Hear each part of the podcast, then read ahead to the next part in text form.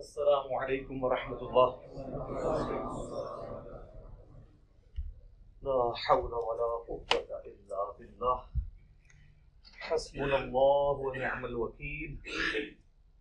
يا حي يا قيوم، برحمتك استغيث اللهم صل على محمد وعلى آل محمد.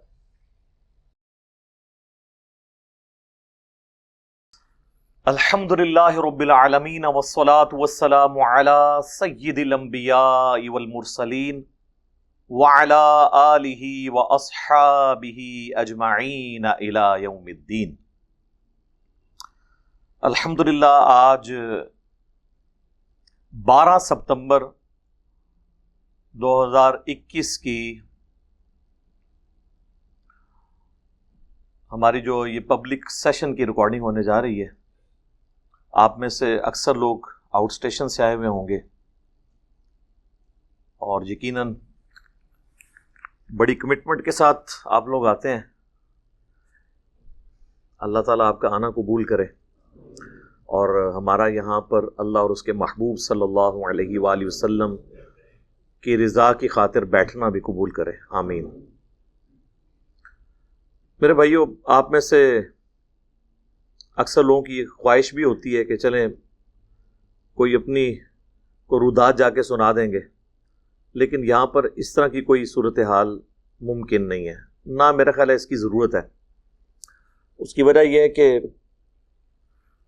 انسان کو اپنے پہ آنے والے حالات اور واقعات کا جو رونا ہے، یہ اللہ کے سامنے ہی رونا چاہیے۔ بس ٹھیک ہے ڈال دیں بس بس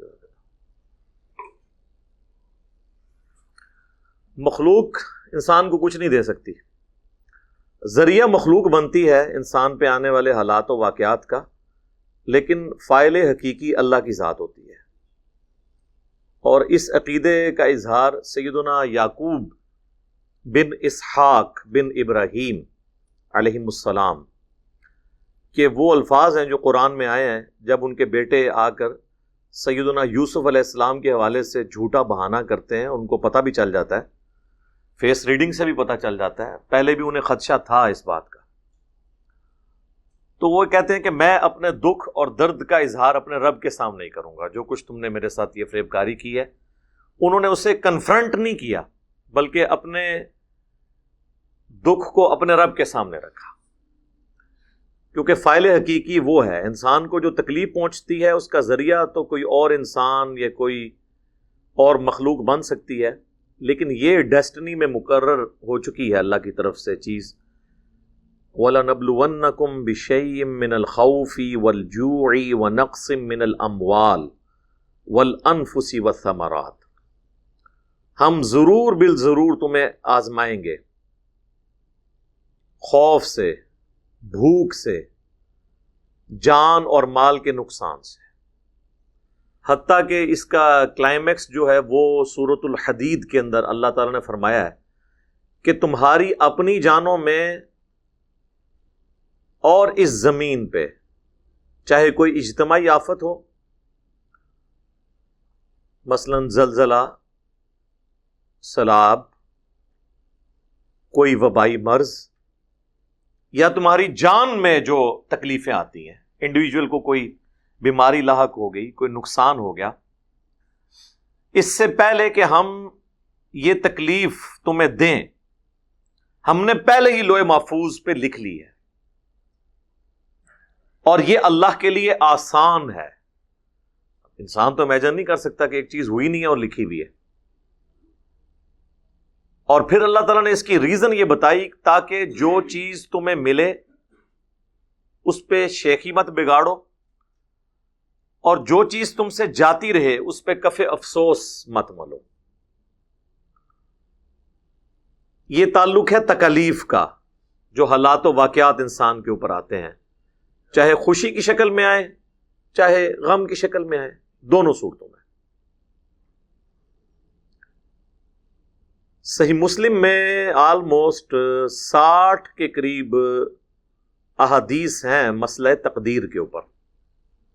بخاری میں بھی ہیں لیکن مسلم میں ذرا ڈیٹیل کے ساتھ ہیں۔ ایک پورا چیپٹر ہے، اسے کہا جاتا ہے کتاب القدر یعنی دا چیپٹر آف ڈیسٹنی جس میں ساری کی ساری احادیث جو تقدیر سے متعلق ہے نا، وہ درج کی گئی ہیں۔ مشکات میں بھی آپ کو پہلی جلد میں بخاری مسلم کے حوالے سے وہ چیپٹر کی احادیث مل جائیں گی۔ لیکن مشکات میں چونکہ ٹاپک وائز احادیث لکھی گئی ہیں، تو کچھ احادیث آپ کو شاید اس چیپٹر میں نہ ملیں، کچھ صبر و شکر والے چیپٹر میں مل جائیں۔ تاکہ اس سے جو صبر و شکر والا معاملہ نکلنے والا ہے، وہ وہاں پہ ایڈریس ہو جائے۔ اس لیے انہوں نے چیپٹر وائز اس کو اس کی ڈسٹریبیوشن کر دی ہے۔ تو یہ جو میں حدیث آپ کو بتانے لگا ہوں نا، یہ انہوں نے توکل اور صبر والے چیپٹر میں لی ہے، مشکات والوں نے۔ مسلم شریف میں یہ تقدیر سے متعلق والے چیپٹر میں کہ حضرت ابو حریرا رضی اللہ تعالیٰ عنہ کہتے ہیں کہ مجھے اللہ کے محبوب صلی اللہ علیہ وآلہ وسلم نے یہ نصیحت کی تھی۔ کہ اے ابو حریرا جو چیز تمہیں نفع پہنچانے والی ہے، اس کے لیے کوشش کرو۔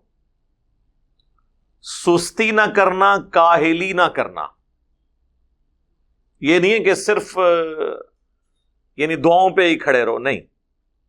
اور نہ یہ فنیٹک اپروچ ہے کہ جو چیز تمہیں نفع دیتی ہے، اس کے لیے کوشش نہ کرو۔ کوشش کرو، چاہے دنیا اور آخرت دونوں کے نفے کی۔ سستی نہ کرنا، کاہلی نہ کرنا، اور اللہ سے مدد بھی طلب کرنا۔ وسطین باللہ اللہ سے مانگنا۔ پھر ساتھ فرمایا، لیکن اگر رزلٹ تمہارے خلاف نکل آئے، تو یہ نہ کہنا کہ اگر میں یہ کر لیتا تو یہ ہو جاتا، وہ کر لیتا تو وہ ہو جاتا۔ اگر مگر شیطان کا دروازہ کھول دیتا ہے۔ یہاں پہ آگے حدیث مکمل ہوتی ہے۔ یعنی اگر مگر سے توکل پھر ختم ہونے کی طرف چلا جاتا ہے۔ جو سید علی کا قول بھی ہے، تلقی بالقبول حاصل ہے اسے۔ سید علی کہتے ہیں کہ میں نے اپنے ارادوں کے ٹوٹنے سے اپنے اللہ کو پہچانا ہے۔ میں پوری کمٹمنٹ کے ساتھ پلاننگ کرتا ہوں ریسورسز مینج کرتا ہوں، اس کے باوجود وہ رزلٹ نہیں نکلتا جو میں چاہ رہا ہوتا ہوں۔ تو اس کا مطلب یہ ہے کہ ایک مجھ سے اوپر ہستی ہے، جس کی مرضی یہ نہیں کہ یہ ہو۔ آپ کی زندگی میں کئی ایسے واقعات ہوں گے، اپنی زندگی میں بھی، کہ سب کچھ ہیپی ہیپی چل رہا ہوتا ہے۔ ایک دم کوئی ایک انفورسین کوئی چیز آ جاتی ہے اور پورے کا پورا معاملہ ہی تل پٹ ہو جاتا ہے۔ اس لیے کہ وہ اللہ تعالیٰ کی پلاننگ ہوتی ہے نا۔ اللہ کی پلاننگ کو تو کوئی چیلنج نہیں کر سکتا۔ وہ اللہ خیر الماکرین اللہ تعالیٰ سب سے بڑھ کر بہتر خفیہ تدبیر فرمانے والا ہے۔ فرون کو اگر پتا ہوتا کہ میں جس بچے کو اتنے پیار سے پال رہا ہوں، اس نے بڑے ہو کر تین سو سال کی فرونوں کی حکومت کو الٹ دینا ہے، تو وہ کبھی پالتا؟ اور اللہ تعالی اس طرح کے اعمال اس لیے ایگزیکیوٹ کرواتا ہے دنیا میں تاکہ وہ بتائے کہ وہ محتاج نہیں کسی کا۔ وہ چاہے تو ایک ایسا شخص جس کی پرورش اس کے ماں باپ نے نہیں کی، بلکہ اس کے دشمن نے خود کی ہے۔ جس کی زبان میں بھی لکنت ہے۔ جو ایک محکوم قوم، جو صدیوں سے غلام بنی ہوئی ہے، حتیٰ کہ اس کے اندر حکومت کرنے کہ آپ آج کے دور میں کہہ رہے ہیں کہ ڈی این اے بھی اس کا خراب ہو چکا ہوا ہے۔ غلامی کا ڈی این اے بن گیا ہے۔ جینز تک غلامی گھس گئی ہے۔ ایک شخص آ کے پورے کے پورے معاملے کو تل پٹ کر دیتا ہے۔ اللہ کی مدد سے۔ رب شرح لی صدری ویسر لی امری من لسانی یفقہ قولی۔ دیکھیں اللہ تعالیٰ تو کچھ بھی کروا سکتا دروشی پڑھے اللہم صلی علی محمد وعلی آل محمد وعلی آلہ و اصحابہ اجمعین الى یوم الدین۔ بسم اللہ۔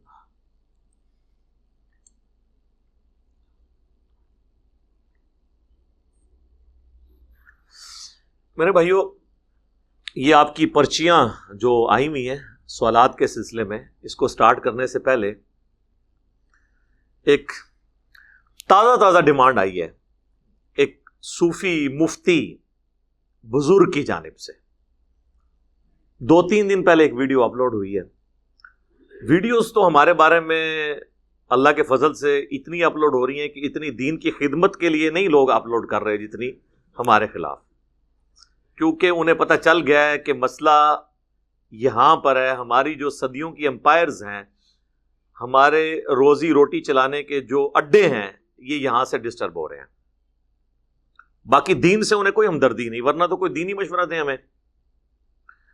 تو ایک مفتی صاحب ہیں، صوفی بھی ہیں۔ چونکہ اب ان کی ویورشپ زیادہ ہے، تو اس لیے میں ان کو رسپانس کر رہا ہوں۔ چھوٹے موٹے بندوں کو تو ہم رسپانس نہیں کرتے، ورنہ تو اینڈی کوئی نہیں ہوگا۔ ہر گلی محلے کے اندر لوگ پیدا ہو گئے ہیں۔ ان کا نام ہے جمال الدین قادری۔ اور کافی فیمس ہیں وہ بریلویوں کے ہاں ان کی تقریریں کافی زیادہ وہ اونچی آواز میں بول لیتے ہیں۔ وہ دو تین دن پہلے ان کی ایک ویڈیو اپلوڈ ہوئی، مجھے کچھ بھائیوں نے کہا کہ جی یہ دیکھیں۔ اتنے عرصے سے انہوں نے روزہ رکھا تھا، انہوں نے بھی توڑ دیا۔ تو حالانکہ یہ لوگ صوفی ہیں اور ان کا دعویٰ ہے کہ ہم بڑے اخلاق سے بات کرتے ہیں۔ اس سے پہلے سلیمان، جو سلیمان مصباحی صاحب تھے حافظ اللہ تعالی، دو سال ہو گئے ہیں، انہوں نے اس وقت کہا تھا، میں اپنے رب سے توفیق مانگ رہا ہوں کہ میں انجینئر کا رد کروں گا۔ ابھی تک انہیں توفیق نہیں ملی۔ ہم تو انتظار میں تو یہ بھی جو جمال الدین قادری صاحب بھی ہیں حافظ اللہ تعالیٰ من الجنت والناس جنوں اور انسانوں سے اللہ تعالیٰ ان کی حفاظت فرمائے۔ ہم تو ان کے لیے دعائیہ کلمات ہی کہیں گے۔ انہوں نے کافی غلیظ لینگویج اس میں استعمال کی ہے اور تھم نیل کے اوپر جو کچھ لکھا ہوا ہے نا، وہ تو میں کیمرے میں بتا بھی نہیں سکتا، ہم ویڈیو میں لگا دیں گے، آپ خود پڑھ لیں کہ یہ الفاظ جو انہوں نے استعمال کیے ہیں۔ جس طرح ہمارے political leaders rude language use کرتے ہیں نا، اس قسم کی۔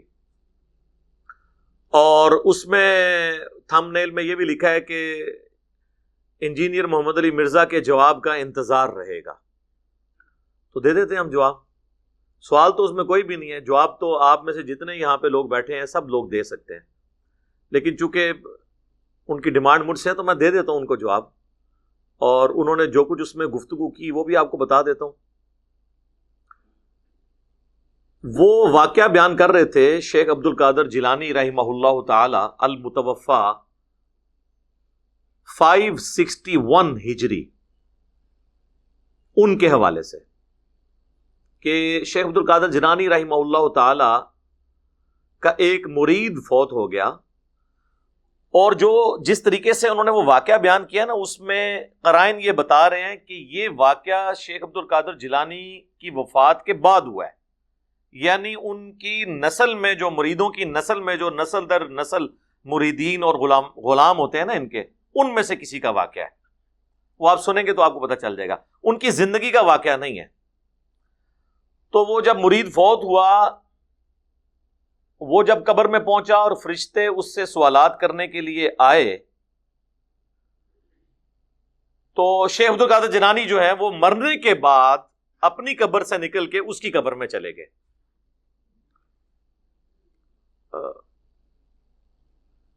ان کو ہیلپ آؤٹ کرنے کے لیے۔ تو فرشتوں نے کہا کہ یہ تو شیخ عبد القادر جلانی آ گئے ہیں۔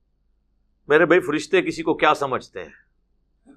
قرآن میں ہے کہ فرشتوں کو جو اللہ حکم دیتا ہے نا، بس وہ اسی کی پیروی کرتے ہیں۔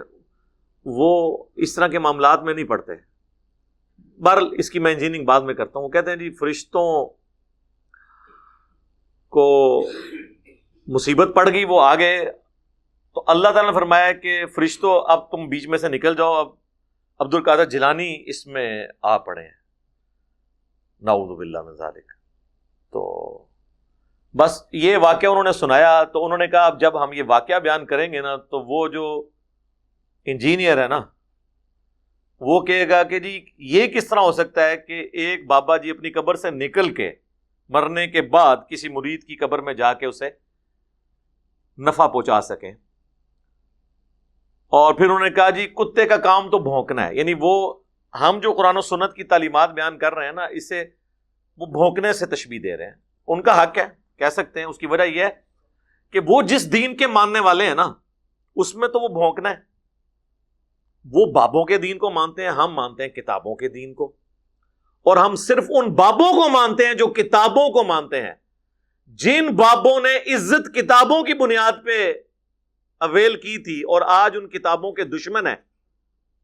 قرآن اور سنت کے، ان بابوں کو ہم کس طرح مان لیں؟ دیکھیں کسی عالم کی بزرگ کی عزت کیوں ہوتی ہے؟ کہ جی اس کے پاس قرآن و سنت کا علم ہے۔ اور اگر وہ کہے کہ قرآن و سنت ڈائریکٹ نہیں پڑھنا، گمراہ ہو جاؤ گے۔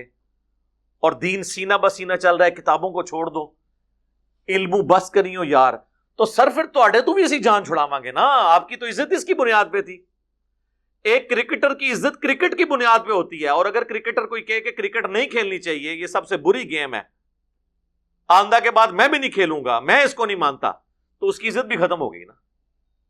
اب اگر اس نے عزت کروانی ہے، تو اس فیلڈ میں کروائے جس میں وہ ہے۔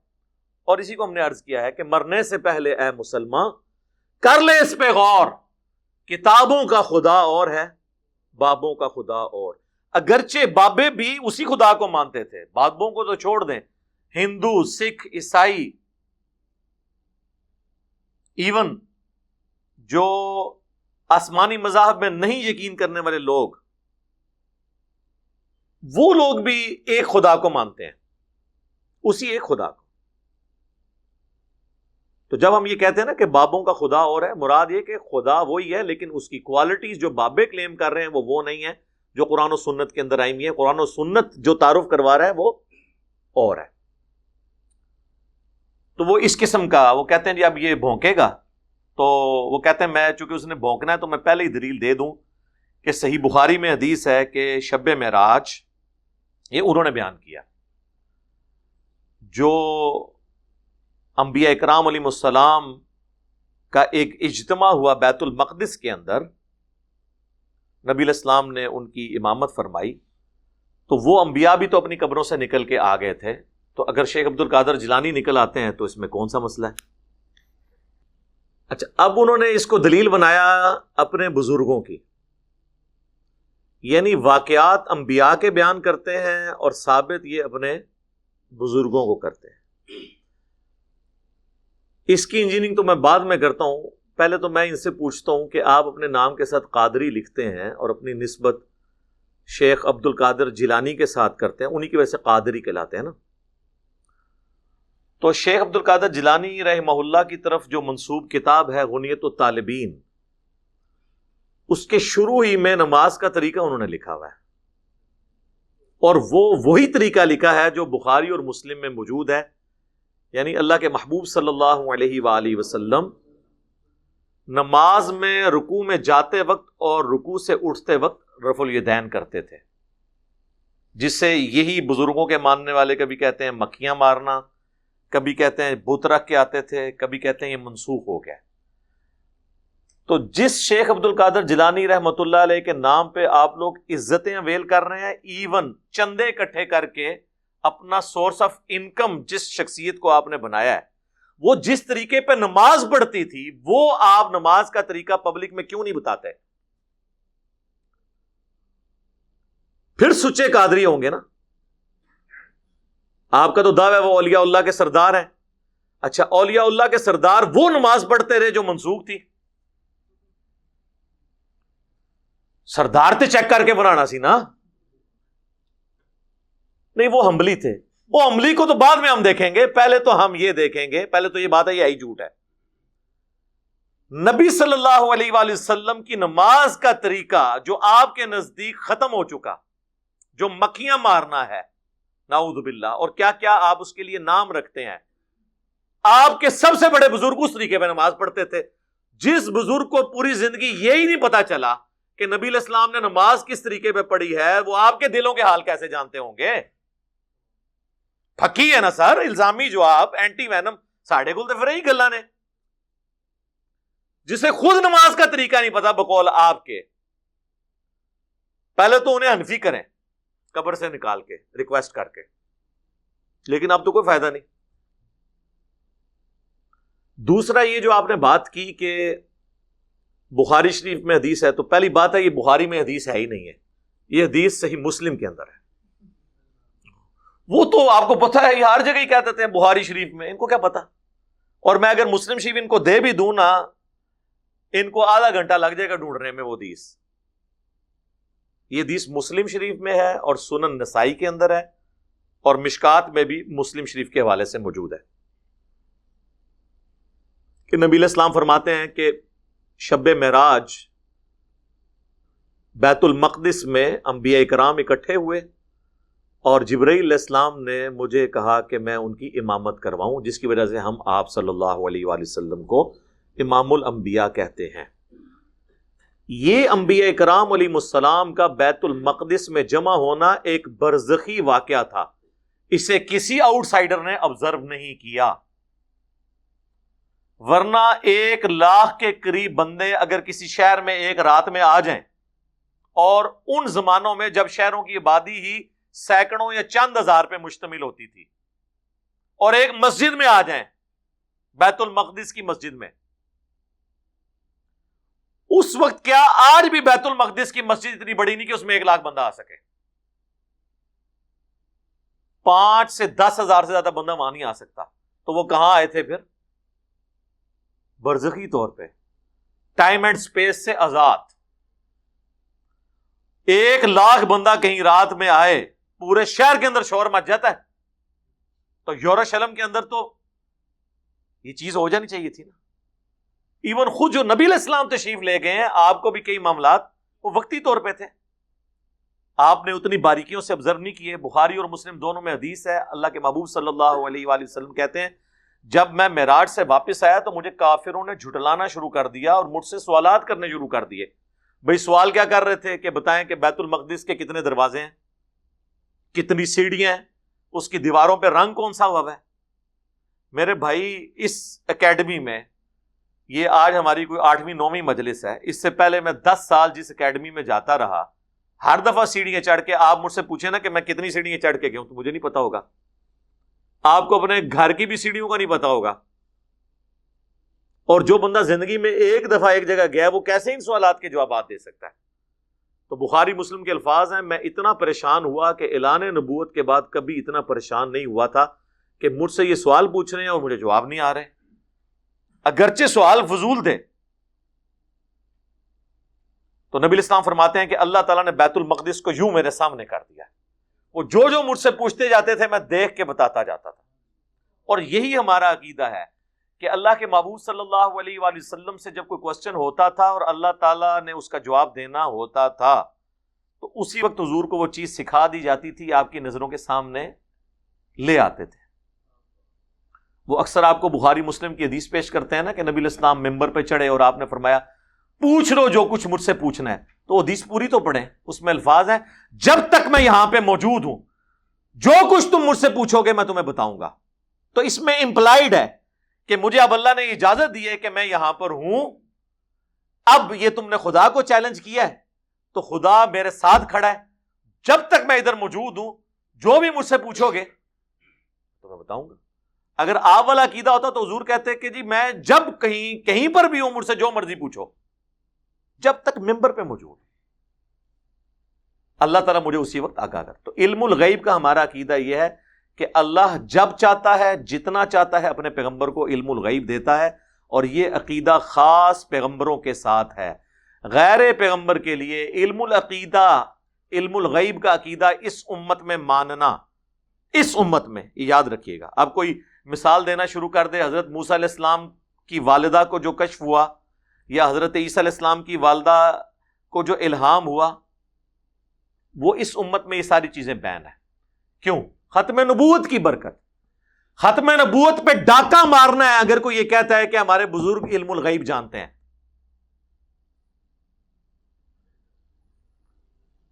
سورہ عمران میں اللہ تعالیٰ فرماتا ہے، وما کان اللہ الغیب اللہ کی تو یہ شان ہی نہیں کہ تمہیں غیب پر اطلاع دے۔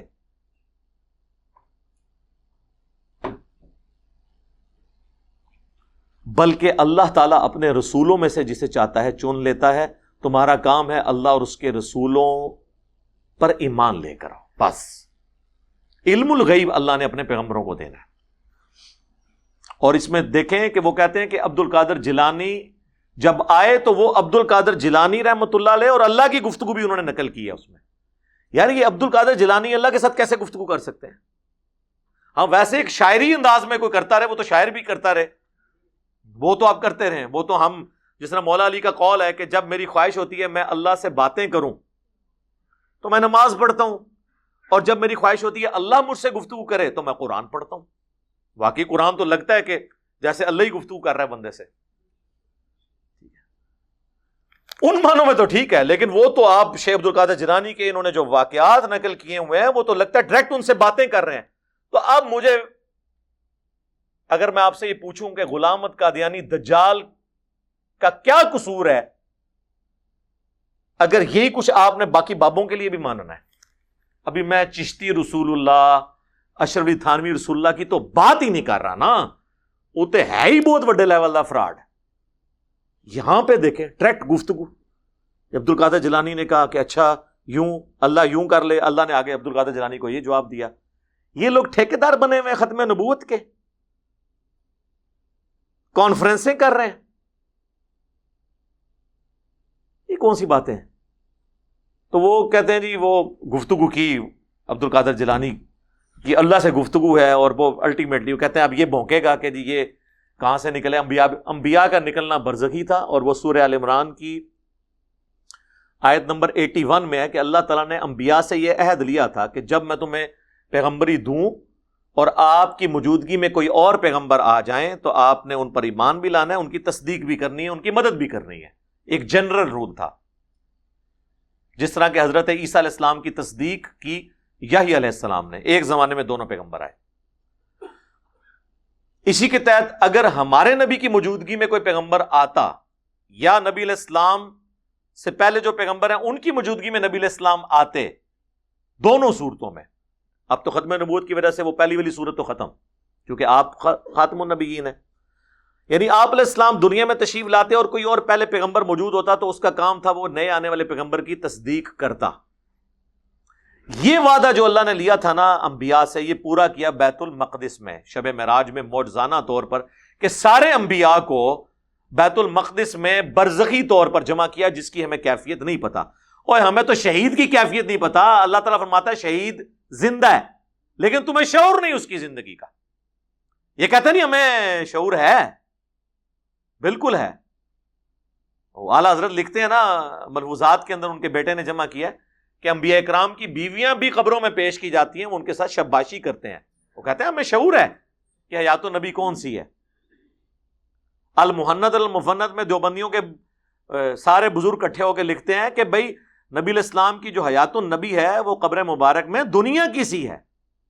اور دنیا کسی کہاں سے آ گئی میرے بھائی؟ دنیا میں تو سانس چاہیے ہوتا ہے زندہ رہنے کے لیے۔ کھانا ضرورت ہوتی ہے، ٹوائلٹ ضرورت ہوتی ہے۔ آخرت کی زندگی کے لیے نہ سانس کی ضرورت ہے نہ ٹوائلٹ کی ضرورت ہے، نہ اس دنیا کے کھانے کی ضرورت ہے۔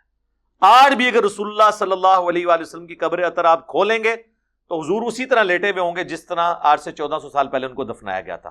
کوئی ہلتے جلتے آپ کو نظر نہیں آئیں گے۔ وہ آخرت کی زندگی ہے۔ اور اگر کوئی ایکٹیویٹی بھی پرفارم کریں گے، جس طرح مسرت ابھی یالا میں آتا ہے کہ انبیاء اپنی قبروں میں زندہ ہیں، نمازیں پڑھتے ہیں، وہ آپ کو نظر نہیں آئیں گی۔ نہ وہ اس طرح کی نماز ہے۔ وہ تو صحیح مسلم میں بھی آیا کہ میں نے شب معراج موسا علیہ السلام کو اپنی قبر میں نماز پڑھتے ہوئے دیکھا۔ ہوا قائم فی قبری۔ وہ اپنی قبر میں کھڑے ہو کے نماز پڑھ رہے تھے۔ وہ برزخی معاملات ہیں۔ آسمانوں پہ بھی ملاقات ہوگی۔ بخاری، مسلم دونوں میں حدیث ہے کہ آسمانوں پہ حضرت موسیٰ علیہ السلام سے ملاقات ہوئی۔ اور صحیح مسلم میں ہے کہ وہ بیت المقدس میں بھی تھے۔ اب یہ سارے معاملات برزخی ہیں۔ ان سے شیخ عبد القادر جلانی کے معاملات کیسے ثابت ہو گئے؟ انبیاء کرام کو منوانا تو دین کو منوانا ہے، بزرگوں کو منوانا دین کو منوانا نہیں ہے، بلکہ بزرگ تو خود انبیاء کا دین بتانے کے لیے آتے ہیں، یہ بزرگوں کے بارے میں کلیم کرتے ہیں۔ اس طرح تو آپ کچھ بھی کر لیں گے، آپ تو کل کو کہیں گے کہ حضرت عیسیٰ علیہ السلام بغیر باپ کے پیدا ہوئے ہیں، تو یہ فلاں بزرگ بھی بغیر باپ کے پیدا ہوئے ہیں۔ مادر ذات ولی جسے کہتے ہیں۔ جو کچھ آپ دین بتا رہے ہیں، اس کا دین سے کوئی تعلق نہیں ہے۔ یہ آپ کے جھوٹے کلیم ہیں، یہ اس طریقے سے نہیں ہے۔ یہ اللہ کا جنرل رول ہے قرآن میں، سورہ یاسین میں سورت الواقعہ میں کہ جو مر گیا وہ دنیا میں واپس نہیں آ سکتا۔ حضرت عیسیٰ علیہ السلام بھی جو مردے زندہ کرتے تھے، وہ وقتی طور پہ زندہ ہو کے صرف ان کے نبی ہونے کی گواہی دیتے تھے، پھر وہ دوبارہ قبر میں چلے جاتے تھے۔ یہ نہیں تھے کہ ان کی نئی زندگی شروع ہو جاتی تھی۔ یہ کسی کا بھی عقیدہ نہیں ہے۔ یہ اللہ کا رول ہے۔ صحیح مسلم کے مقدمے میں امام مسلم لے کے آیا ہے۔ صحیح مسلم کا پہلا چیپٹر المقدمہ ہے، اس کے بعد المان کہ چند تابعین کی موجودگی میں ایک بندہ آگے کہتا ہے کہ عبداللہ ابن مسعود جنگ صفین کے موقع پر آئے ہم سے ملاقات کے لیے۔ تو باقی کہتے ہیں کہ عبداللہ ابن مسعود جنگ صفین پہ کیسے آ گئے کیا وہ مر کے قبر سے نکل کے آ گئے تھے تمہارے پاس؟ یہ کیسے ہو سکتا ہے؟ کیونکہ جنگ صفین ہوئی ہے تھرٹی سیون ہجری میں اور عبداللہ ابن مسعود تھرٹی تھری ہجری میں فوت ہو گئے ہوئے تھے۔ عبداللہ ابن مسعود تو اپنی وفات کے چار سال بعد زندہ ہو کے قبر سے نہ نکل سکے، امام مسلم کے تحت، کیونکہ یہ کتابوں کا دین ہے۔ اور بازید بستامی مرنے کے آلموسٹ سو سال کے بعد قبر سے نکل کے ابو الحسن خرقانی کو بیت کر لیں۔ کہانی۔ پہلے زمانوں میں کوئی قبروں سے نہیں نکلتا تھا ایسے۔ لیکن پاکستان میں آپ جس دریا کے کنارے سے گزرے، کہتے جی اے پل بزرگا نے قبر تو نکل کے، این جناب بم پھڑتے سن۔ اینج جی۔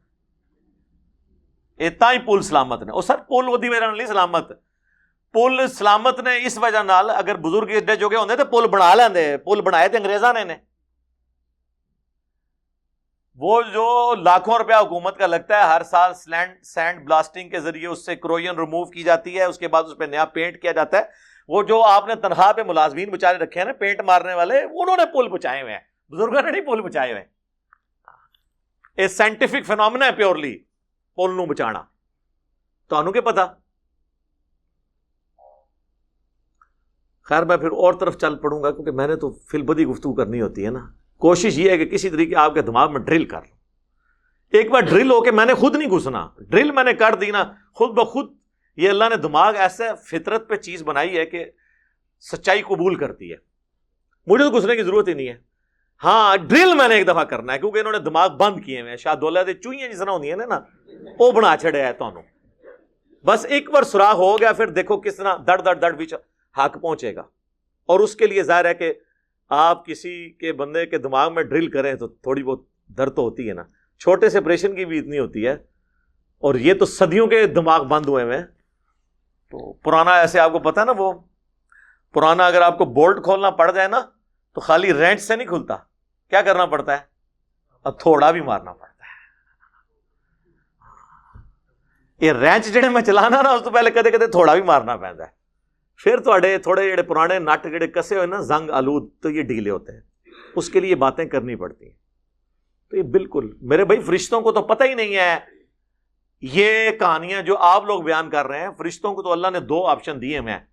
کہ اگر کسی کی قبر میں جانا ہے تو تین سوال کرنے ہیں، اگر وہ جواب دے دے تو اس کے لیے پھر انعام ہے۔ اور جو جواب نہیں دے گا، اس کے ساتھ شیخ القادر جرانی کیا، کچھ بھی نہیں، زمین و اسمان کی ساری مخلوقات۔ مل کے بھی کسی انسان کو عذاب قبر سے نہیں بچا سکتی۔ شیخ القادر جرانی کیسے لڑ سکتے ہیں؟ لیکن یہ تو کتابوں کا دین ہے نا۔ صحیح بخاری میں موجود ہے، جامعہ ترمزی میں موجود ہے، سنن نبی دعود کے اندر موجود ہیں قبر کے جو سوالات آئے ہیں۔ اور وہ بھی اکثر تین سوال پیش کرتے ہیں، اصل میں چار سوال ہیں۔ اور چوتھا سوال اس کی جان ہے۔ یہ آپ کو سارے کمبائنڈ فارم میں مشکات کی پہلی جلد میں عذاب قبر والے چیپٹر میں مل جائیں گے۔ صحیح بخاری کے اندر موجود ہے۔ بخاری میں تو ایک سوال کا ذکر ہے جو فائنل سوال ہے نبی الاسلام کے بارے میں۔ ما کنتا تقول فی حاضر رجل اس مرد کے بارے میں تو دنیا میں کیا کہا کرتا تھا۔ لیکن ابو دعود میں ہے، پہلا سوال ہوگا مر ربو کا تیرا رب کون ہے؟ ماں دینوں کا تیرا دین کیا ہے؟ اور تیسرا سوال یہی ماں کنتا تقول فی حق کی حاضر رجل اس مرد کے بارے میں تو دنیا میں کیا کہا کرتا تھا؟ مسرد احمد میں یہ بھی الفاظ ہیں کہ وہ کہتا ہے ایور رجل کس مرد کے بارے میں آپ پوچھ رہے ہیں؟ تو یہ تو دیوبندی اور بریلوی تو کہتے ہیں کہ رسول اللہ قبر میں آ جاتے ہیں۔ جو بندی کہتے ہیں، نہیں، تصویر دکھائی جاتی، خود نہیں آتے۔ بریلوی کہتے ہیں نہیں، خود آ جاتے ہیں۔ تو وہ پھر کیوں مردہ پوچھتا ہے کس مرد کے بارے میں؟ اگر سامنے کھڑے ہو نبی الاسلام چلے اس کے جواب میں فرشتوں کہنا چاہیے جو آپ کے سامنے کھڑے ہیں۔ ابو دعود اور مسند احمد کے الفاظ ہیں۔ اللہ فیکم، اس مرد کے بارے میں تم سے پوچھ رہے ہیں جس کو اللہ نے تم میں مبوس کیا تھا پیغمبر بنا کر۔ تو وہ کہتا ہے، ہوا محمد رسول اللہ۔ وہ اللہ کے رسول محمد۔ ورنہ تو کہ ہاضا محمد رسول اللہ اور فرشتے بھی کہیں گے اس مرد کے بارے میں پوچھ رہے ہیں۔ وہ کہیں گے نہیں، وہ جو تم میں پیغمبر بن کے آئے تھے۔ تو تینوں سوالات کے جواب جو مومن دیتا ہے تو ابو دعود کے الفاظ ہیں کہ فرشتے پوچھتے ہیں کہ تجھے کیسے پتا چلا ان سوالات کے بارے میں؟ اے چوتھا سوال ہے۔ اس تو بعد باب ختم کتاباں شروع۔ وہ کہتا ہے، میں نے اللہ کی کتاب پڑھی تھی۔ تو میں نے اپنے پیغمبر کے حق ہونے کی تصدیق کی۔ اللہ کی کتاب ایک دفعہ سورہ فاتحہ، تین دفعہ سورہ اخلاص پڑھ کے نہیں بخشی سی۔ اللہ کی کتاب پڑھی تھی۔ یعنی اس کے قائد۔ تو یہ ہے اصل جان۔ تو جو اللہ کی کتاب پڑھتا نہیں۔ اور بخاری میں الفاظ ہیں، جب منافق سے سوال ہوتے ہیں اور منافق کی ٹرم یا فاسق کی ٹرم اس مسلمان کے لیے استعمال ہوتی ہے جو بس نام کا مسلمان ہوتا ہے، شناختی کارڈ والا۔ تو ہر سوال کے جواب میں کہتا ہے، ہائی ہاتا ہائی ہاتا لا ادری لا ادری ہائی افسوس ہائی افسوس، مجھے کچھ پتا نہیں، مجھے کچھ پتا نہیں۔ تو فرشتے کہتے ہیں کہ تو نے خود پڑھ کر سمجھنے کی کوشش کیوں نہیں کی یا کسی ایسے شخص سے سمجھنے کی کوشش نہیں کی؟ جو دین کو جاننے والا تھا۔ اور وہ یہ بھی کہتا ہے آگے، ہائے افسوس، میں وہی کہتا تھا جو لوگ کہا کرتے تھے۔ سن سنا کے سننی، ٹننی۔ یہ بھی کہتا نا اور جی سیدھے بچپن تو وہی سنے۔ تو فرشتے کہتے ہیں، تو نے خود سمجھنے کی، پڑھنے کی یا کسی ایسے شخص کے پاس، اگر تو ان پڑھ تھا، کیوں نہیں گیا جس نے تجھے بات سمجھا دی ہوتی؟ اس کے بعد بخاری کے الفاظ ہیں۔ جب وہ سوالات کے جوابات نہیں دیتا تو شیخ عبد القادر جلانی نہیں آتے۔ آپ یہ کہیں گے تو حدیث میں لکھا ہی نہیں ہوا۔ سر لکھا ہوا ہے۔ یہ میں نے نکالا ہے اس میں سے۔ کیونکہ جب شیخ عبد القادر جنانی آئیں گے تو ان کو آنے سے روکنے کے لیے مجھے ہی آنا پڑے گا نا۔ آپ کہیں گے کہ آئیں گے تو وہ حدیث میں تو نہیں لکھا ہوا، تو میں کہوں گا کہ نہیں آئیں گے کیونکہ حدیث میں نہیں لکھا ہوا۔ تو حدیث میں ہی ہوا نا۔ تو جب اسے سوالات کے جوابات نہیں آتے، تو فرشتے اسے ایک لوہے کا ہتھوڑا مارتے ہیں اور اس کی چیخو پگار زمین و آسمان کی ساری مخلوقات سنتی ہیں، سوائے جنوں اور انسانوں کے۔ کیونکہ اگر وہ سن لیں تو پھر وہ امتحان ختم ہو جائے گا۔ امتحان تو ہے نا، ان الدین یکشون رب بالغیب لہم مغفرتم و اجرن کبیر۔ بے شک جو لوگ بغیر دیکھے اپنے رب سے ڈرتے ہیں ان کے لیے ہے مغفرت اور بڑا اجر۔ اب مجھے بتائیں، جب شیخ عبد القادرانی وہاں پہ گئے ہوں گے تو اللہ نے تو پہلے ہی سائن کیا ہوا ہے کہ جواب دینا ہے کوئی۔ تو مسلم شریف میں الفاظ ہیں کہ ستر ہاتھ دائیں، بائیں، آگے، پیچھے اس کی کور کھول دی جاتی ہے۔ اور جو جواب نہیں دیتا، اس کو تو یہ تھوڑا پڑتا ہے۔ اور مسلم شریف میں ہے کہ اس کی پسلیاں ایک دوسرے میں یوں مل جاتی ہیں۔ جامعہ ترمزی میں الفاظ ہیں۔ ایک دوسرے میں داخل ہو جاتی ہیں۔ اور اس کا یہ عذاب کا سلسلہ مسلسل جاری رہتا ہے۔ اللہم انی اعوذ بکا من عذاب جہنم ومن عذاب القبر ومن فتنة المحیا والممات ومن شر فتنة المسیح الدجال۔ آمین۔ یہ بخاری مسلم دونوں میں دعا موجود ہے۔ تھوڑے سے الفاظ کی چینج کے ساتھ نبی الاسلام نے یہ دعا تعلیم فرمائی ہے۔ بلکہ مسلم شریف میں تو یہ الفاظ ہیں، جب آپ یہ دعا تعلیم فرما رہے تھے تو آپ ایک جگہ سے گزرے جہاں کچھ قبروں میں عذاب ہو رہا تھا، تو حضور علیہ السلام فرمایا، تمہیں بھی قبروں میں آزمایا جائے گا۔ سب کے سب عذاب جہنم سے اللہ کی پناہ مانگو، عذاب قبر سے اللہ کی پناہ مانگو، یہ حضور نے انہیں تعلیم دی۔ اور اس مسلم شریف کے الفاظ ہیں اس حدیث کے اندر۔ نبی الاسلام نے فرمایا، میں نے ارادہ کیا کہ میں تمہیں عذاب قبر سنوا دوں۔ دکھا نہ دوں، سنوا دوں۔ اللہ سے دعا کر کے۔ لیکن پھر مجھے خدشہ ہوا کہ تم اپنے مردوں کو دفنا نہیں چھوڑ دو گے۔ اس خوف سے کہ اتنا عذاب قبر ہوتا ہے۔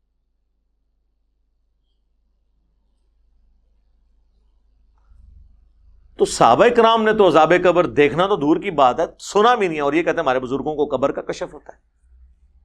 یہ فرق دیکھ لیں۔ تو اس کا مطلب ہے کہ صحابہ کرام سے، اہل بیت سے اپنے بزرگوں کو بڑا سمجھتے ہیں۔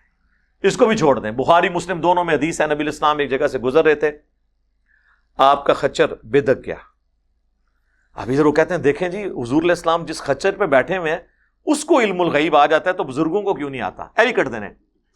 اس لیے آتا ہے کہ سر، بزرگ جو ہے نا، وہ انسان ہے اگر ان کو علم الغیب کا ماننا کیدا تو ان کو پھر آپ کو پہلے خچر بنانا پڑے گا۔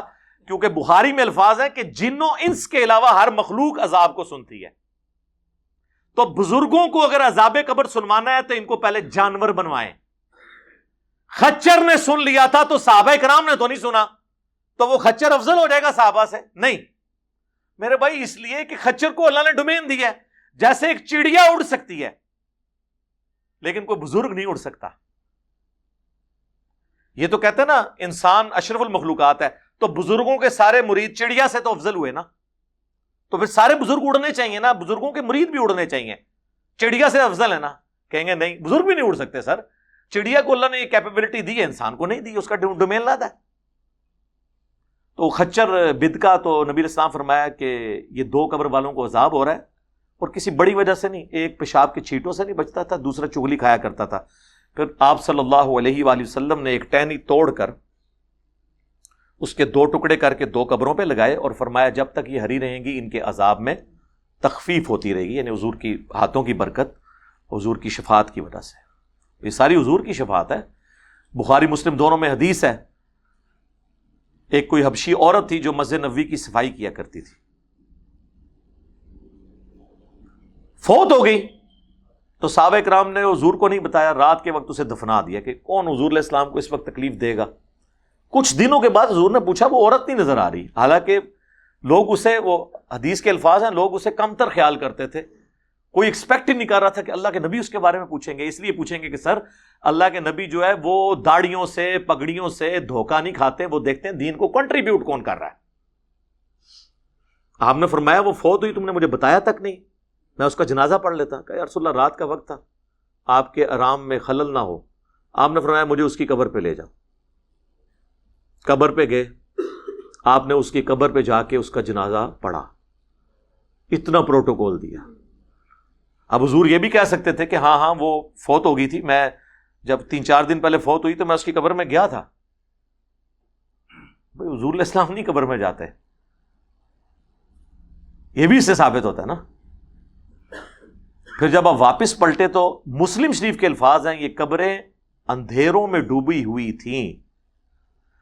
اللہ نے میرے جنازہ پڑھنے کی برکت سے انہیں نور سے بھر دیا۔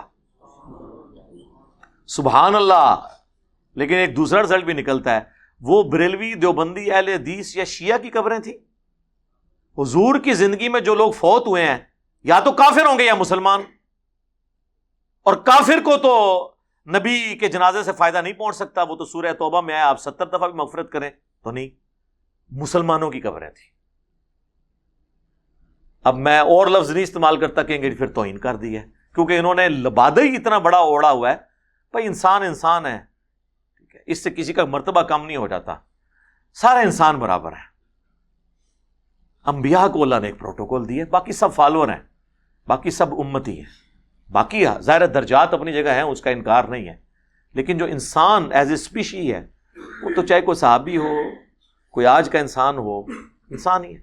فالوور ہے امام تو صرف محمد رسول اللہ ہے صلی اللہ علیہ وآلہ وسلم۔ بخاری مسلم دونوں میں حدیث ہے، نبی الاسلام کا ایک غلام تھا مد ام جو سفر و حضر میں آپ کی سواری کا کجاوا کسا کرتا تھا۔ غزب خیبر کے موقع پر ایک نامعلوم تیر اسے لگا اور وہ شہید ہو گیا۔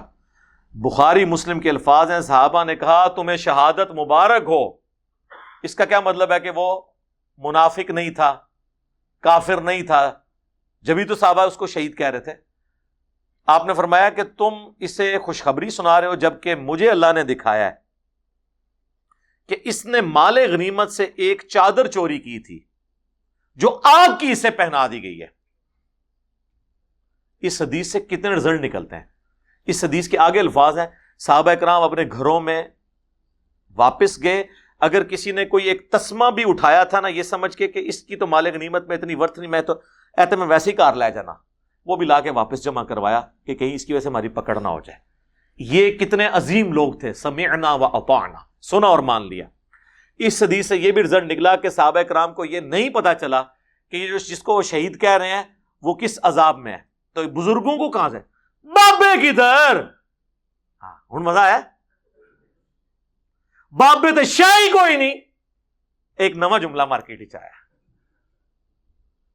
اگر صحابہ کو نہیں نظر آیا، عذاب قبر والی چادر، تو بابے تو شاہی کوئی نہیں۔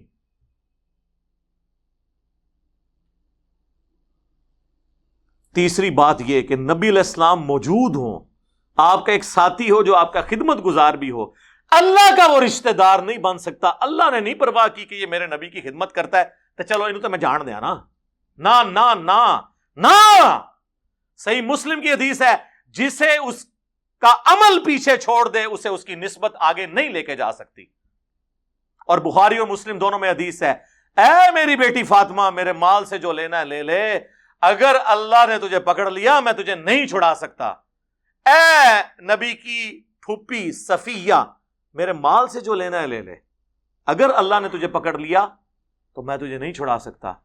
اے نبی کے چچا عباس بن عبد المطلب میرے مال سے جو لینا ہے لے لے۔ اگر اللہ نے تجھے پکڑ لیا تو میں اللہ کے عذاب سے تجھے نہیں چھڑا سکتا۔ سر، یہ ہے کتابوں کا دین۔ مجھے بتائیں یہ دین کیسے ہمارے بزرگوں کو، ان کے ماننے والوں کو، بابوں کو، بابیوں کو، وابیوں کو، کیسے ہزم ہو یہ دین؟ یہ تو دین ہی کچھ اور ہے۔ اس لیے کہتے ہیں جو گل سنو نا، دل وسوسے آدھے نے۔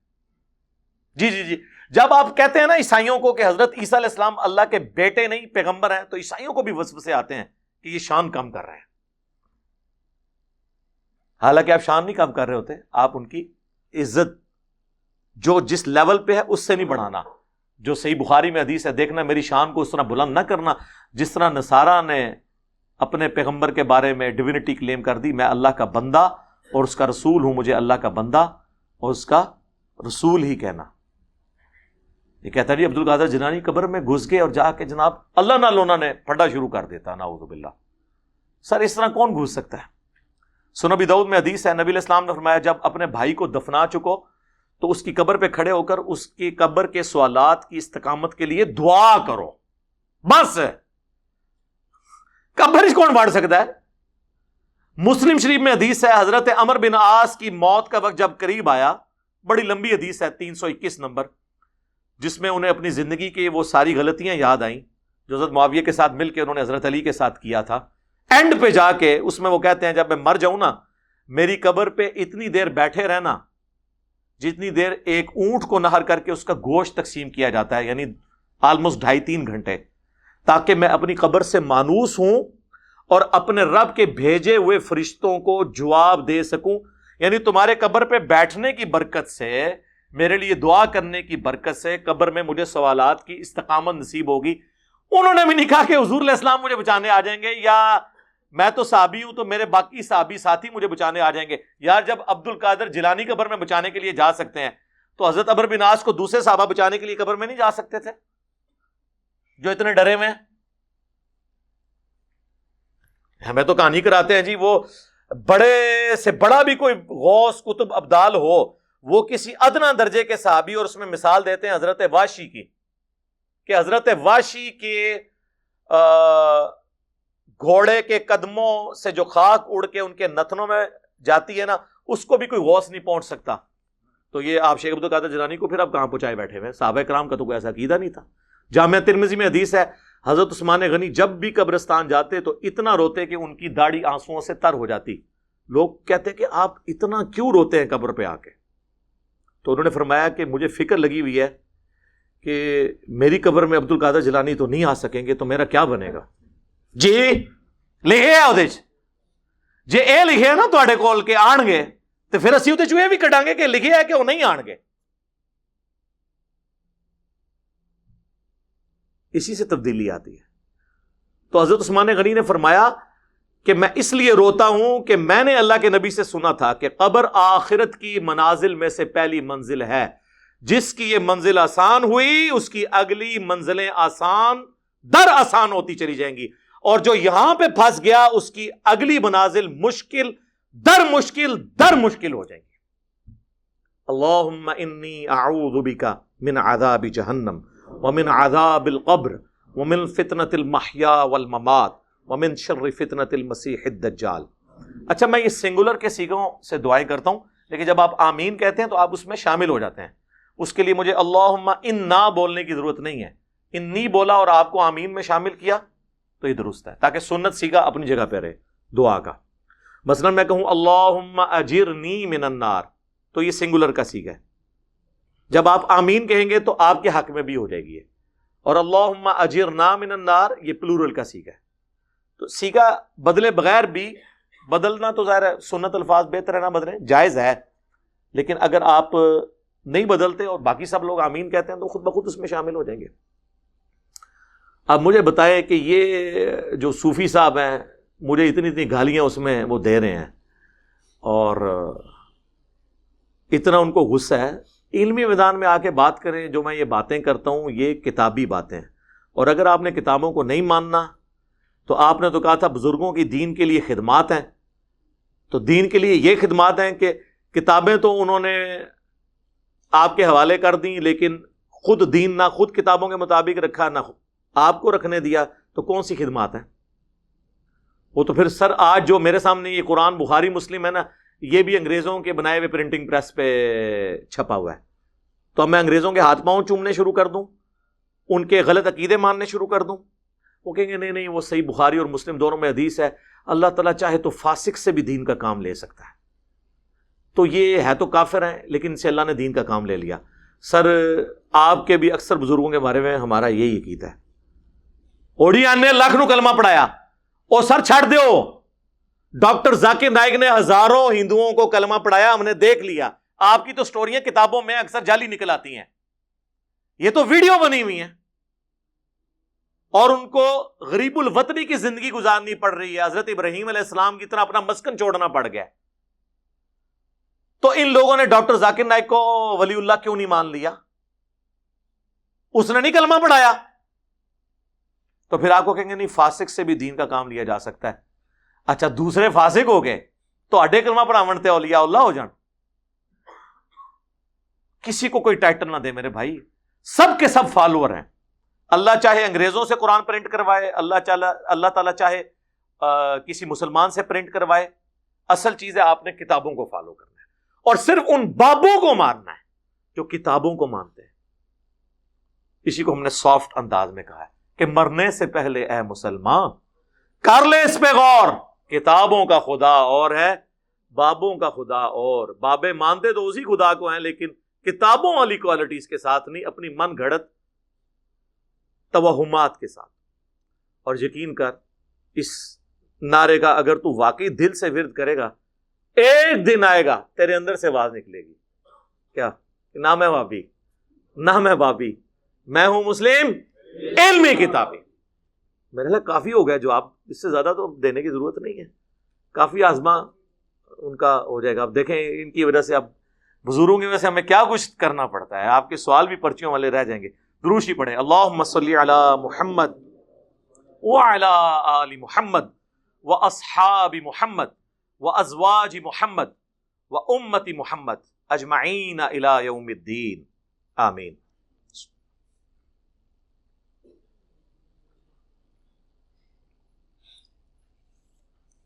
یہ آپ کے سوالات جو پرچیوں کی شکل میں آئے ہیں نا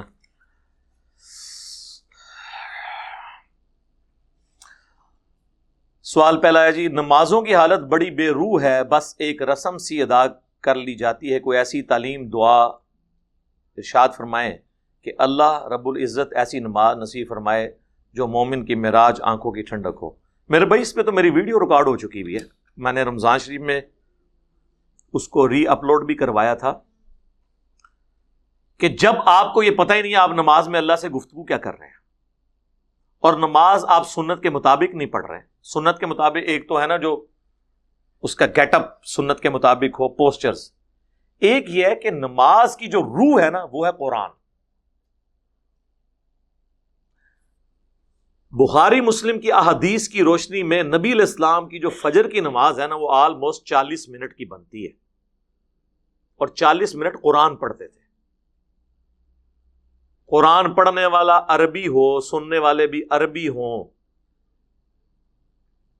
تو گفتگو سمجھ آ رہی ہوگی۔ اب یہاں پہ قرآن پڑھنے والے ہیں، اجمی، سننے والے بھی اجمی۔ یہاں پہ کوئی روتا بھی ہے نا تو وہ کراط کی طرز کی وجہ سے رو رہا ہوتا ہے پتا انہوں کو نہیں۔ کہ یہ تلاوت شروع ہوتی ہے، نال ہی در در رونا شروع کر دینا بندہ پریشان ہو جاتا ہے۔ انہوں پوچھو کہ کس گل سے رو رہا ہے کہ کیا ہے انہیں؟ ہو سکتا ہے جنت کی یاد ہی پڑھ رہا ہو۔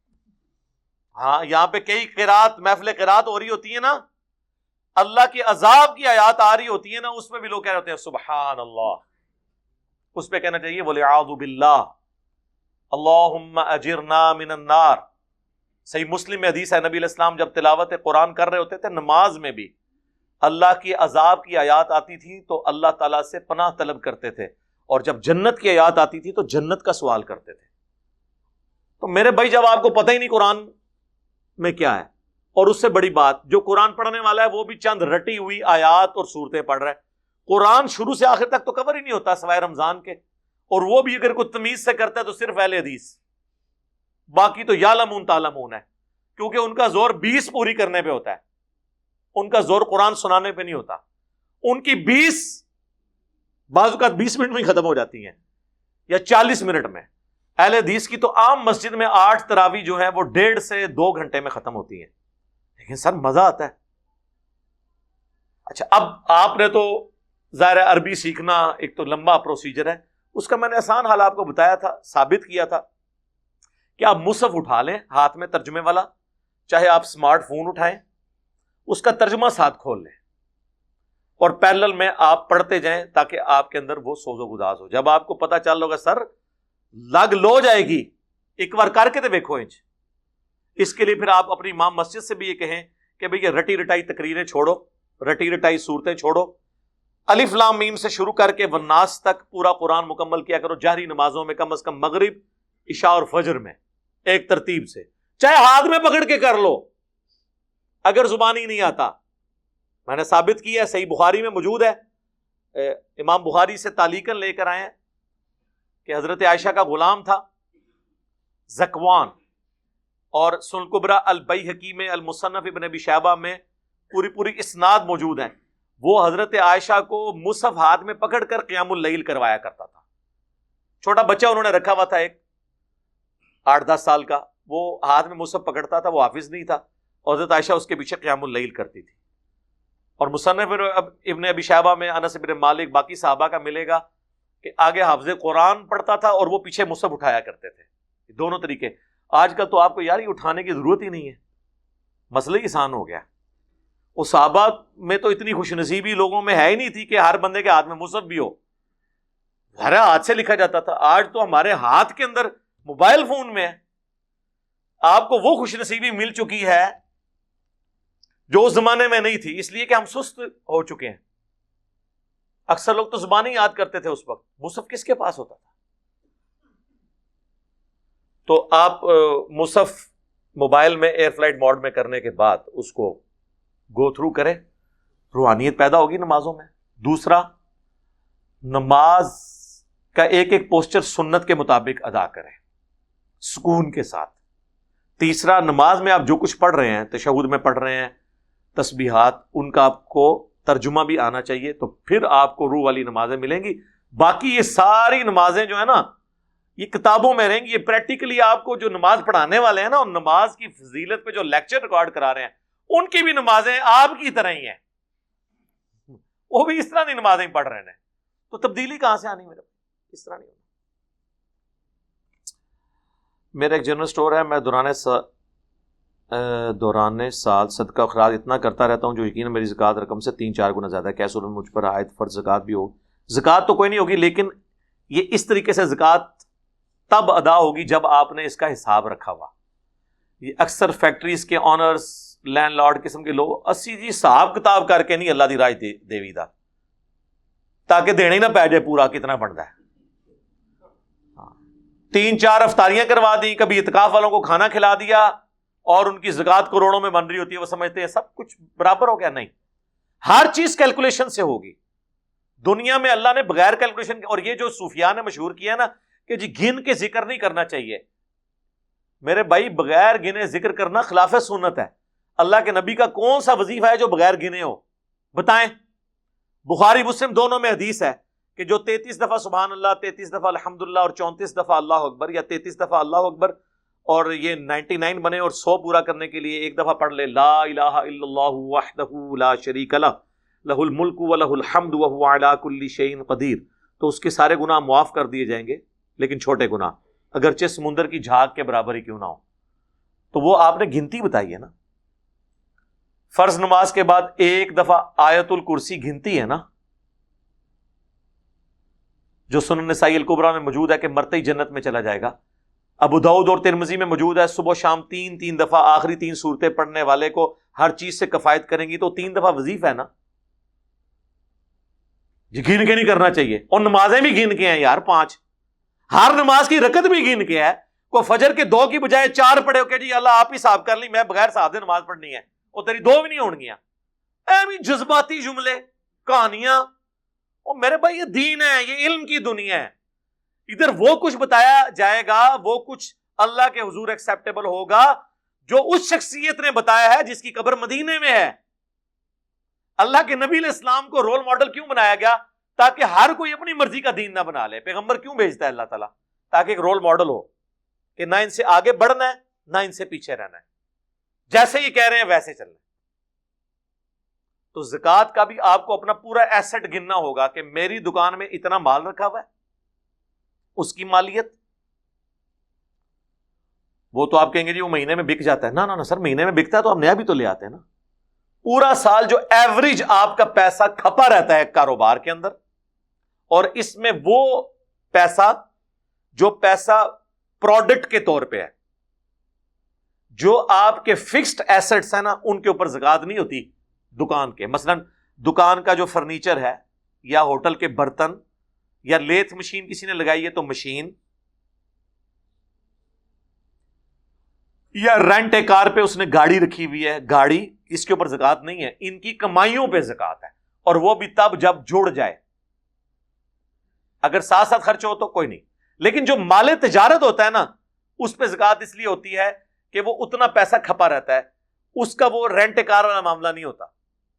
کسی نے ایک کروڑ کا کپڑا دکان میں ڈالا ہوا ہے، وہ آتا رہتا ہے، نکلتا رہتا ہے، لیکن ایوریج ایک کروڑ کا کپڑا ہے تو ایک کروڑ کی اس کی مہینے کی سال پورے کی ڈھائی لاکھ زکات بنے گی۔ تو آپ نے حساب ایک دفعہ ضرور کرنا ہے۔ اپنی دکان کا، زیورات کا، ان ساری چیزوں کا میں نے زکات کے قدیم اور جدید ستر فکی احکام و مسائل کے اوپر ڈیڑھ گھنٹے کی ویڈیو ریکارڈ کرائی ہے۔ آپ دنیا میں ستر کتابیں بھی زکات میں پڑھ لیں۔ اتنا علم آپ کو نہیں ملے گا ایک ترتیب سے جتنا میں نے اس میں ایک ایک چیز باریکی سے شروع ہوں، بیان کی ہے۔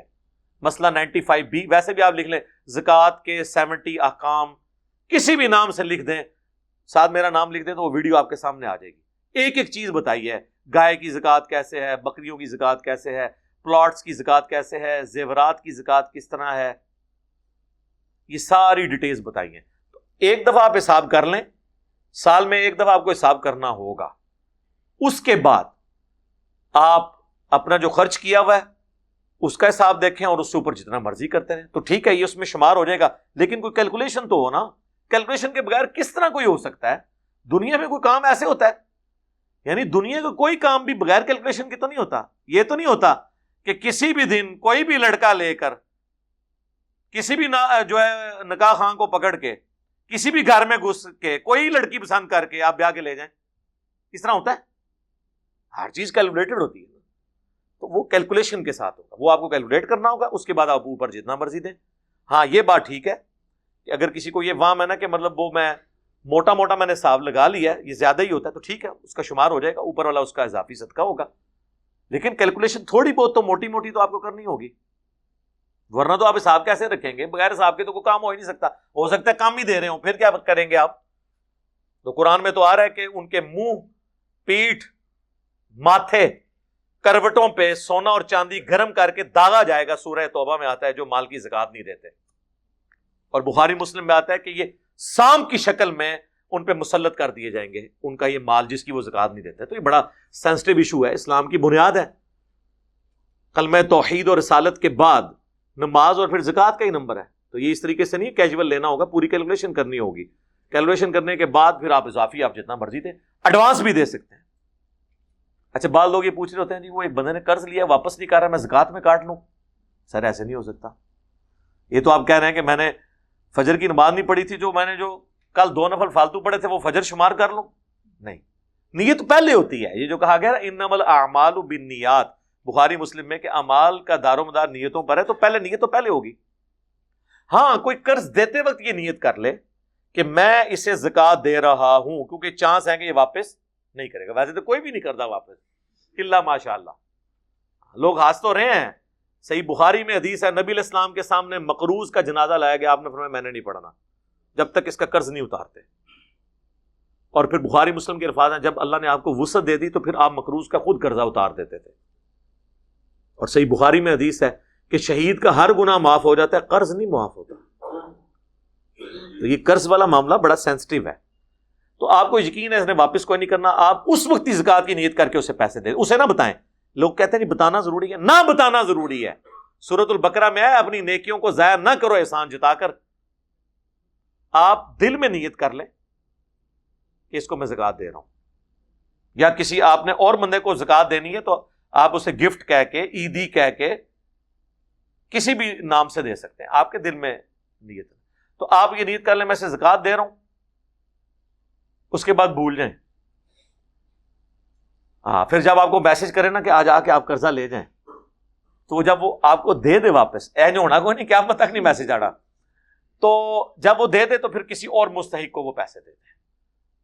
بعد میں نہیں نیت کر سکتے۔ ایک اور طریقہ ہو سکتا ہے اجتہادن وہ یوں ہے کہ اگر کوئی شخص مقروض ہے اور وہ زکوٰۃ کا مستحق ہے اور آپ کا قرضہ نہیں اتار سکتا، تو آپ اسے اتنے پیسے زکوٰۃ کے طور پہ بعد میں دیں۔ پہلے نہیں، اس سے طے کرنا آپ نے۔ پھر وہ فکا انفی والا ہلا ہو جائے گا۔ اس سے کہیں کہ یہ لو یار، میری طرف سے گفٹ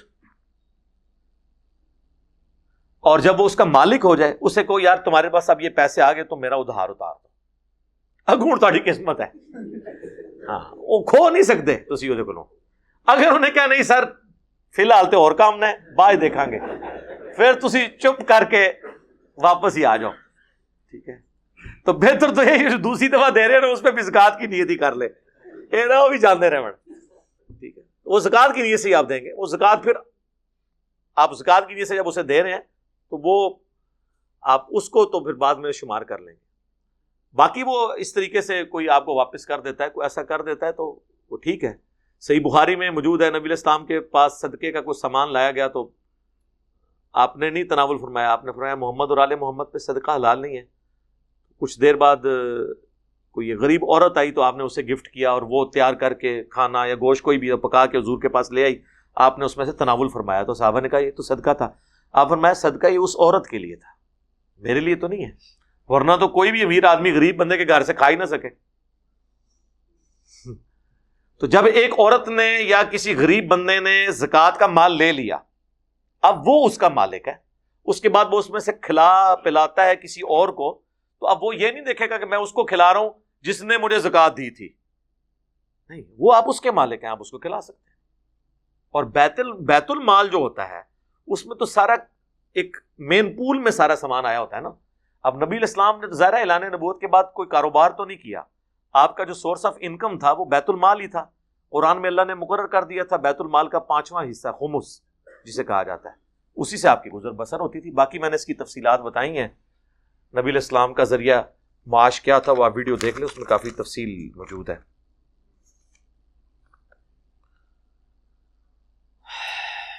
ایک بندے کا نام لکھا ہے۔ نام میں اب اس طرح نام نہ لکھنے کی ضرورت نہیں ہے، کسی نے کیا کہا ہے۔ بالو اس نے لکھا ہے کہ انہوں نے دینے میں دس محرم کو جلسے میں کہا کہ حضرت علی گھوڑے پر سوار ہوتے وقت ایک رکاب سے دوسری رکاب تک پورا قرآن پڑھ لیتے تھے، کیا یہ درست ہے؟ بالکل جھوٹ ہے جی اس طرح نہیں ہوتا۔ یہ کیسے ہو سکتا ہے میرے بھائی؟ بخاری، مسلم دونوں میں حدیث ہے، تم میں سے کسی کی استطاعت ہے کہ وہ ایک رات میں تہائی قرآن پڑھ لے۔ تو صحابہ نے کہا کہ ہم میں سے کس کی استطاعت ہے؟ یہ تو تبلیغی جماعت کے فضائل مال والے بزرگ ہی پڑھ سکتے ہیں۔ جی لکھا نہیں میں فضائل مال میں روزانہ تین قرآن، آٹھ قرآن، روزانہ کے۔ اب یہ کہیں گے اس میں حدیث میں تو لکھا ہوا، سر لکھا ہوا ہے۔ اس لیے کہ جب آپ کہانی چھوڑیں گے تو ہم بھی پھر اس میں بریکٹ لگائیں گے نا کہ اس میں یہ نہیں لکھا ہوا۔ تو آپ نے فرمایا کہ سورہ اخلاص تہائی قرآن کے برابر ہے۔ اس اعتبار سے بھی کہ یہ قرآن کا ون تھرڈ جو ہے توحید ہے۔ تین عقیدے نا عقید توحید، رسالت اور آخرت۔ اور فضیلت کے اعتبار سے بھی ون تھرڈ ہے سورہ اخلاص۔ تو یہ تہائی قرآن کے برابر ہے۔ اس لیے وہ تین دفعہ سورہ اخلاص پڑھ کے بخشتے ہیں نا، پورے قرآن کا سواب بن جائے گا۔ بس یہی کام آپ کرتے رہیں۔ قرآن اس کے لیے نازل نہیں ہوا تھا کہ آپ یہ کام کریں۔ بہرحال، یہ تو پاسبل ہے۔ باقی اس کو کوئی اگر کہتا ہے نا کرامت ہے، تو کرامت ہو تو سب سے پہلے اللہ کے نبی کو حاصل ہونا یہ۔ نبی اسلام کے بارے میں تو ایسی کوئی بات رپورٹ نہیں ہوئی ہے۔ آپ بخاری مسلم میں احادیث کھول کے پڑھیں تو اما عائشہ آپ کو روایت کریں گی کہ نبی اسلام نے رات کو دو نفل پڑھے، اس میں صورت البکرا کے برابر قیام کیا، پھر اتنا ہی رکوع کیا، اتنا ہی کوما کیا، اتنا ہی سجدہ کیا، دو سجدوں کے درمیان دیر بیٹھے۔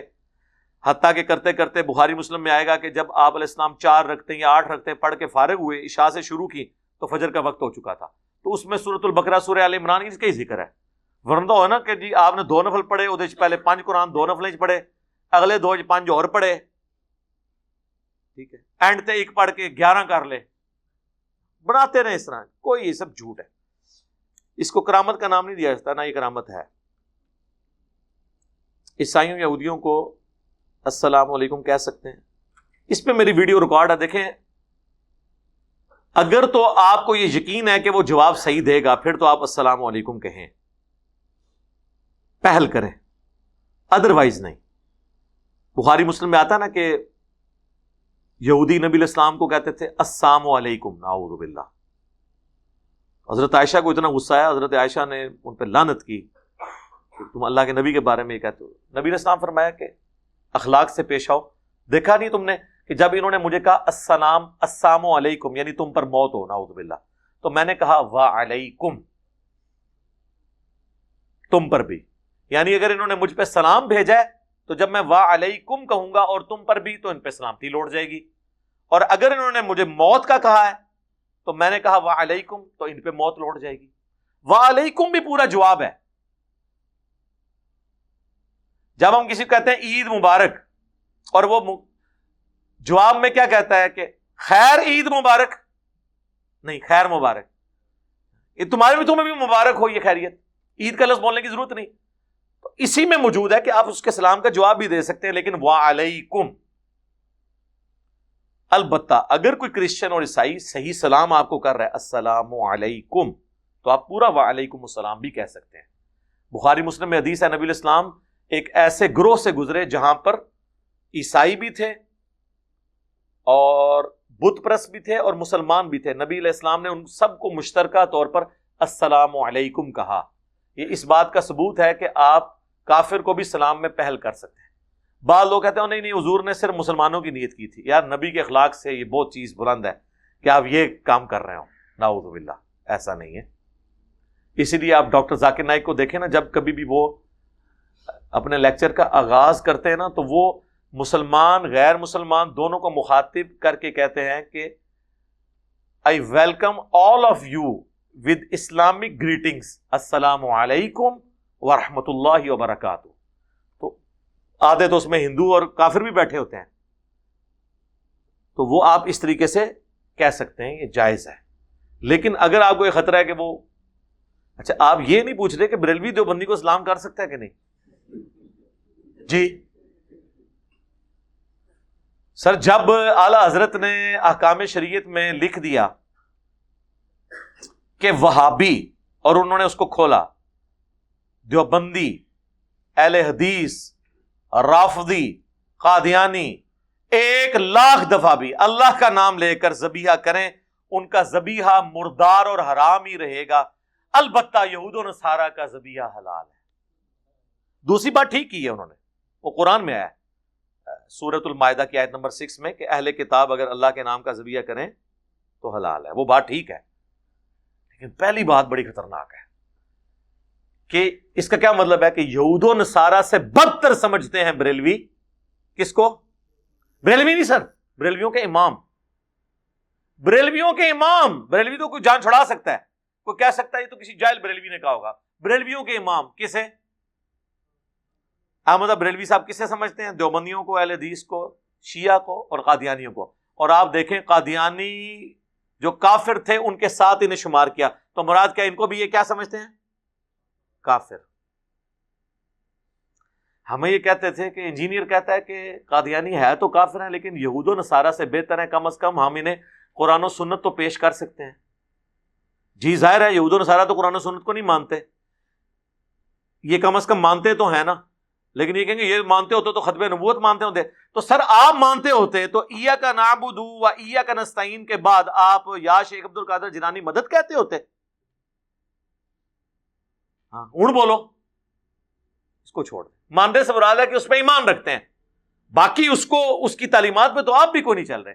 تو میں نے کہا تھا کہ یہود و نصارہ سے بہتر ہیں، ہے کافر، لیکن کم از کم انہیں سمجھانا آسان ہے۔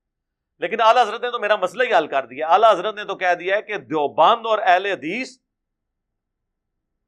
یہ یہود و نصارہ سے بھی بدتر ہے تو پہلے تو اعلیٰ حضرت سے ڈگری لینا، وہ تو آپ کو بھی یہود و نصارہ سے بدتر سمجھتے ہیں۔ اور آپ کو قادیانیوں کے ساتھ انہوں نے شمار کیا ٹینٹ تے کھیڈو۔ ہاں جاؤ۔ اور پھر جو انہوں نے اس میں اپنے ملفوظات شریف میں فرمایا ہے اور پہلی جلد میں لوگ کہتے ہیں نہیں، ملفوظات تو بیٹے نے لکھے ہیں۔ بیٹا عام نہیں ہے، مفتی اعظم انڈیا ہے، مصطفیٰ رضا خان نوری، جن کی وہ نعت ہے، تو شم رسالت ہے، عالم تیرا پروانہ۔ 1981 میں فوت ہوئے ہیں۔ اور پہلی جلد اعلی حضرت نے خود پڑھی ہے ملفوظات اعلی حضرت کی۔ اس پہ انہوں نے ایک شاعری کا، اس پہ قطع بھی کہا ہے۔ اور باقاعدہ اس پہ ان کے سگنیچر ہیں کہ میں نے اس کو پڑھا ہے۔ اس میں لکھا ہوا ہے کہ یہ جو وہابی ہیں ان کے اگر نماز ہو رہی ہو تو وہابیوں کے پیچھے نماز پڑھیں یا اپنی جماعت ادا کروا لیں۔ انہوں نے کہا، وہابیوں کی نہ نماز نماز ہے، نہ اذان اذان ہے۔ لو جی کام ختم ہو گیا نہ جماعت جماعت ہے۔ ان کا یہ وابیوں کی جو مسجد ہے انہوں نے کہا، یہ مسلے گھر کے ہیں۔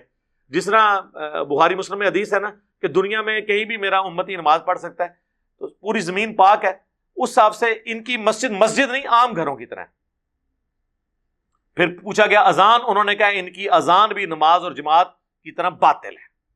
البتہ جب اللہ کا نام آئے تو عز و جل اور دروش شریف پڑھ لیں نبی الاسلام کے مبارک نام کے اوپر۔ بس، صلی اللہ علیہ وآلہ وسلم کہہ لیں، اور کوئی ضرورت نہیں سر، یہ پتہ نہیں کہاں تک بات جائیں گی۔ اچھا جی، یہ بہت لمبی کو سٹوری لکھی ہوئی ہے۔ شیخ ابن عربی کی پیدائش کے سلسلے میں ایک دو ذکر کرتے۔ میرے بھائی، مجھ سے آپ وہ بات پوچھا کریں جو قرآن و سنت سے تعلق رکھتی ہے۔ کسی بابے کا کیا ہوا؟ اس کی ماں کا نکاح کس کے ساتھ ہوا تھا؟ کتنا حق میں دینا؟ میرا کیا لینا دینا اس کے ساتھ دین کے ساتھ؟ دین تو اللہ رسول علیہ بیت کا نام ہے، چھوڑیں۔ اس طرح کی تو ایک کروڑ سٹوریاں لا کے ادھر آپ پرچیاں رکھ دیں گے۔ ادھر پرچی وہ بھیجیں جو آپ دین کا مسئلہ پوچھنا چاہیں۔ یہ چھوڑیں۔ علی بھائی بریلوی حضرات بدت کرتے ہیں، لیکن جب کچھ کہتے ہیں تو بدت ہسنا کہتے ہیں۔ اس میں میری ویڈیو ریکارڈ ہے کہ بدت ہسنا ویسے آپ کہنا چھوڑ گئے ہیں۔ ان کے پاس مانا پتا کیا تھا؟ کہ یار کام تو نیکی کا کر رہے ہیں نا۔ آپ کو کیا مسئلہ ہے؟ ہم کہتے تھے نا یار یہ قبر پہ اذان کیوں دیتے ہو؟ کہتے ہیں اذان دینا گناہ کا کام ہے۔ تو کہنا ہاں،, ہاں،, ہاں, یار ان کے جواب دے گی انہوں جواب ہم دیتے ہیں آپ کو۔ ان کو کہ یہ آپ جنازے کی اور عید کی اذان کیوں نہیں دیتے؟ وہ کہتے ہیں نہیں نبی الاسلام نے نہیں دی۔ تو کیا یہ گناہ کا کام تھا جو اللہ کے نبی نے نہیں کیا؟ کہیں گے نہیں بس آپ نے تعلیم نہیں فرمایا۔ تو یہ قبر پہ اذان کہاں تعلیم فرمائی ہے؟ پھر وہ کہیں گے، ہیں؟ وہ کرن گے، ہیں۔ ان کو دیو نا زان اور تو ساڑھے لی ڈیفینیشن مان لی ہے سر حضور نے منع فرما دیا صحیح مسلم میں حدیث ہے ٹو تھاؤزینڈ فائیو نمبر۔ اور یہ حدیث کے راوی ہیں امام جعفر۔ اور انہوں نے روایت کی ہے امام باقر سے۔ اور امام باقر نے روایت کیا ہے جابر بن عبداللہ سے۔ کہ نبی الاسلام جب کبھی بھی جمعے یا عید یا کسی اور موقع پر تقریر کرتے تو آپ کی آنکھیں سرخ ہو جاتی، آواز بلند ہو جاتی، جیسے کوئی جرنیل اپنی فوج کو تیار کر رہا ہو۔ اور آپ فرماتے کہ میں اور قیامت اس طرح ساتھ بھیجے گئے جیسے یہ دو انگلیاں۔ اور پھر آپ کہتے ام بعد فن خیر الحدیث کتاب اللہ وخیر الحدی، حدی محمد صلی اللہ علیہ وآلہ وسلم۔ وشر الامور محدثاتها وكل محدثة بدعة وكل بدعة ضلالة وكل ضلالة في النار. کچھ الفاظ جامعہ ترمزی میں ہیں، کچھ سنن نسائی میں. آگاہ ہو جو سب سے بہترین کلام اللہ کی کتاب ہے. سب سے ہدایت یافتہ راستہ محمد صلی اللہ علیہ وآلہ وسلم کا ہے. اور سب سے بدترین کام وہ ہیں جو دین میں خود داخل کر دیے جائیں. اور وہ تمام کام گمراہیاں ہیں اور تمام گمراہیاں دوزخ میں لے جانے والی ہیں. تو حضور نے منع ہی کر دیا نا؟ کہ محمد صلی اللہ علیہ وآلہ وسلم کا طریقہ بہترین طریقہ ہوگا اور بدترین کام وہ ہیں جو دین میں داخل کر دیے جائیں۔ خود سے۔ بخاری مسلم دونوں میں حدیث ہے، من احدث فی امرنا هذا فهو رد۔ جس نے میرے تعلیم کی بھی چیز میں کوئی چیز بدل دی یا اس میں چیز داخل کی، وہ مردود ہے۔ تو فوراً آپ کو مثالیں دیں گے کہ جی یہ جو آپ نے لائٹیں لگائی ہوئی ہیں۔ ان لائٹوں کا دین سے کیا تعلق ہے میرے بھائی؟ ہوائی جہاز میں حج کرنے کا دین سے کیا تعلق ہے؟ یہ دین کو سپورٹو کام ہے۔ ڈائریکٹ دین نہیں ہے۔ ڈائریکٹ دین اس وقت ہوں گے جب آپ کہیں گے جو ہوائی جہاز پہ جائے گا، اس کا حج ہوگا، جو نہیں جائے گا، اس کا نہیں ہوگا۔ آپ بے شک گدے پہ جائیں، آپ بے شک پیدل جائیں۔ یہ دین کو سپورٹو چیز ہے۔ کیمرے میں ریکارڈنگ دین کو سپورٹو چیز ہے۔ نماز پڑھتے ہوئے کوئی کہتا ہے، اوپر اس قالین کے اور سامنے اس اے سی شریف کے۔ کہتا ہے اور نیچے سیلنگ شریف کے۔ اور منہ طرف خانہ کعبہ شریف کے۔ یہ کو کہتا ہے؟ تو یہ دین نہیں ہے، دین کو سپورٹو چیز ہے۔ حضور نے ان چیزوں سے تو منع نہیں کرنا تھا نا۔ وہ تو قرآن میں آیا کہ اپنے گھوڑے تیار رکھو سورت الانفال میں آیا کہ اپنے گھوڑے تیار رکھو جنگ کے لیے۔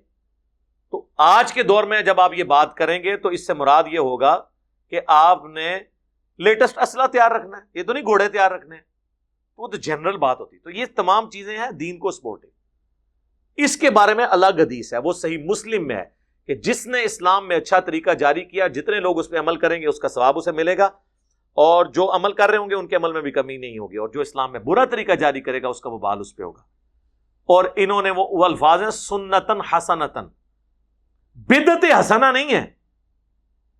سنت حسنا ہے۔ اور وہ حدیث پوری بیان کریں تو آپ کا مسئلہ بھی حل ہو جائے گا۔ پوری حدیث یوں ہے کہ نبی اسلام نے کچھ نیو مسلم آئے جن کے چہرے پر بھی غربت کے آثار تھے۔ نبی اسلام نے مسجد میں ممبر لگوا کے خطبہ دیا۔ آپ نے پھر قرآن پاک کی مختلف آیات تلاوت کی، جن میں صدقہ اور خیرات کی ترغیب دلائی گئی۔ اینڈ پہ آپ نے کہا کہ اللہ کی راہ میں صدقہ کرو۔ ایک انصاری اپنے گھر گئے اور وہ اپنے گھر سے کافی سارا سامان ایک تھیلے میں اکٹھا کر کے اور صحابہ کرام کہتے ہیں کہ وہ بڑی مشکل سے اس کو اٹھا کے لایا گھسٹتا ہوا، لا کے مسجد کے سین میں رکھا۔ تو حضور علیہ السلام کا چہرہ مبارک اس طرح چمک اٹھا جس طرح کے سورج اور سونا۔ کیونکہ اس کی وجہ سے باقیوں کو بھی جیب ڈھیلی کرنے کی ترغیب ملی۔ پھر ایک اٹھا، دوسرا اٹھا، لا کے مسجد میں ڈھیر لگ گیا، حضور خوش ہو گئے۔ تو آپ نے فرمایا، جس نے اسلام میں اچھا طریقہ جاری کیا یعنی اچھا طریقہ کس نے؟ اس انصاری صحابی نے، جو بارش کا پہلا قطرہ بنا۔ یہ آدھی حدیث لے کے اچھا طریقہ اور اسے پکڑ کے جو ہے وہ اپنے بارہ ربی الاول کے جلوس، کوئی اپنے دس محرم کے جلوس، کوئی اپنے یکم محرم کے جلوس الال کرنے شروع کر دیتا ہے۔ خدا کے لیے۔ یہ طریقے کی بات۔ پھر کوئی جو ہے وہ حضرت عثمان کی مثال دیں گے جی صحیح بخاری میں حضرت عثمان نے جمعے کی دوسری اذان شروع کروائی۔ سر کدھر نہیں لکھا بخاری شریف کھول کے پڑھو۔ وہ دوسری اذان ان ایڈیشن ٹو ون نہیں تھی۔ وہ ون کے پیرل ون تھی، جیسے مکبرین ہوتے ہیں۔ وہ الفاظ ہیں بخاری میں کہ حضرت عثمان غنی رضی اللہ تعالیٰ عنہ نے مدینے کے بازار میں ایک اذان شروع کروائی، کیونکہ بازار تک آواز نہیں جاتی تھی۔ مسجد میں دو اذانیں نہیں حضرت عثمان نے شروع کروائی۔ جس طرح ہمارے بریلوی اور دیوبندی کرتے ہیں اور مثال دیتے ہیں حضرت عثمان کی۔ حضرت عثمان نے مسجد نبی میں دو اذانیں نہیں دی، ایک ہی اذان دی، جس طرح اہل حدیث دیتے ہیں۔ یار بخاری شریف آپ خود تو پڑھ کے دیکھیں۔ میرے ابا جی جب وہ نئے نئے اس طرف آ رہے تھے نا، ظاہر ہے وہ تو کٹر بریلوی رہے، کوئی میلاد کی محفل نہیں ہوتی تھی جس میں وہ مانے خصوصی نہ ہو تو ایک دفعہ جمعے کی دوسری اذان کی بات ہوئی، میں نے بریلویوں کی بخاری اٹھا کے ان کے سامنے رکھی، میں نے کہا یہ ذرا پڑھے نا۔ حضرت عثمان نے یہ جو دوسری اذان ہے یہ تو شروع کروائی تھی بازار میں، جس کا اکویلنٹ آج کے دور میں سپیکر ہے کہ بازار تک آواز جا رہی ہے۔ یا جس سے زیادہ شوق ہے، بازار میں اذان دے۔ مسجد میں دو اذانیں کس بات کی؟ تو میرے ابو کہنے لگے، یار اس معاملے میں بھی انہوں نے ہمیں دھوکہ دیا ہوا ہمیں تو پوری زندگی اہل حدیثوں کے خلاف کرتے تھے کہ حضرت عثمان دی دوسری زان نہیں مندے وہ حضرت عثمان لی زان ہوئے تھے اہل حدیث مندے نا۔ میں کو اہل حدیث کا یہاں پہ سپورٹر نہیں بیٹھا ہوں۔ جو سچی بات ہے میں اس میں سپورٹ کرتا ہوں۔ سعودیہ میں ہوتی ہیں۔ سعودیہ میں چھوڑ کے کعبے کے اندر بھی ہو رہی ہوں، کیا فرق پڑتا ہے؟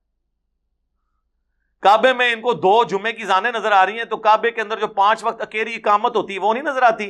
اونچی امین نہیں نظر آتی، رف الدین نہیں نظر آتا۔ دو چیزیں ہی نظر آتی ہیں، ایک بیس تراوی اور وہ بھی صرف مکہ مدینے کی دو مسجدوں میں۔ باقی پورے سعودیہ میں آٹھ۔ مکہ یونیورسٹی میں، ام القرآن میں بھی آٹھ۔ مدینہ یونیورسٹی میں بھی آٹھ۔ ایون باب العمرہ خانہ کعبہ شریف کے بالکل ساتھ جو اس کا دروازہ ہے نا باب العمرہ اس کے باہر ایک چھوٹی سی مسجد ہے، وہاں بھی آٹھ تراوی ہوتی ہے۔ اور یہ تو انفیوں کی وجہ سے انہوں نے وہ بھی دو امام مقرر کر کے دس پلس دس کی ہوئی تھی۔ یہ دلیل تو نہیں، دلیل تو کتاب و سنت ہے میرے بھائی۔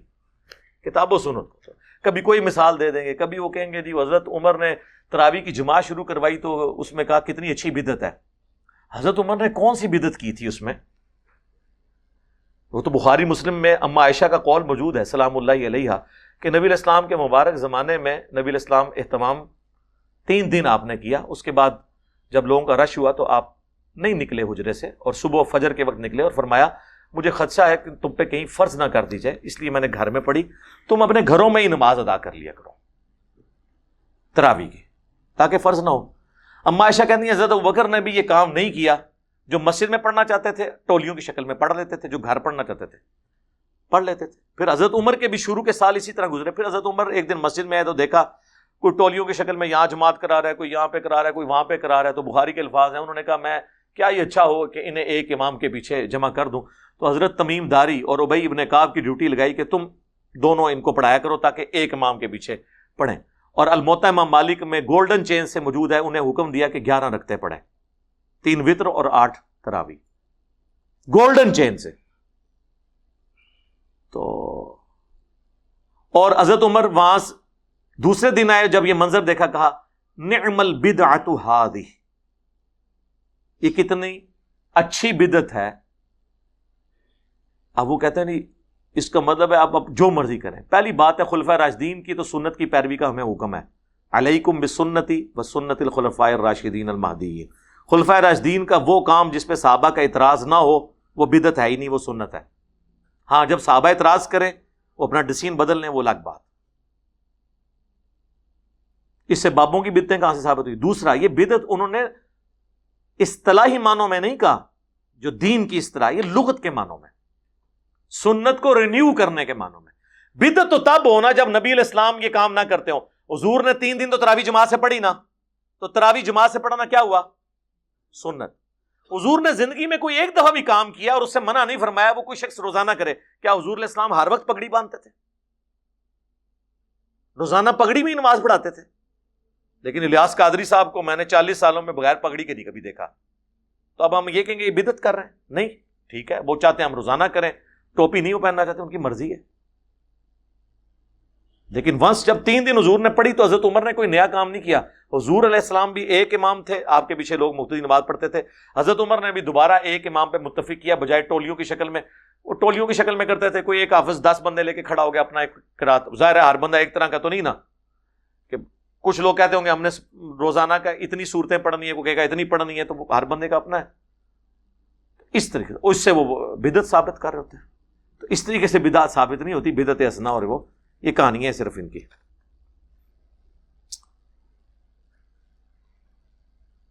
یہ سود، فارکس ٹریڈنگ اور کرپٹو کے بارے میں لکھا ہوا ہے۔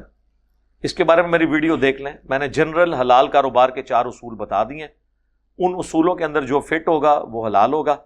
باقی اسپیسیفکلی جتنی اس کی کرالٹیز ہیں وہ آپ نے خود طے کرنی ہے دیکھیں، میں آپ کو یہ تو بتا سکتا ہوں کہ ایک اچھے شوہر میں کیا خوبیاں ہونی چاہیے۔ ایک اچھی بیوی میں کیا خوبیاں ہونی چاہیے؟ رشتہ تو میں نے نہیں ڈھونڈ کے دینا آپ کو۔ وہ آپ نے اپنا خود دیکھنا ہے۔ تو میں نے حلال کاروبار کے جو چار بنیادی اصول ہیں کتاب و سنت کی روشنی میں وہ بیان کیے ہیں۔ آپ ایک ہزار کاروبار بھی لائیں نا، وہ اگر ان چار میں فٹ بیٹھتا ہے تو حلال ہوگا، اگر نہیں بیٹھتا تو حرام ہوگا۔ تو جنرل ہے۔ اچھا زکوٰۃ، زمین، گھر پر جو، زکوٰۃ کے بارے میں پہلے بھی بول چکا ہوں۔ زمین اور گھر کے اوپر زکوٰۃ اس صورت میں ہوگی جب گھر آپ نے کرائے پہ دیا تو اس کی آمدن پہ ہوگی، گھر پہ زکوٰۃ نہیں ہوگی۔ زمین بھی وہ جو زرعی زمین ہے، اس کے اوپر اشر ہوگا۔ وہ بھی اگر بارانی زمین ہے تو آپ نے سو کے پیچھے اس میں دس فیصد ہے، اور اگر آپ خود اس کو کر رہے ہیں تو پھر پانچ فیصد ہے، کیونکہ ظاہر اس میں ٹیوب ویل کا خرچہ بھی آ جائے گا۔ ہاں جی۔ ہاں زمین بیچنے کے لیے اگر رکھی ہوئی ہے تو وہ مال تجارت ہے، زکات ہوگی اس پہ۔ جی جی جی۔ اگر وہ بیچنے کے لیے اس طرح پلاٹ لوگوں نے لیے ہوئے تو وہ مال تجارت ہے نا۔ مال تجارت میں پلاٹ بھی آ جائے گا، گاڑیاں بھی آ جائیں گی، جو چیزیں۔ جو بھی بیچنے کی گھر سے ہوگا، ضرورت سے ہٹ کے، تو وہ آپ کا ظاہر ہے اس میں کاروبار میں آئے گا۔ ادروائز تو جو لوگ جن کے گھر میں چالیس تولے سونا ہے، وہ ایک پلاٹ لے کے بیٹھ جائیں زکات ہی نہ دیں۔ اس طرح تو نہیں ہوگا۔ ہاں ہنفیوں کے نزدیک یہ ہیلا ہے کہ اگر آپ نے پلاٹ لے لیا نا، وہ کہتے ہیں زکات نہیں ہے۔ لیکن اسے پوچھیں اس طرح تو پورا معاملہ تل پٹ ہو جائے گا۔ وہ اب پرانی فکا میں بیٹھے ہوئے ہیں۔ وہ اس زمانے میں زمینیں ہوتی تھی زرعی۔ وہ کہتے ہیں جی آپ کی زمین پہ جب تک آپ کچھ اگاتے نہیں نا اس کی زکات نہیں دیں گے۔ اب ان جہلوں کو کون سمجھائے کہ آپ کی تو مربوں کی زمین اسلام آباد کی قبر کے برابر نہیں ہے، قیمت میں۔ تو یہ تو جدید مسئلہ آ گیا نا۔ حضرت امام منیفا، امام شابی امام مالک کے دور میں پلاٹوں کی یہ قیمتیں نہیں ہوتی تھی اس وقت زمینوں کی قیمت کیا ہوتی تھی؟ جو زمین اگاتی ہے۔ کیونکہ اس وقت لوگ لوگوں کا سورس آف انکم یہ تھا زمین سے۔ آج کل پلاٹ تو بالکل خود ہی بنجر پلاٹ کی قیمت زیادہ ہے زمینوں سے۔ تو وہ مال تجارت بن چکا ہے۔ تو مال تجارت والا حکم اس کے اوپر لگے گا جو آپ نے بیچنے کی گھر سے لیا ہوا ہے۔ ٹھیک ہو گیا؟ یہ اس طرح نہیں میرے بھائی، ہو گیا۔ تو اس طرح تو یہ پچاس بندے تھا پوچھیں گے۔ یہ پرچیاں اس لیے رکھی ہیں نا، یہ پاسبل نہیں ہے۔ چلیے ایک اور یہ پتہ نہیں، پھر اسی کاری صاحب کا نام لکھا ہے تو کاریاں کو تھی تانگ ہوتے منو کو کہنا ایک کہانی لکھی ہوئی ہے۔ کہانیوں کا میں کیا میرے بھائی جواب دوں؟ میرے پاس کوئی جواب کچھ علماء کے نام لکھے، ان کے لیے آپ کیا پیغام دیں گے؟ میرے بھائی، میں نے کیا پیغام دینا؟ ہمارا پیغام تو ایک ہی ہے کہ مرنے سے پہلے اے مسلمان، کر لے اس پہ غور۔ کتابوں کا خدا اور ہے، بابوں کا خدا اور۔ اپنی کتابوں سے غداری نہ کریں۔ یقین کریں، اگر آپ کتابوں سے غداری نہیں کر رہے نا تو ہمیں آپ سے کوئی اعتراض نہیں ہے۔ لیکن اگر آپ اپنی کتابوں کے ساتھ غداری شروع کر دیں گے، پھر ہمارا آپ کا مقدمہ کتابوں کی اتھینٹسٹی پہ ہوگا۔ اس لیے میں ان لوگوں کو جو کم از کم کتابوں کا اعلانیہ انکار کرتے ہیں، ان کو بہتر سمجھتا ہوں۔ دو نمبری تو نہیں کر رہے۔ ایک بندہ کہتا ہے جی میں بخاری مسلم کو حق سمجھتا ہوں، اہل سنت کی مین سٹریم کی کتابیں ہیں۔ لیکن میں نے ماننی کو نہیں حدیث۔ اور ایک بندہ کہتا ہے جی میں بخاری مسلم کی اس حدیث کو یا فلاں احادیث کو میں حجت ہی نہیں مانتا ہوں۔ میں صرف قرآن کو مانتا ہوں۔ تو کم از کم وہ اپنی دو نمبری ظاہر تو کر رہا ہے نا۔ تو پھر آپ مجھ سے یہ نہیں کہیں گے کہ تم نے فلاں حدیث کو ضعیف کیوں کہہ دیا۔ پھر آپ مجھ سے یہ بات کریں گے کہ حدیث حجت ہے یا نہیں۔ پھر ٹاپک شفٹ ہو جائے گا۔ یعنی اگر جاوید احمد غامدی صاحب کسی حدیث کا انکار کریں گے نا، تو ہم ان کو جواب نہیں دیں گے اس حدیث کا۔ ہم ان سے حجیت حدیث پہ بات کریں گے۔ ہاں ایک اہل حدیث جب حدیث پہ اعتراض کرے گا اور وہ مانے گا کہ بخاری مسلم صحیح ہے، لیکن یہ حدیثیں جو آل امیہ کے خلاف آئی ہیں یا بنو امیہ کی بدماشیوں پہ مبنی ہیں، ان کو میں نے نہیں بن بیان کرنا اور میں نے ان کو بیان کرنے نہیں دینا اور میں نے ان کا مطلب توڑ موڑ کے بیان کرنا ہے۔ اس کو ہم نہیں چھوڑیں گے پھر۔ کیوں؟ اس لیے کہ تو تو اپنی کتابوں سے غداری کر رہا ہے۔ تو سیدھا سیدھا کہتے میں بخاری مسلم کو نہیں مانتا، تیرا میرا جھگڑا ختم۔ لیکن اگر تو کہے گا کہ بخاری مسلم کو مانتا ہوں پھر تجھے نہیں چھوڑیں گے۔ کیونکہ پھر تو تو غداری کر رہا ہے نا۔ یہ چیز ہے۔ ہم جس کمپنی کے ساتھ کام کر رہے ہیں، وہاں ہمیں چوبیس گھنٹے میں مال کی پیمنٹ کرنے پر ڈسکاؤنٹ دیتی ہے۔ اب کمپنی جو ہے وہ، یہ کس سسٹم پہ چل رہی ہے؟ سی ای ڈی اے جس میں وہ ہمارے بینیفٹ پر یہ بینیفٹ لکھا ہوا ہے کیا لکھا ہوا ہے؟ یہ کس کا سوال ہے جی؟ اتنا لمبا؟ ہاں جی کریں۔ مختصر سوال کریں۔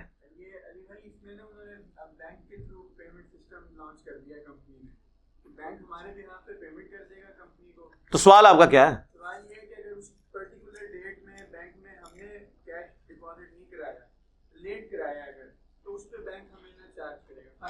تو آپ لیٹ نہ کروایا کریں۔ تو وہ بینک مجرم ہے، آپ نہیں مجرم اس میں۔ تا وقت ہے کہ آپ کے پاس کوئی اور آپشن نہ ہو۔ اگر اور آپشن موجود ہے تو پھر آپ شفٹ کریں اس کے اوپر۔ جی سود ہی ہوگا نا، بینک کھا رہے ہیں نا، تو شفٹ کر جائے نا۔ نماز میں کتنی دیر خاموش رہنے سے سیدھا صاحب واجب ہو جاتا ہے۔ انفی تو کہتے ہیں جی آپ اگر بغیر کسی وجہ کے خاموش کھڑے ہو گئے، تین تسبیحات کے برابر تو ہو جائے گا۔ حالانکہ نبی الاسلام سے سختے کرنے ثابت ہیں، ابو دعود میں ہے کہ آپ الاسلام رکوع میں جانے سے پہلے بھی صدقہ سکتا کرتے تھے خاموشی سے۔ اور جز القرا امام بخاری کی کتاب میں موجود ہے کہ امام کے سکتے کو سور فاتحہ پڑھنے کے لیے غنیمت سمجھو۔ آج بھی آپ مسجد نبی شریف میں چلے جائیں۔ مسجد نبی میں سور فاتحہ پڑھنے کے بعد عام بندے کو تو سمجھ نہیں آتی، سمجھتا شاید روح پرواز کر دی ہے امام صاحب کی۔ ہاں وہ اتنا لمبا وقفہ ہو جاتا ہے۔ آمین کہنے کے بعد ایک ڈیڑھ منٹ خاموشی۔ ہمیں بھی پہلے نہیں پتا چلتا تھا کہ کیا ہو جاتا ہے، بھول جاتا ہے امام، ہر نماز میں ہی بھول جاتا ہے۔ تو پھر انہوں نے بتایا نہیں، یہ سورہ فاتحہ پڑھنے کا وقفہ دیتے ہیں۔ تو یہ اجتہادی مسائل ہیں۔ علماء کے اخذ کیے ہوئے ہیں فکہ کے۔ اور میں نے بتایا تھا، اجتہادی مسئلے دین نہیں ہوتے، وہ کسی کی رائے ہوتی ہے۔ کیونکہ اجتہادی مسئلے کا خود اجتہادی ہونا اس بات کا ثبوت ہے وہ قرآن، سنت اور اجماع کے بعد ہے۔ جب قرآن و سنت، اجماع کے بعد ہے، پھر ہر شخص کو رائے ہے۔ امام منیفا کے اپنے شاگردوں نے ان سے کئی معاملات میں اختلاف کیے ہیں۔ امام شافی کے شاگردوں نے کئی معاملات میں ان سے اختلاف کیے قرآن و سنت کے دلائل کی روشنی میں۔ اجتہادی مسائل ہے نا۔ اور وہ اختلاف کوئی ایسا نہیں ہوتا جس کے اوپر کوئی ہنگامہ کھڑا کر دے۔ اصول کے مسئلے، عقیدے کے مسئلے اصل ہوتے ہیں۔ تو سجدہ صاحب کوئی نہیں واجب ہوتا اور نہ کوئی کسی نے خام خاموش کھڑا ہونا ہے ورنہ تو سارے انفیوں پہ سجدہ صاحب واجب ہوتا ہے۔ کیونکہ امام زور اثر میں اونچی آواز میں قراد نہیں کر رہا تھا اور ہمارے سارے حنفی، چاہے بزرگان دین ہوں یا بزرگان بے دین ہوں چاہے علماء کرام ہوں یا علماء کرائم ہوں، سارے خاموش ہی کھڑے ہوتے ہیں زور اثر میں، چاروں رقطوں میں۔ اپنی دکانوں کا یا چندوں کا حساب کر رہے ہوتے ہیں، ان پہ سیدا صاحب نہیں واجب ہوتا۔ اس وقت کیا مسئلہ ہے؟ پہلے تو انہوں نے بانا کیا ہوا ہے کہ مغرب عشاء اور فجر میں امام پڑھ رہا ہے تو سننا ضروری ہے۔ بالکل میں آپ کے ساتھ ہوں، میں بھی اسی حق میں ہوں کہ خاموشی سے سنیں اور سکتے میں پڑھیں۔ جب وہ پڑھ رہے آپ نہ پڑھیں۔ لیکن زور اثر میں آپ کیا کر رہے ہوتے ہیں؟ اس طریقے سے نہیں، خاموش کو ویسے نہیں کھڑا رہتا، وجہ سے ہی ہوگا۔ اہل حدیث تین طلاق کو ایک مانتے ہیں اور قرآن سے حوالہ دیتے ہیں۔ قرآن سے کہاں سے اہل حدیث نے والا دینا ہے؟ اتنا سیدھا کام ہے۔ قرآن میں کہیں یہ نہیں آیا کہ کٹھی تین طلاقیں جو ہیں وہ ایک شمار ہوں گی۔ قرآن میں صرف طلاق کا طریقہ بتایا گیا کہ اس طریقے پہ کرنی ہے۔ اب یہ انٹینڈنڈ مسئلہ ہے کہ اگر کوئی اس طریقے پر طلاق نہیں دیتا تو اس کا شریع حکم کیا ہے؟ تو وہ ہمیں سنت سے صحابہ کرام کے اقوال سے پتہ چلتا ہے کہ اگر کوئی کٹھی تین طلاقیں دے دے تو اس کی شمار ہو جائیں گی۔ اگرچہ یہ خلاف سنت ہے گناگار ہوگا، یہ بدت ہے، لیکن اسٹیبلش ہو جائے گی۔ اس کی مثال آپ صحیح مسلم میں حالت حیض میں اگر کوئی شخص اپنی بیوی کو طلاق دے دے، عبداللہ ابن عمر نے دے دی تھی تو نبی الاسلام نے انہیں رجوع کرنے کا حکم دیا۔ تو وہ پھر تبا تابی پوچھتا ہے کہ ان کی وہ پہلی طلاق شمار کر لی گئی تھی تو انہوں نے کہا اس کے سوا تو چارہ ہی نہیں تھا، وہ شمار کی گئی۔ حالانکہ حالت حیض میں عورت کو طلاق دینا منع ہے، لیکن اگر کوئی دے دے تو اسٹیبلش ہو جائے گی۔ تو صحابہ کا اس پہ اتفاق ہے۔ ایٹ لیسٹ اہل سنت کے ہاں یہ اتفاقی مسئلہ ہے۔ اہل حدیث بھی صرف ابن تیمیہ کے بعد کے اہل حدیث ہیں، جنہوں نے زیادہ ہنگامہ کھڑا کیا، وہ بھی سارے نہیں۔ مثلا شیخ زبیر علی رحمہ اللہ تعالی وہ تین طلاق ایک مجلس کی، اس کو تین ہی تصور کرتے تھے۔ اب اس میں یہ مانا کرنا کہ جی لوگوں کو پتہ نہیں ہے، طلاقیں ہو جاتی ہیں لوگوں کو ایجوکیٹ کریں۔ جس کو طلاق نکاح کا مسئلہ ہی نہیں پتا ہوتا ویاہ کیوں کرایا تھی یہ کون سا مانا ہے؟ یہ تو فضول ہے۔ اس طرح کی آپ اکلی دلائل تو قرآن میں یہ ٹاپک انٹینڈیڈ ہے۔ قرآن میں درجنوں چیزیں انٹینڈیڈ ہیں جو سنت میں ہیں۔ قرآن میں سو سے زیادہ آیات میں نماز کا ذکر ہے۔ آپ پہ ہوتا تو اللہ سے کہتے کہ ایک دفعہ ہی کہہ لے اللہ تیرا کافی ہے، باقی نڑینویں آتا نے نا، وہ نماز کا طریقہ دس دے۔ کم از کم امت جوڑ جائے۔ بھائی اللہ کی مرضی۔ حج کا طریقہ بھی اسکیٹرڈ فارم میں آیا۔ زکوٰۃ کی تفصیلات اس طرح نہیں آئی ہیں، وہ سنت میں آئی ہیں۔ تو یہ یاد رکھیے گا، اسلام کی بنیاد، بنیادی طور پہ دو چیزوں پہ ہے، قرآن اور سنت۔ اور یہ دونوں انڈیپینڈنٹ ہیں۔ اگر کوئی کہ میں صرف قرآن کو مانتا ہوں، سنت کو نہیں مانتا وہ گمراہ نہیں ہے، کافر ہے۔ یہ گمراہ چھوٹا لفظ ہے۔ گمراہ ہم اسے کہتے ہیں جو سنت میں، احادیث میں چند احادیث سے اختلاف کرتا ہے، باقی سنت اور حدیث کو ایز اے اصطلاح کے طور پر اور اسلام کی بنیاد کے طور پر حجت مانتا ہے۔ جو سرے سے کہ میں سنت کو مانتا ہی نہیں ہے، وہ وہ کافر ہے۔ یہ ہو سکتا ہے کہ کسی وہ تو ہر فرقے میں ہی منکرین حدیث موجود ہیں۔ کوئی حدیث کو ضعیف کہہ کے منکر ہو جاتے ہیں، کوئی حدیث کو صحیح سمجھ کے لیکن امت کے وسیع تر مفاد میں چھپا کے منکر ہو جاتے ہیں۔ کوئی اپنے فرقے کی حدیث کو صحیح ماننے کے لیے تیار ہوتے ہیں، دوسرے فرقے کے منکر ہو جاتے ہیں۔ صحیح حدیثیں بھی آ جائیں، اس کا جواب تلاش کرتے رہتے ہیں۔ انور شاہ کاشمیری صاحب لکھتے ہیں نا، اب ان کو پتا چل گیا، بخاری مسلم میں ثابت ہے، نبی الاسلام نے ایک وطر پڑھنے کی اجازت دی ہے۔ وہ کہتے ہیں، جب میں حدیث پڑھتا ہوں تو میں کئی سالوں سے اس کا جواب تلاش کر رہا ہوں۔ اور مان لیں جواب تلاش کر رہا ہوں۔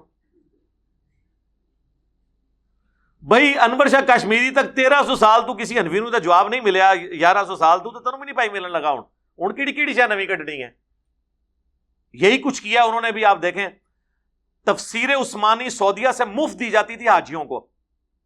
پھر یہاں کے اہل حدیث علماء نے ورکنگ کی کہ جس میں تو فلاں فلاں بدعقیدگیاں لکھی ہوئی ہیں۔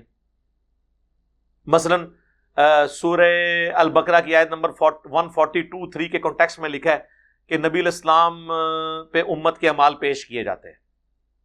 اور مسلم شریف میں ہے کہ ہر منڈے اور جمعرات کو اللہ کی برگاہ میں امال پیش کیے جاتے ہیں۔ اس قسم کی بدقیدیاں نکال کے انہوں نے بھیجا تو سعودی عرب والوں نے nineteen eighty one eighty two میں ہی اس تفسیر عثمانی پہ پابندی لگا دی کہ یہ بدعقیدگی پہ مبنی ہے۔ پھر انہوں نے پاکستان کے ایک اہل حدیث عالم تھے، صلاح الدین یوسف صاحب۔ ان کی تفسیر دینی شروع کی، وہ آج کل آسن بیان وہ اس میں بھی خرابی ہیں۔ عقیدے کے اعتبار سے مجھے اس میں کوئی خرابی نظر آئی، باقی ٹیکنیکل کئی ایررز اس میں ہیں موجود۔ بہرحال اس سے وہ بہتر ہے۔ تو تفسیر عثمانی میں آپ کھولیں سورہ لقمان میں جہاں پہ آتا ہے نا، وہ بچے کی وہ دودھ چھڑانے کی عمر جو ہے دو سال ہے، اس میں وہ پھر لکھتے ہیں کہ قرآن میں تو دو سال عمر آئی ہے، لیکن وہاں منیفا کے نزدیک ڈھائی سال ہے۔ ہو سکتا ہے ان کے پاس بھی کوئی دلیل ہو۔ وہ دو وہ دلیل ان دو گتوں کے درمیان تو کہیں موجود ہوگی نا۔ یعنی ماننا نہیں ہے۔ قرآن کے خلاف کوئی دلیل ہوگی ان کے پاس۔ اس کی بجائے کہہ دو کہ انہیں غلطی لگ گئی۔ اور کئی باتوں میں ماننا ہے۔ یعنی امام منیفا کے نزدیک مدینہ حرم نہیں ہے۔ لیکن سارے انفی مدینے کو حرم مانتے ہیں۔ بخاری مسلم میں پچاس سے زیادہ حدیث ہے کہ مدینہ شریف حرم ہے۔ بلکہ کیا کیا اس میں الفاظ ہیں۔ بخاری مسلم میں الفاظ ہیں۔ نبی اسلام نے فرمایا اے اللہ مدینے کے مد میں اور سا میں برکت فرما۔ یعنی یہ میئرمنٹ کے انسٹرومنٹس تھے۔ اے اللہ مدینے کی محبت ہمارے دل میں مکے کی طرح، بلکہ اس سے بھی زیادہ کرتے ہیں۔ جو مدینے میں بدت کو جاری کرے، اس پہ اللہ کی لانت اللہ کے فرشتوں کی لانت اور تمام لانت کرنے والوں کی لانت جو اہل مدینہ پر ظلم کرے، اللہ تعالیٰ اسے پگھلا دے گا، جس طرح نمک کو پگھلا دیتا ہے۔ مدینے میں دجال داخل نہیں ہوگا۔ جو مدینے میں مرے گا میں اس کی شفات کروں گا۔ یہ ساری حدیث بخاری مسلم میں اوپر تلے کتنی ہے۔ تو مدینے کو حرم نبی اسلام نے ڈکلیئر کیا۔ اب کوئی یہ پیٹنا پیٹنا شروع کر دے کہ ماں منیفا کو یہ بات کیوں نہیں پتا چلی کہ مدینہ حرم ہے؟ بھائی انسان تھے۔ حضرت ابو حرارا کو اگر یہ حدیث نہیں پتا چلی کہ جس پہ غسل جنابت فرض ہو، وہ بغیر غسل کیے بھی روزہ رکھ سکتا ہے۔ اور حضور کی وفات کے تیس سال بعد اما عائشہ نے جب یہ مسئلہ بتایا تو ابو ریرا بیک فٹ پہ چلے گئے۔ انہوں نے کہا، یہ حدیث نہیں، یہ میرا ذاتی خیال تھا۔ مجھے نہیں تھا پتا کہ نبی الاسلام اپنی بیویوں کے ساتھ صحبت کر کے طلوع فجر کے بعد غسل اتارا کرتے تھے۔ یعنی ختم سحری کے بعد، جب فجر طلوع ہوتی ہے۔ ایک ہے طلوع آفتاب، ایک ہے طلوع فجر۔ تو انہوں نے اپنے فتمے سے رجوع کر لیا۔ بخاری مسلم دونوں میں حدیث ہے، حضرت حسان بن ثابت مسجد میں اشار پڑھ رہے تھے ناتیا حضرت عمر وہاں سے گزرے، امیر المومنین ہے صرف دیکھا ایسے کر کے۔ ہائے ہائے ہائے ہائے۔ یہاں کو مفتی دیکھ لینا۔ جی حضور جی حضور۔ نہ نہ حضور دے شگیر سن تو آڈے شگیر نہیں سن۔ ان کا عمر، اس طرح مت دیکھ میری طرف۔ تجھ سے بہتر شخصیت مسجد میں ہوتی تھی۔ میں ان کو بھی اشار سنایا کرتا تھا۔ تو حضرت عمر نے کہا اپنا گواہ پیش کریں۔ انہوں نے کہا، یہ ابو ریرا بیٹھے ہیں، ان کا میلموں میں نہیں میں نے خود حضور سے سنا کہ حضور ناتیہ شار حسان سے سنتے تھے اور کہتے تھے، اے اللہ، روح قدس کے ذریعے حسان کی مدد فرما۔ اور حسان کے اشار کافروں پر ہمارے تیروں سے زیادہ سخت ہے جس طرح میں ان کو تیر مار دوں نا، یہ چھوٹی چیز ہے۔ جب میں کہتا ہوں نا، نہ میں بابی نہ میں بابی، میں ہوں مسلم علمی کتابی۔ تو سر، اے تھے اور اس تو وڈی گل، مرنے سے پہلے اے مسلمان، کر لے اس پہ غور، کتابوں کا خدا اور ہے، بابوں کا خدا اور۔ تو تیر سے زیادہ ہی سر لگتے تو حضرت عمر بیک فوٹ پہ چلے گئے۔ جناب، یہ ہے کتابوں کا دین۔ تو پھر میں کہوں گا کہ حضرت عمر اگر قرآن و حدیث سن کے بیک فٹ پہ چلے جائیں، امیر المومنین ہو کر، تو بابے ہی کوئی نہیں۔ بابے ہی کوئی نہیں۔ حضرت عمر، ان سے بڑا کس کا مرتبہ ہو سکتا ہے؟ ان سے انہوں نے تو نہیں کہا کہ میں تے کوئی ایسی دیس نہیں سنی کہ بھی آسان جڑا ہے پڑھتا ہوئے۔ میرے تک تے کوئی ایسی دیس نہیں پہنچی۔ تو بھائی حضرت عمر تک اگر حدیث نہیں پہنچی تو ماں منیفا تک نہ پہنچے تو ماں منیفا تک مرتبہ گر نہیں چاہتا حضرت عمر کا مرتبہ گر گیا۔ کیا وہ دوسرے خلیفہ راشد سے معصول ہو گئے؟ یہ مسئلہ نہ پتا ہونے کی وجہ سے۔ نہیں۔ جب ہم یہ سمجھتے ہیں نا کسی کی غلطی نکلے تو اس کا مرتبہ گر جائے گا، ادھر ہی ہمارا بیڑا غرق ہو جاتا ہے۔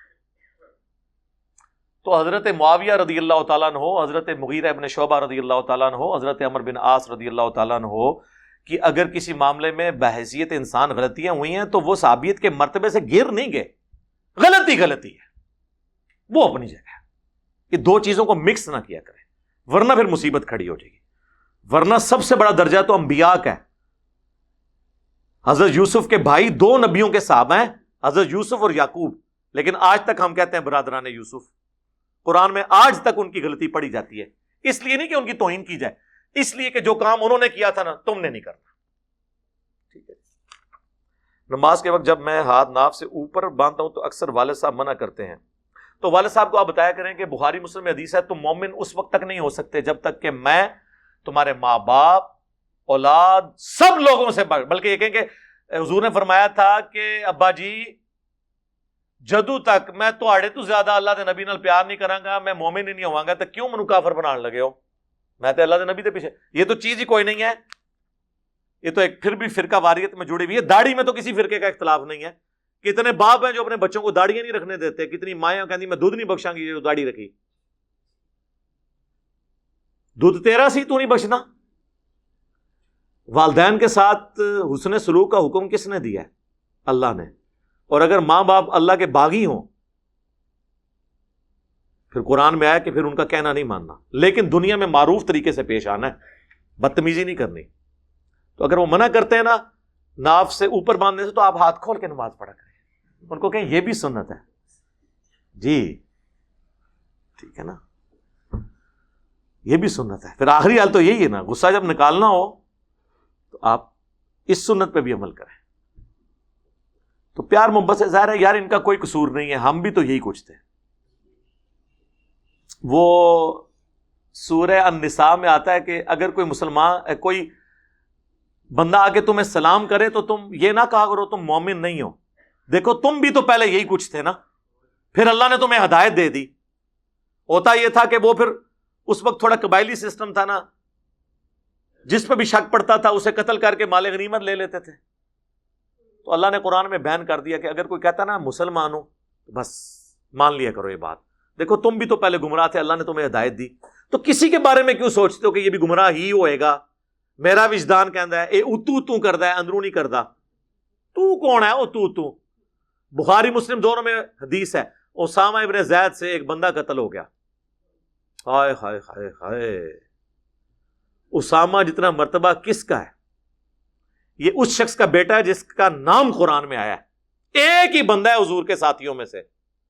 حضرت زید ابن عرصہ جن کا نام قرآن میں آیا اور یہ ان کا بیٹا ہے اور پوتا ہے بیسیکلی ہو گیا نبی الاسلام کا، کیونکہ حضور الاسلام نے بیٹوں کی طرح پالا تھا اسامہ کو۔ بخاری کے الفاظ ہیں، نبی الاسلام اپنی گود میں ایک طرف حسن ابن علی کو بٹھاتے تھے، دوسری طرف اسامہ بن زید کو۔ اتنی محبت۔ اور بخاری مسلم میں الفاظ ہیں، جب حضور غصے میں ہوتے تھے نا، کوئی شخص حضور کو سفارش نہیں کر سکتا تھا، تو اسامہ کو بھیجا جاتا تھا کہ حضور اس پہ نہیں غصہ کھائیں گے، اس سے پیار ہی اتنا کرتے ہیں۔ لیکن سر، نبی کا پیار اس وقت تک ہے جب تک اللہ کی حدیں نہ ٹوٹیں۔ یہ ذہن میں رکھیے گا۔ حد ٹوٹ رہی ہے۔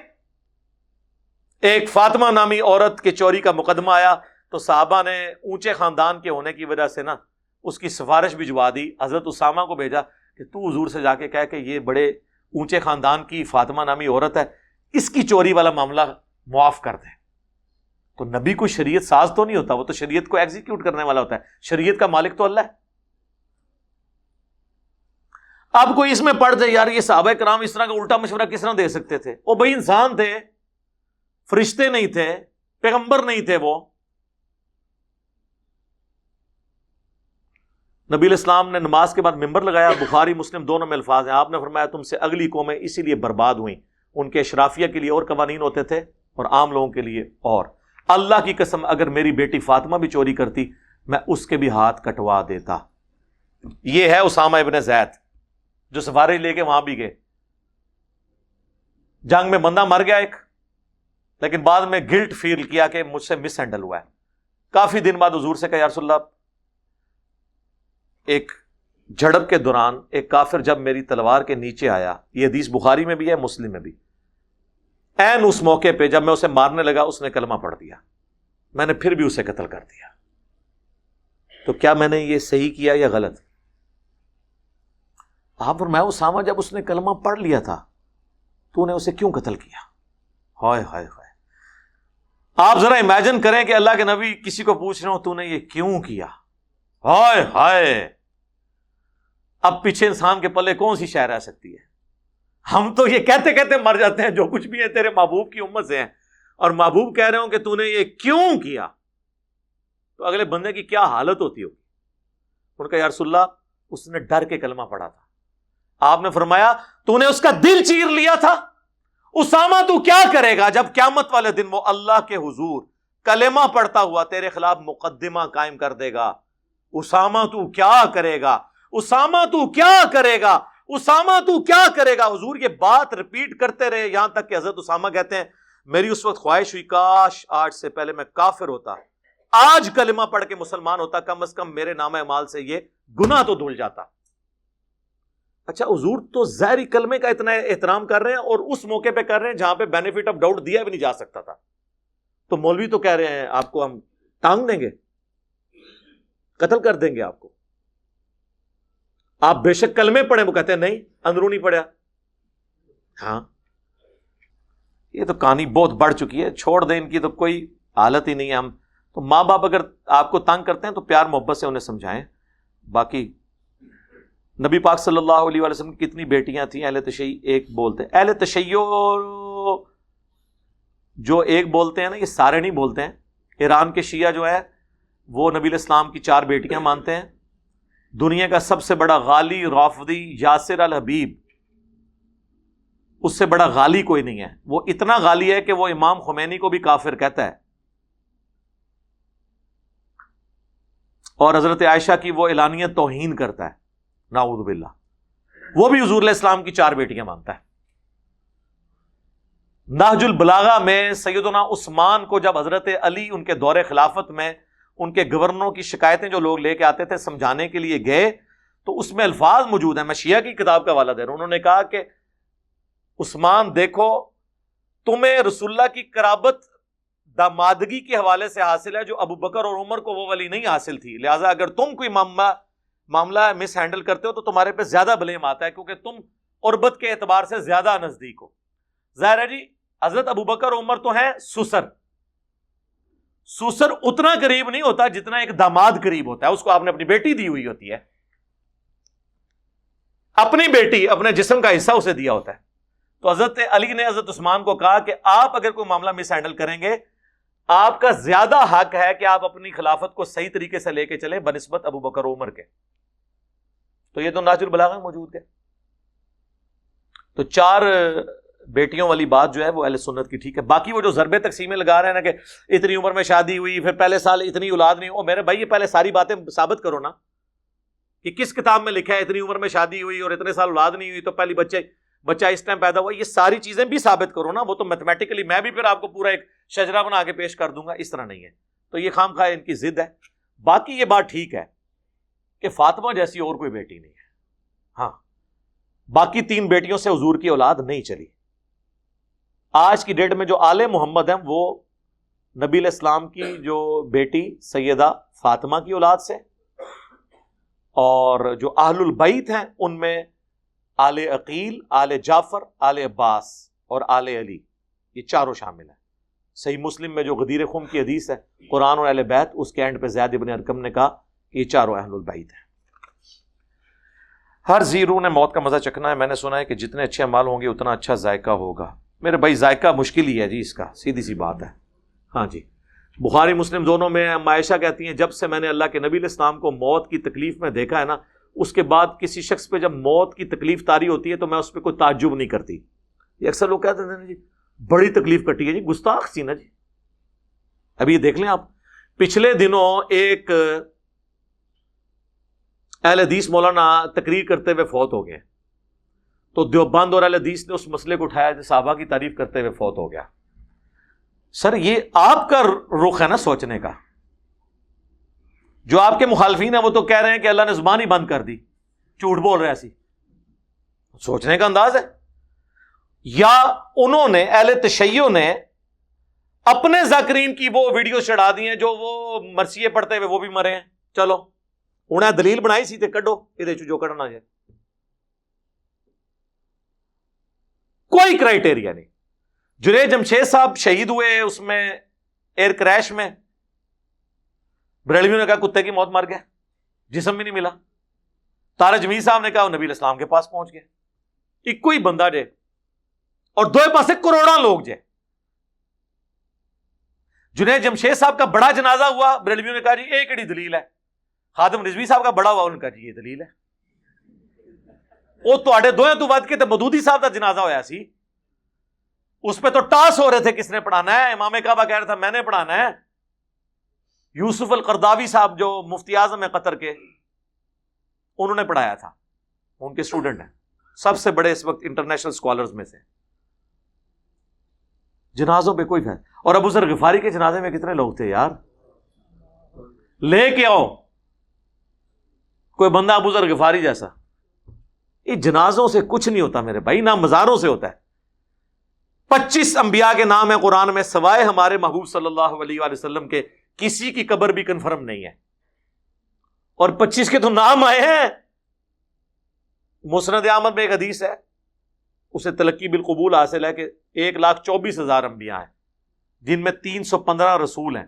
چلے آپ ہم ایک لاکھ چوبیس کی بات کرتے ہیں، تین سو پندرہ رسولوں کی قبریں دکھا دیں۔ سوائے محمد رسول اللہ کے صلی اللہ علیہ وسلم۔ اور وہ بھی اس کی میں آپ کو ریزن بتا دوں، وہ کیوں قبر سلامت ہے؟ وہ بھی نہیں ہونی تھی۔ اس لیے کہ آپ کی نبوت قیامت تک کے لیے ہے۔ تو اللہ نے آپ کی قبر مبارک کو بھی سیو کر دیا کہ آپ کوئی پیغمبر نہیں آئے گا۔ یہ ریزن ہے۔ ادروائز کوئی اور پیغمبر آنا ہوتا۔ اللہ کو کوئی ضرورت نہیں تھی۔ کیونکہ وہ جو فوت ہو گیا، وہ تو اللہ کی جنتوں میں چلا گیا۔ تو یہ موت کا باہر ذائقہ چکھنا ہی پڑنا ہے۔ اب کوئی شخص آپریشن سے گزرتا ہے، اسے تکلیف کاٹنی پڑتی ہے۔ لیکن ایک بندے کو پینڈکس کی تکلیف ہے، اس کے بعد آپریشن کے کٹ کی جو تکلیف ہے، وقتی طور پہ تو وہ سن کر دیتے ہیں، لیکن بعد میں دعائیاں کھانتے ہوئے اور وہ کئی ہفتوں تک وہ آپ کو چلتے ہوئے فیل ہوتا ہے۔ لیکن آپ ایک بڑی تکلیف سے بچتے ہیں۔ موت ایک وہ دروازہ ہے جس کے بعد ہمیشہ کی کامیابیاں کھلنے والی ہیں۔ انشاءاللہ۔ تو وہ اللہ تعالیٰ اس تکلیف کو آسان کر دیتا ہے۔ تکلیف تو ہونی ہے جی۔ وہ تو آپ چھوڑ دیں، وہ تکلیف تو ہونی ہے۔ باقی اللہ تعالیٰ کسی کے لیے آسان کر دے، مشکل۔ باقی اس طرح کچھ نہیں ہوتا۔ حضرت ابو بید ابن جرا بخاری میں حدیث ہے، نبی الاسلام فرمایا، ہر امت کا کوئی امین ہے، میری امت کا امین ابو عبید ہے۔ جنگ یرموک میں حضرت عمر نے اتنا بولڈ ڈسین لیا کہ این میدان جنگ میں جبکہ خالد میں ولید سب سے مشکل جنگ میں تھے، ان کو آرمی چیف سے ہٹا کے ابو بیدا کو لگا دیا۔ یہ بتانے کے لیے کہ خالد کی وجہ سے فتوات نہیں ہو رہی رب خالد کی وجہ سے ہو رہی ہے۔ لیکن موت کیسے ہوئی ہے ابو بیدا کی؟ تعاون کے مرض میں۔ آپ کے لیے تو یہ کہہ دینا کافی ہے نا کہ تاؤن کے مرض میں مر گیا کوئی بندہ۔ تاؤن کے مرض میں کیسے بندہ مرتا تھا؟ اتنے موٹے موٹے پھوڑے، پیپ والے پورے جسم پہ نکلتے تھے۔ اتنی تکلیف سے موت ہوتی تھی۔ ہم تو سمجھتے ہیں کہ صحابہ کرام کا اتنا مرتبہ ہے تو وہ بڑی یعنی مسکراتے ہوئے ایک بار ایسے وہ مسکراتے ہوں گے، ساتھ ہی روح نکل جاتی ہوگی۔ یہ آپ کے کرائٹیریا میرے بھائی۔ حمزہ ابن عبد المطلب جو اللہ اور اس کے رسول کے شعر ہیں، ان کی لاش کا مسئلہ ہوا ہے۔ کان، ناک کاٹے گئے، جگر تک نکال کے چبایا گیا۔ تو کیا ان کا مرتبہ کم ہو گیا؟ حضرت حسین ابن علی اور ان کے بچوں کی لاشیں گھوڑوں کے ٹاپوں کے نیچے روندی گئیں۔ جسم کربلا میں پڑا ہوا ہے اور سر جو ہے وہ شام لے جایا گیا تو ان کا مرتبہ کم ہو گیا۔ نہیں نہیں سر، یہ آپ کے کرائٹیریا ہے اس سے کوئی فرق نہیں پڑتا۔ فجر کی نماز کے بعد اکتالیس مرتبہ سورہ فاتحہ پڑھ کر دم کیا جائے۔ دیکھیں، ستر ہزار لوگوں کی فضیلت، یہ بالکل جعلی اور اکثر کمزور روایتیں اصل یہ ہے، آپ سنت ازگار آپ کو لیکچر کے اینڈ پہ مل جائیں گے۔ صبح شام کے سنت ازگار کیا ہیں؟ فرض نماز کے بعد سنت ازگار ان پہ امفسائز کریں۔ ویسے اگر کوئی سنت ازگار سے ہٹ کے بھی کوئی ایسے ازگار کرتا ہے اپنے شوق کے طور پر جو قرآن و سنت سے ثابت ہوں، وہ الفاظ، وہ جائز ہے۔ کوئی شرکی الفاظ نہ ہو صحیح مسلم حدیث ہے، تم اپنے زمانے جہلیت کے بھی دم مجھ پر پیش کرو، اگر ان میں کوئی شرکی الفاظ نہیں تو ان کو ویسے ہی کرتے رہو۔ تو آپ کو کر رہے ہیں تو یہ کرتے ہیں برل یہ باقی یہ فضائل تو سارے اس طریقے سے بنائے ہوئے ہیں۔ کیا نماز دل میں پڑھ سکتے ہیں یا اتنی آواز میں کہ خود سنائی دے دل میں نماز سے مراد اگر آپ یہ لے رہے ہیں نا کہ آپ کے کان نہ سنیں، زبان بھی نہ ہلے تو وہ تو نماز ہوتی نہیں ہے۔ کیونکہ شریعت کے اندر پڑھنے سے مراد کم از کم اتنا ہے کہ وہ اپنے کان سنے اور کان سننا یہ نہیں ہے کہ یہاں سے نکل کے سنیں، اندر سے ہی آواز۔ بعض لوگ نماز پڑھ رہے ہوتے ہیں، ساتھ والوں کو بھی آواز آ رہی ہوتی ہے۔ وہ غلط ہے۔ اگر کہیں پر شور ہے، موٹر چل رہی ہے، جنریٹر چل رہا ہے آپ اندازے سے اتنی آواز سے پڑھیں کہ اگر یہ بند ہو جائے تو مجھے آواز سمجھ آ رہی ہوتی۔ باقی آپ، بلکہ میں تو کہتا ہوں جنریٹر موٹر چل بھی رہو تب بھی آپ کو آواز آ رہی ہوتی ہے، کیونکہ وہ اندر سے آواز جا رہی ہوتی ہے جب اپنی زبان سے پڑھتے ہیں۔ تو آپ کو فیل ہو رہی ہوتی ہے وہ آواز۔ اس سے کوئی، آپ کو کوئی پرابلم نہیں ہوتی ہے۔ لیکن اگر زبان سے نہیں، تو جہاں پر بولنا اور پڑھنا مراد ہے، وہاں زبان ضروری ہے۔ طلاق بھی دل میں نہیں ہوگی۔ کئی لوگ ادھر آئیں جی میرے دل میں بار بار خیال آتا ہے۔ کیا مت تک آتا ہے طلاق نہیں اس طرح ہوگی۔ کوئی جانور ذبح کرنے لگا، دل میں اللہ کا نام لے گا۔ نہیں، زبان سے لینا ضروری ہے۔ اور اتنی آواز سے کہ اپنے کان سنیں۔ اگر سامنے سے گزر جائے تو نماز دوبارہ پڑھنی ہوگی۔ نہیں، نماز نہیں دوبارہ پڑھنی ہوگی۔ بخاری، مسلم میں حدیث ہے، اگر کوئی تیرے سامنے سے گزرے اس حال میں کہ تو نے سترا بھی رکھا ہو اور وہ سترے اور تیرے درمیان سے گزرنے کی کوشش کرے، اسے روک۔ نہ رکے تو اس سے لڑ، وہ شیطان ہے۔ آپ چلے جائیں سعودیہ میں۔ آپ کسی نمازی کے آگے سے گزر کے بتائیں۔ واقعی پھر تو لڑن گے صحیح طریقے نا تھوڑے نام یہ پاکستان ہی ہے جو لوگ گزر جاتے ہیں۔ اور اس میں نکالنا کیا آپ نے کہ دو منٹ صبر نہیں ہوتا؟ اس کی نماز نہیں ٹوٹے گی اگر کوئی سامنے سے گزرتا ہے۔ گزرنے والا گناگار ہوگا۔ نماز نہیں ٹوٹے گی لیکن نمازی بھی گناگار ہو سکتا ہے اگر وہ کسی راستے میں نماز پڑھ رہا ہے جو گزر گا ہے۔ جیسے اب جمعے کے بعد کئی لوگ سنت گھر جا کے پڑھتے ہیں۔ یا کسی نے نہیں پڑھنی، اس کی مرضی ہے۔ آپ کا کیا کام ہے کہ جمعے کی نماز کے بعد آپ آخری سام میں سنت نیت کر کے بیٹھ دیں تنہوں نہیں پتا کہ لوگوں نے باہر نکلنا ہے۔ ایسے بندے کی نماز بھی توڑوا دینی چاہیے۔ وہ غلط جگہ نماز پڑھ رہا ہے۔ حرم مکہ میں بھی سترے کا اہتمام ضروری ہے۔ لوگ وہاں نمازیوں کے آگے سے اس طرح گزر رہے ہوتے ہیں۔ نمازیوں کا بھی قصور ہے۔ بھائی، اگر میں طواف کے جو دو نفل پڑھ رہا ہوں، وہ کوئی آلریڈی آگے کوئی بیٹھا ہوا ہے، اس کے پیچھے پڑھ لوں تو کیا حرج ہے؟ بجائے کہ میں جدھر منہ اٹھا کے پڑھ لوں۔ میں تو اتنی دفعہ میری حاضری ہوئی ہے، میں نے تو کبھی کسی کو خانے کعبے میں بھی اپنے آگے سے نہیں گزرنے دیا، کیونکہ میں نے موقع ہی نہیں دیا۔ اب متاف میں میں اپنی بیوی کو سامنے بٹھا لیتا تھا، کعبے کی طرح منہ کر کے بیٹھ جاتی تھی، میں پیچھے دو نفل پڑھتا تھا، پھر میں بیٹھ جاتا تھا، وہ میرے پیچھے پڑتی میں سترا تھا۔ لوگ طواف کعبہ والے سامنے سے گزر رہے ہیں، سینٹر سے ہم کسی کو نہیں گزرنے دیتے۔ اور ضروری ہے کہ آگے جا کے پڑھنے ہیں، مقام ابراہیم کی سیدھ میں آپ پیچھے بھی متاف میں کسی جگہ جا کے پڑھ سکتے ہیں۔ دوسری منزل پہ جا کے پڑھیں۔ اور جو ویسے نماز کے لیے ہیں، وہ کیوں ایسی جگہ پہ نماز پڑھیں کہ لوگ گزرے اتنے ستون ہیں، کسی ستون کے پیچھے پڑھیں۔ یا ایٹ لیسٹ سامنے پانی کی کوئی بوتل رکھ لیں، ایک سترا ضرور ہو۔ لوگ سمجھتے ہیں وہاں سے گزرنا جائز ہے۔ نمازی کے آگے سے نہیں آپ گزر سکتے۔ بخاری اور مسلم دونوں میں حدیث ہے، اگر کوئی شخص نمازی کے آگے سے گزرنے کا گناہ اور عذاب جان لیتا تو چالیس تک کھڑا رہتا۔ اب راوی کہہ رہے ہیں کہ میں بھول گئی ہوں کہ وہ چالیس دن تھے، چالیس ہفتے تھے، چالیس مہینے تھے یا چالیس سال؟ چالیس سال ہی تھے۔ کیونکہ سنن ابن ماجہ میں حدیث ہے، اگر کوئی شخص کسی نمازی کے آگے سے گزرنے کا وبال جان لیتا تو سو سال تک انتظار کرتا اور نمازی کے آگے سے نہ گزرتا۔ تو سو سال سے تو چالیس سال کم ہی ہوتے ہیں نا۔ انتظار کر لیں۔ تو کہڑی سلا دو کسی نے نیتی ہے کہ تمہیں بڑی مصیبت تین سے چار منٹ لگتے ہیں۔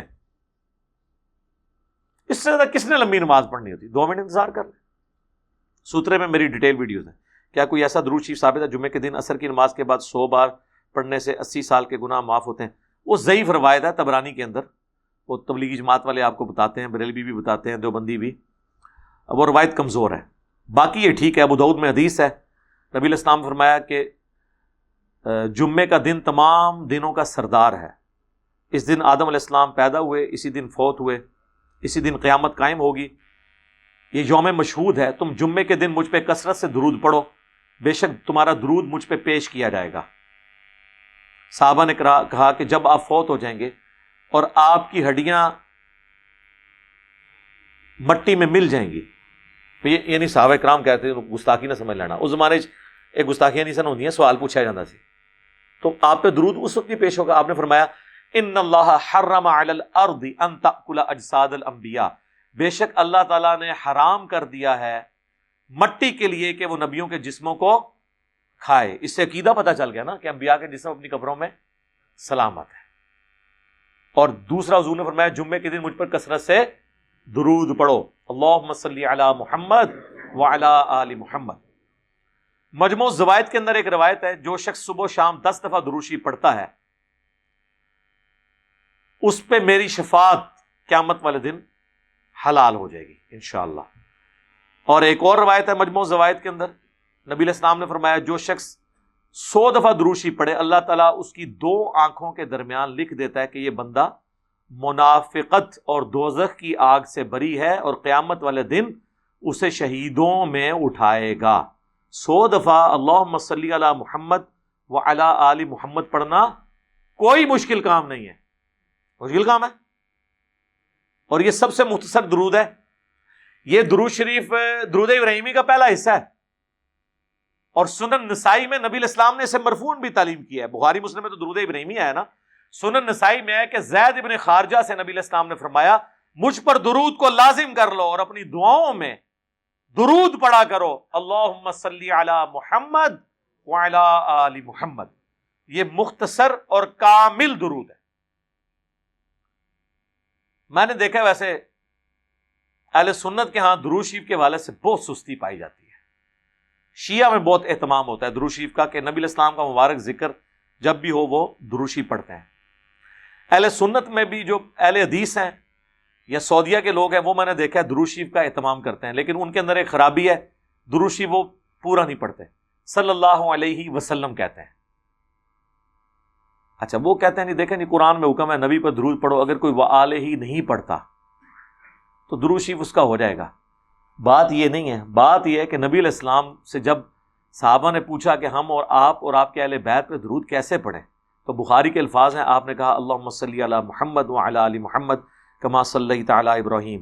حضور علیہ السلام نے، اور یہ حدیث بخاری اور مسلم میں، ان اللہ و ملائی کا تہسلون نبی سورہ الزاب آیت نمبر ففٹی سیون کے کانٹیکسٹ میں اس کے شان نزول میں یہ حدیث لیا امام بخاری نے، امام مسلم نے۔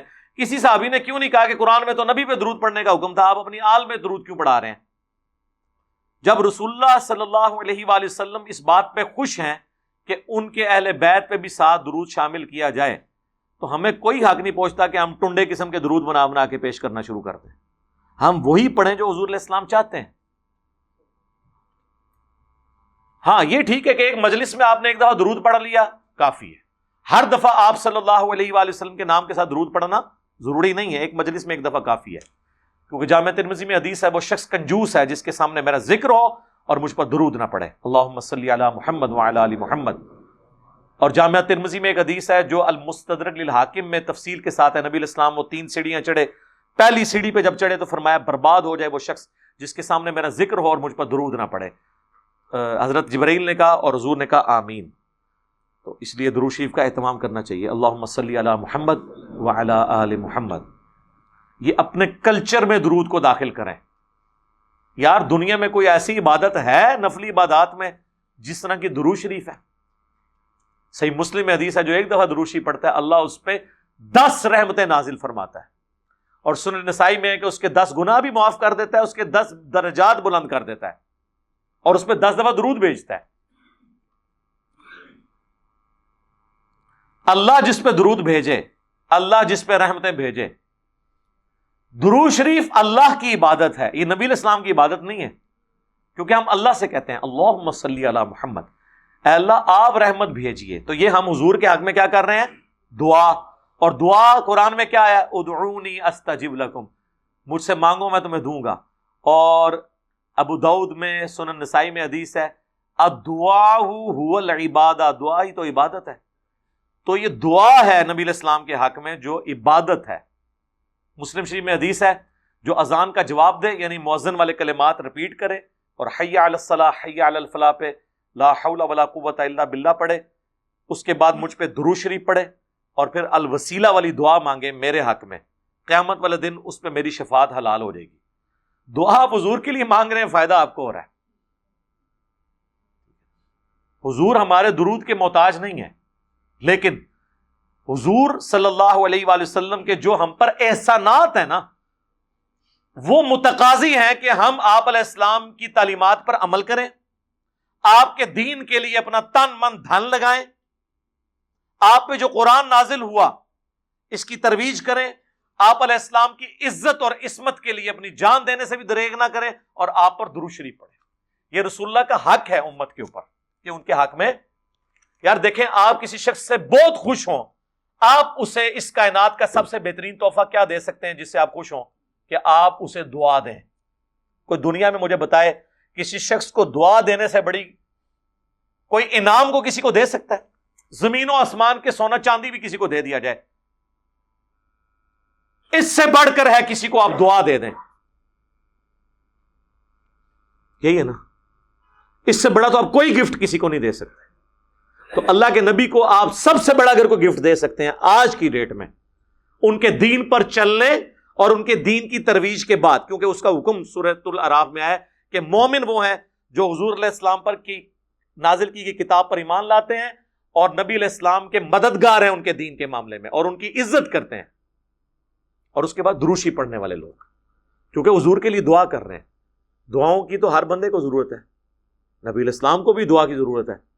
اگرچہ وہ ہماری دعا کے محتاج نہیں، لیکن ہماری ہر دعا کی برکت سے ان کے درجات بلند ہوتے ہیں۔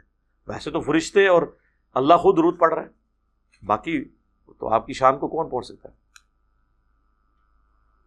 کیا آپ جن نکال لیتے ہیں؟ جی میں تو وہ جن کٹے نے میں وہ جن کٹے نے جڑے کسی کو سے نکلے۔ دیکھیں جی۔ لیکن ویسے آپ کسی بندے کا جن نکالے نا، تو وہ نارمل حالت میں آ جاتا ہے۔ میں جو مولوی نے جن کٹے نے نا، انہوں نے جن پی گئے نے۔ غصے نے دیکھ نہیں رہے کن جو لڑزتے ہیں ہاتھ پیر کمنے شروع ہو جاتے ہیں میرے باقی سب کو وہ پیار محبت سے بات کرتے ہیں، ان سے اخلاقیات سے بات کرتے ہیں۔ میری باری آتی ہے جناب، وہ نام بھی آپ دیکھیں ایک دوسرے کے نام آج کل تو میری وجہ سے بہت احترام سے لے رہے ہیں۔ کہ چاہے وہ جس طرح بعض اوقات گھر میں مہمان آئے ہوں نا، تو گھر میں جو آپس میں لڑنے والے بھی ہیں نا، وہ ان کے سامنے اپنا منہ رکھنے کے لیے آپس میں احترام سے بات کرتے ہیں۔ یہی کچھ مولوی کر رہے ہیں۔ ٹھیک ہے جی۔ اور بڑے احترام سے اشرف تھانوی صاحب، احمد بریلوی مرحوم، ورنہ کتابوں میں تو المحنت میں لکھا ہے، یہ شیطانی لشکر ہے جو ہم پہ حملہ ہوا ہے احمد بریلوی۔ اور احمد بریلوی نے اسام الرمین میں لکھا ہے ان کے بارے میں، کہ یہ واجب القتل ہیں علماء دیوبان اون کہتے نہیں، اسی بھائی بھائی ہیں چھوٹے چھوٹے بہت اچھی بات ہے۔ میں کہتا ہوں میری دشمنی میں اگر آپ نے اتحاد امت کر لیا نا، تو مجھے اس کا کوئی غم نہیں۔ میں خوش ہوں اس بات میں چینگے میں نہیں لاؤں گا تھوڑے تو باقی رہ گیا جن نکالے۔ میں بھائی، یہ پروفیشنل لوگ ہوتے ہیں جو، جن کی یہ فیلڈ ہے۔ وہ کرسچنس میں بھی ہیں۔ ہانٹنگ پروگرام آپ دیکھ لیں اس پہ ڈسکوری چینل پہ لگتا تھا۔ ہندو بھی جن نکال لیتے ہیں، یہ ایک فن ہے۔ اس کا تعلق کسی کی بزرگی سے نہیں ہے۔ ہندوؤں میں، عیسائیوں میں، یہودیوں میں بڑے بڑے جن نکالنے والے لوگ ہیں، جن ڈال بھی دیتے ہیں۔ تو باقی آپ کسی ایسے سی العقیدہ مسلمان کے پاس جس کی یہ فیلڈ ہے، جائیں جو شرکیہ کلمات نہ کہے، آپ اسے جن نکلوائیں۔ وہ ایک بندے کو تو میں جانتا ہوں، میں آپ کو بتا دیتا ہوں، پنڈی میں، راجہ بازار میں اقبال سلفی صاحب ہیں اہل حدیث ہیں اور بڑے ذمہ دار پکے مواحد ہیں، سنت ازگار بھی دیتے ہیں وہ۔ میں کبھی گیا نہیں ہوں، لیکن میں ان کی کچھ ویڈیوز دیکھی ہیں جو لوگ گئے ان کے پاس۔ تو آپ ان سے رابطہ کریں۔ جی اگر ہم جماعت میں لیٹ شامل ہوں، آپ امام صاحب ایک سائڈ پر سلام پھیریں تو ہم اٹھ جائیں۔ پھر امام دونوں طرف سلام پھیر امام کے دونوں طرف سلام پھیرنے کا انتظار کریں۔ اس کی وجہ ہو سکتا ہے اس طرف سلام پھیر کے اس نے سیدہ صاحب کرنا ہو۔ تو جب تک مکمل طور پر امام نماز سے نہیں نکلتا آپ نہ اٹھیں، دونوں سلام پھیرنے کے بعد آپ اٹھیں۔ سجدہ صاحب کے پانچ طریقے ہیں، میری اس پہ ویڈیو بھی ریکارڈ ہے۔ بخاری مسلم میں یہ بھی طریقہ ہے کہ تشہد مکمل کرنے کے بعد سلام پھیرنے سے پہلے ہی جب پورا تشہد پڑھ چکے ہیں تو دو سجدے کر کے پھر سلام پھیر دیں۔ بخاری مسلم میں یہ بھی طریقہ ہے کہ دو طرف سلام پھیرنے کے بعد دو سجدے کریں اور پھر بیٹھتے ہی دونوں طرف سلام پھیر دیں۔ اور بخاری مسلم میں یہ بھی طریقہ ہے کہ دو طرف سلام پھیرنے کے بعد دو سجدے کریں، پھر بیٹھ بیٹھ جائیں۔ اور دوبارہ سلام پھیرنے کی ضرورت نہیں، تب بھی آپ کا ہو جائے گا۔ وہ اصل میں دو سجدے کرنے ہوتے ہیں۔ تابعین سے، ابراہیم نقی سے ثابت ہے، جو حنفیوں والا طریقہ ہے۔ لیکن حنفیوں سے کہ یہ بتایا طریقہ کہاں لکھا ہوا ہے، وہاں آپ کے خلاف بھی بات لکھی ہوئی ہے۔ کیونکہ ابراہیم نقی کہتے ہیں کہ سجدہ صاحب میں بھی ایک طرف سلام ہے اور جنازے میں بھی ایک طرف سلام ہے۔ پوری حدیث یوں ہے۔ تو اب کون سا انفی ہے جو جنازے میں ایک طرف سلام پھیرتا ہے؟ سعودیہ پورے میں جنازے میں ایک سلام ہوتا ہے۔ عرب اسٹیٹس میں۔ یہاں اہل حدیث دو طرف پھیرتے تھے، اب کافی سارے ان کو بھی سمجھ آ گئی ایک طرف پھیرتے ہیں۔ تو آدھی حدیثوں پہ عمل کرتے ہیں۔ تو دو طرف سلام پھیرنے کے بعد آپ کھڑے ہو جی۔ سجدہ شکر سے کیا مراد ہے؟ کیا نماز کے علاوہ سجدہ شکر کیا جا سکتا ہے؟ جی کیا جا سکتا ہے سجدہ شکر؟ اور اس کے لیے وضو بھی کوئی شرط نہیں ہے۔ آپ کر سکتے ہیں۔ اور اس پہ کوئی اس طرح صحیح حدیث تو نہیں ملتی، لیکن سجدہ تلاوت کے اوپر آپ اسے قیاس کر سکتے ہیں۔ جیسا صحیح بخاری میں عبداللہ بن عمر کے بارے میں آتا ہے کہ بغیر وضو کے بھی وہ قرآن کی جب تلاوت کر رہے ہوتے تھے، تو اونٹ پہ بیٹھے ہوئے بھی سر کے اشارے سے سجدہ کر لیتے تھے۔ اس میں آپ اگر، یہاں میں اب تلاوت کر رہا ہوں نا، تو میں زمین پہ اتر کے قبلہ رو کے سجدہ کرنا ضروری نہیں، سجدہ تلاوت۔ بس میں یوں کر لوں نا ٹو باؤ ڈاؤن تو میرا سجدہ ہو جائے گا۔ سب سے افضل درجہ تو یہ ہے۔ لیکن سواری پہ آپ بیٹھے ہیں، وہ تو بخاری مسلم میں آتا ہے، نبی الاسلام فرض نماز سواری سے اتر کے پڑھتے تھے اور وطر اور باقی ساری نمازیں سواری کے اوپر پڑھتے تھے اور اس میں استقبال قبلہ کا بھی اہتمام نہیں کرتے تھے۔ استقبال قبلہ فرض نماز کی شرط ہے۔ سواری میں آپ جدھر مرضی منہ کر رہے ہیں یعنی اگر سواری چل رہی ہے، یہ نہیں کہ جان بوجھ کے آپ نے دوسری طرف منہ کرنا ہے۔ اور اس میں بھی بخاری مسلم میں الفاظ ہیں، آپ رکو اور سجدے سر کے اشاروں سے کرتے تھے۔ اور ابود میں الفاظ ہیں کہ آپ رکو کے لیے کم سر جھکاتے اور سجدے کے لیے زیادہ۔ وہ آپ نے مطلب اس میں سپر مین نہیں بن جانا ایسے کر کے، وہ سامنے مسجد بنائی ہوئی ایسے۔ ایسے کر رہے ہوتے ہیں سجدہ۔ نہیں۔ جو بندہ کرسی پہ بیٹھ کے نماز پڑھا ہے نا، قیام کے بعد رکو کیا، یوں۔ سجدہ، یوں۔ بس۔ ایسے نہیں کرنا۔ یہ خود سے بنایا ہوا سر کے اشارے سے۔ کرنا ہے لوگوں کو بیٹھ کے نماز پڑھنے کا بھی طریقہ نہیں پتا۔ تو عام حالت میں آپ سجدہ شکر کر سکتے ہیں، اس کے لیے وضو شرط نہیں ہے، بشرطے کہ آپ انفی نہ ہو ورنہ آپ کا نکاح بھی ٹوٹ گیا، آپ کا ایمان بھی گیا۔ جی ان کے نزدیک سجدہ شکر میں بھی وضو شرط ہے اور بغیر وضو کے نماز پڑھنا یا سجدہ کرنا اللہ کی توہین ہے اور یہ کفر ہے۔ اس سے بیت بھی ٹوٹ جائے گی، اس سے نکاح بھی ٹوٹ جائے گا۔ یہ مصیبت ہی پہ گئی، سجدہ شکر کے کیتا عذاب ہی پہ گیا۔ تو میری ایک ویڈیو چڑھی تھی، کیا پاکستانی کرکٹ ٹیم کے نکاح ٹوٹ چکے ہیں؟ جی ٹوٹ چکے ہیں، جو انفی ہیں ان کے۔ یا پھر ان مولویوں سے پوچھیں مسئلہ آپ نے کہاں سے نکالا ہے؟ ہم بخاری سے ثابت کرتے ہیں کہ بغیر بزو کے آپ سجدہ تلاوت بھی کر سکتے ہیں۔ سجدہ شکر بھی کر سکتے ہیں۔ نماز نہیں پڑھ سکتے سنبی دعود میں مولا علی کا کال ہے کہ رسول اللہ کو قرآن پڑھنے سے بھی کوئی چیز حالت، کوئی حالت مانے نہیں ہوتی تھی۔ سوائے جنابت کے۔ آپ بغیر بزو کے قرآن بھی پڑھتے تھے بخاری مسلم حدیث اما عائشہ کہتی ہے، میں حیض کی حالت میں ہوتی تھی اور حضور نے اپنا سر مبارک میری گود میں رکھا ہوتا تھا اور آپ قرآن پڑھ رہے ہوتے تھے۔ یہ وہ کیوں بتا رہی ہیں؟ کہ ضرورت سے زیادہ پابندیاں نہ لگائیں۔ کتنی پابندیاں انہوں نے لگائی ہیں؟ یار، توبہ توبہ توبہ۔ کہتے نہیں جی، قرآن کہ مولوی گرم اس واسطے ہوتا کہ ذکر ہی بڑا گرم پڑ دینے۔ یہ کتنے مولویوں کی باقاعدہ یعنی انہوں نے بات کی ہے کہ یار یہ جو مفتیوں کی ویڈیو لیک ہو رہی ہے نا، وہ پڑھائی بڑی گرم کرتے ہیں یار یہ آپ توہین کر رہے ہیں اس پڑھائی کی؟ پڑھائی گرم کر دینا ان کو پتا ہونا ہے کہ پکڑے جائیں گے تو ساری ان کی گرمی نکل جائے۔ وہ غریب غریب بچے وہاں پڑھ رہے ہوتے ہیں۔ جن کے ماں باپ دو کی روٹی نہیں ان کو کھلا سکتے، وہ بےچارے چھوڑ جاتے ہیں۔ اور انہوں نے اپنا کام اٹھا کے رکھا ہوتا ہے۔ اللہ ان کو ہدایت دے۔ کیا بیوہ عدت اور سو کے دوران اپنا سابقہ شوہر متوفی کی قبر پر جا سکتی؟ کیوں نہ جائے جی؟ جا سکتی ہے لیکن عدت گزارنے کے بعد۔ اس لیے کہ وہ سابقہ نہیں ہے، اس کا وہ شوہر ہی ہے۔ وہ کہتے ہیں نکاح ہی ٹوٹ گیا نکاح نہیں ٹوٹا، جب تک وہ نیا نکاح نہیں کر لیتی، وہ اسی کی بیوہ شمار ہوگی نا۔ اسی کی عورت شمار ہوگی۔ سوگ جو ہے نا جی اس کے لیے آپ نے گھر سے باہر نہیں نکلنا۔ اللہ یہ کہ کسی کو بیماری ہو جائے کوئی۔ کسی خوشی کی ایکٹیویٹی میں، کسی غمی کی ایکٹیویٹی میں اس عورت نے چار مہینے، دس دن نہیں نکلنے۔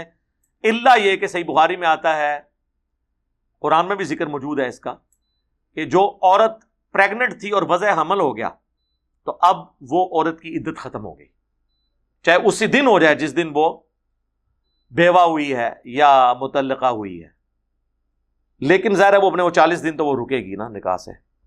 تو باقی سو کے دوران عورت نہیں نکل سکتی۔ بعض لوگ کہتے ہیں جی بوڑھی عورت ہے جی بوڑھی چھوڑ کے جو مرضی ہے۔ اس شریعت کا حکم ہے چار مہینے دس دن۔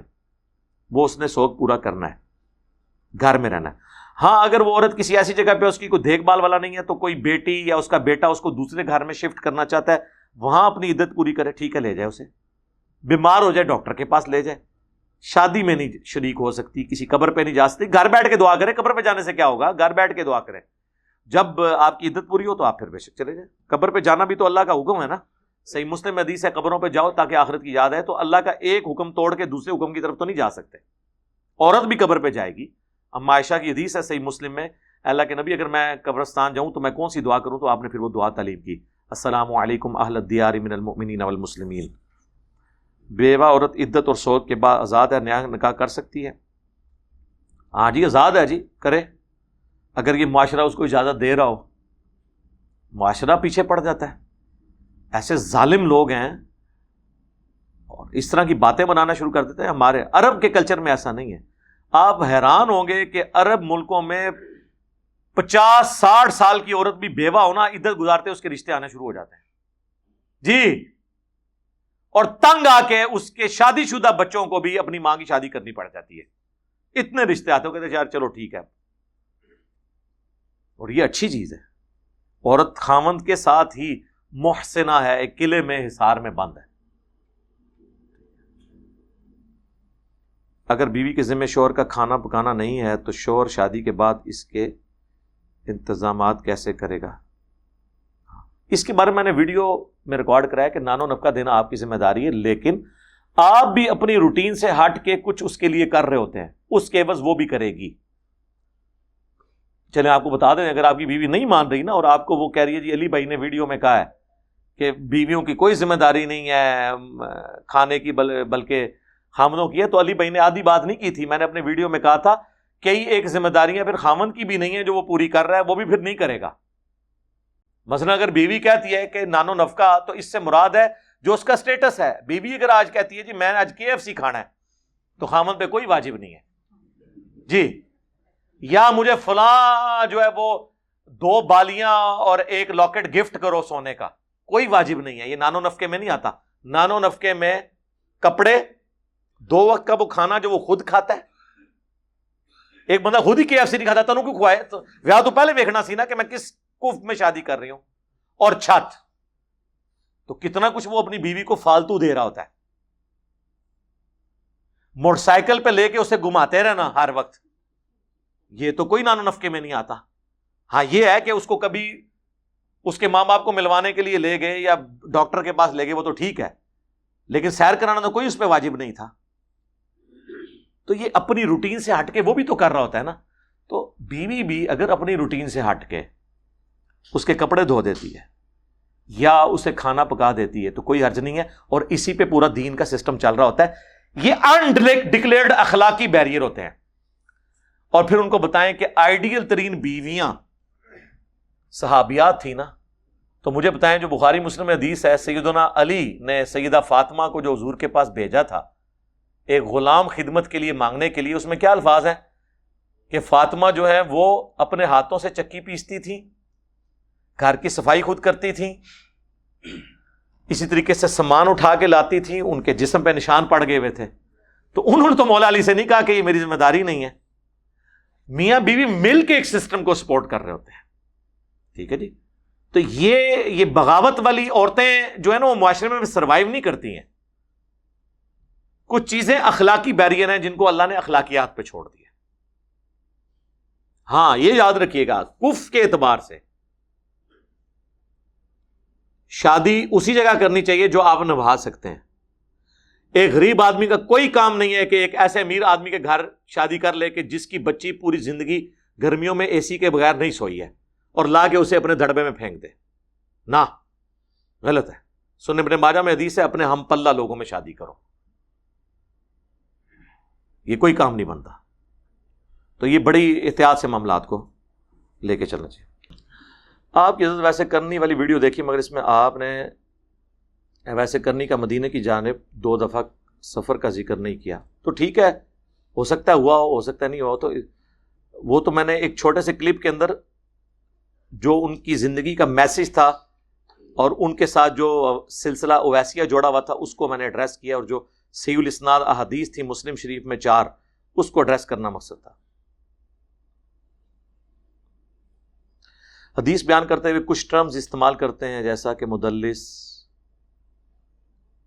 وغیرہ، اس کو بھی ایکسپلین کریں۔ ہر بار تو نہیں ظاہر ایکسپلین ہو سکتا۔ کچھ بیسک ٹیکنالوجیز تو آپ کو پتا ہونی چاہیے۔ اور اگر آپ کو نہیں پتا ہے تو میری ویڈیوز دیکھ لیں، اس میں میں نے اس کو ایکسپلین کیا ہے۔ مسئلہ تھرٹی سکس کے اندر اور ایک ریسرچ پیپر ہے۔ ریسرچ پیپر نمبر ٹین کے نام سے۔ اس میں یہ ساری اصطلاحات ہیں۔ اجتہاد کیا ہوتا ہے؟ اجماع کیا ہوتا ہے؟ اسی طریقے سے مدلس کیا ہوتا ہے؟ صحیح ہین کسے کہتے ہیں؟ سنن اربا کون سی ہیں؟ تو یہ تو بیسک ٹرمز تو آنی چاہیے نا، تو پھر وہ چیزیں سب تو میں نے یہ کئی ایک ویڈیوز میں اسے ایکسپلین کیا ہوا ہے۔ تعزیت کے موقع پر جو ہاتھ اٹھا کر دعا کی جاتی ہے اس کی شریع حیثیت یہ دعا تو کو نہیں کہتے، وہ تو فاتحہ پڑھتے ہیں، اس کی تو کوئی شریع حیثیت نہیں ہے۔ ایک دفعہ سورہ فاتحہ پڑھ کے، تین دفعہ سورہ کلاس پڑھ کے وہی سال سواب کر رہے تھے۔ اس کی کوئی حیثیت نہیں ہے۔ ویسے کسی میت کی قبر پہ جا کے یا اس کے گھر جا کے ہاتھ اٹھا کے دعا کرنا جائز ہے؟ کوئی مسئلہ نہیں اس کے اندر۔ آپ دعائیں مغفرت کریں اس کے لیے، جو بخاری مسلم میں حدیث ہے، ابو عامر جب فوت ہوئے تو نبی الاسلام نے ہاتھ اٹھا کے ان کے لیے دعا کی، اے اللہ ابو عامر کو بخش دے اور انہیں کثیر مخلوق پر فضیلت عطا فرما۔ اور باقی ایک دعا تو ہو جاتی ہے نا اللہ مغفل حینا و میتنا جنازے کے اندر بھی، جو جامعہ ترمزی اور ابودعود میں یہ دعا موجود ہے جنازے کی۔ اور ابودعود میں حدیث ہے، جب بھائی کو دفنا چکو تو اس کی قبر پہ جا کے، اس کے قبر کے سوالات کی استقامت کے لیے دعا کرو، وہ بھی دعا موجود ہے۔ اور عام حالت میں بھی آپ قبرستان جاتے ہیں تو مسلم شریف میں جو دعا ہے، السلام علیکم اہل دیار من المومنین اور ویسے نماز کے اندر بھی آپ دعا مانگیں۔ سورت الحشر میں رب نقفل لنا ولی اخوان الذین سبقونا بالایمان۔ اہل ایمان کی نشانی ہے کہ جو ان کے اہل ایمان بھائی ان کی، ان سے پہلے فوت ہو چکے ہیں، ان کے لیے دعائیں مغفرت کرتے ہیں۔ تو دعائیں مغفرت تو آپ کرتے ہیں علی بھائی ایک بھائی موترز تھے کہ آپ مولانا ساک مرحوم کو بہت کوٹ کرتے ہیں لیکن ان کے دروس کو اپنے پیج پر اپلوڈ نہیں کرتے۔ کیا ہے میرے بھائی؟ کیوں نہیں کرتے؟ کرتے ہیں۔ باقی ظاہر ہے کہ ان کا اپنا ایک ویڈیو کا چینل بنا ہوا ہے۔ مولانا ساک صاحب کو بڑے لیول پہ پروموشن ہماری ویڈیوز کی وجہ سے ملی۔ شروع میں ہماری پروموشن مولانا اساق صاحب کے چینل پہ ایک ویڈیو میری چڑھی تھی۔ دو ہزار گیارہ میں حسینیت اور زیدیت کا تحقیقی جائزہ۔ اس سے ہوئی۔ مولانا ساگ صاحب کی وفات کے اوپر بمشکل پچیس تیس ہزار ان کے سبسکرائبر تھے۔ اب ان کے ایک لاکھ سے زیادہ ہو چکے ہیں۔ تو باقی چونکہ ان کا اپنا چینل موجود ہے، اور ظاہر ہے کہ وہ ریگولرلی ویڈیوز اپلوڈ کرتے ہیں، مولانا اسحاق اردو کے نام سے۔ اس کو آپ سبسکرائب کریں۔ بڑی ترتیب سے اس پہ کرتے ہیں۔ ہمیں جب ضرورت پڑتی ہے تو ہم ان کے کلپس ابھی پچھلے دنوں میری ایک ویڈیو اپلوڈ ہوئی ہے خلیفت الرسول کون ہے؟ سیدنا ابو بکر یا سیدنا علی۔ اس میں باقاعدہ ہم نے آٹھ نو منٹ کا جو میرا ان کے ساتھ انٹرویو تھا، جو میں نے ان سے چالیس سوال کیے تھے۔ تیئیس مارچ دو ہزار بارہ کو فورٹی کوشچنز ود مولانا اسحاق، اس کا کلپ باقاعدہ ڈالا ہے۔ تو ہم کوشش کرتے ہیں۔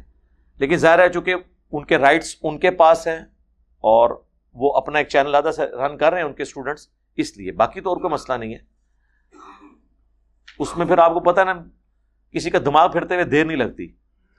مفتی حنیف قریشی صاحب مجھے بتانے لگے ان کے سبسکرائبر پانچ لاکھ سے زیادہ تھے آٹھ سے تین چار سال پہلے۔ ان کا چینل اڑ گیا۔ کیونکہ انہوں نے دوسرے علماء کی ویڈیوز بھی ساتھ جوڑ کے اپلوڈ کی، انہوں نے کاپی اسٹرائکس بھیجے کچھ تو فیئر یوز ہے یعنی تیس سیکنڈ کے اندر اندر آپ اگر کسی کی دوسرے کی ویڈیو یوز کر لیں، اس پہ کاپی اسٹرائک نہیں آتا۔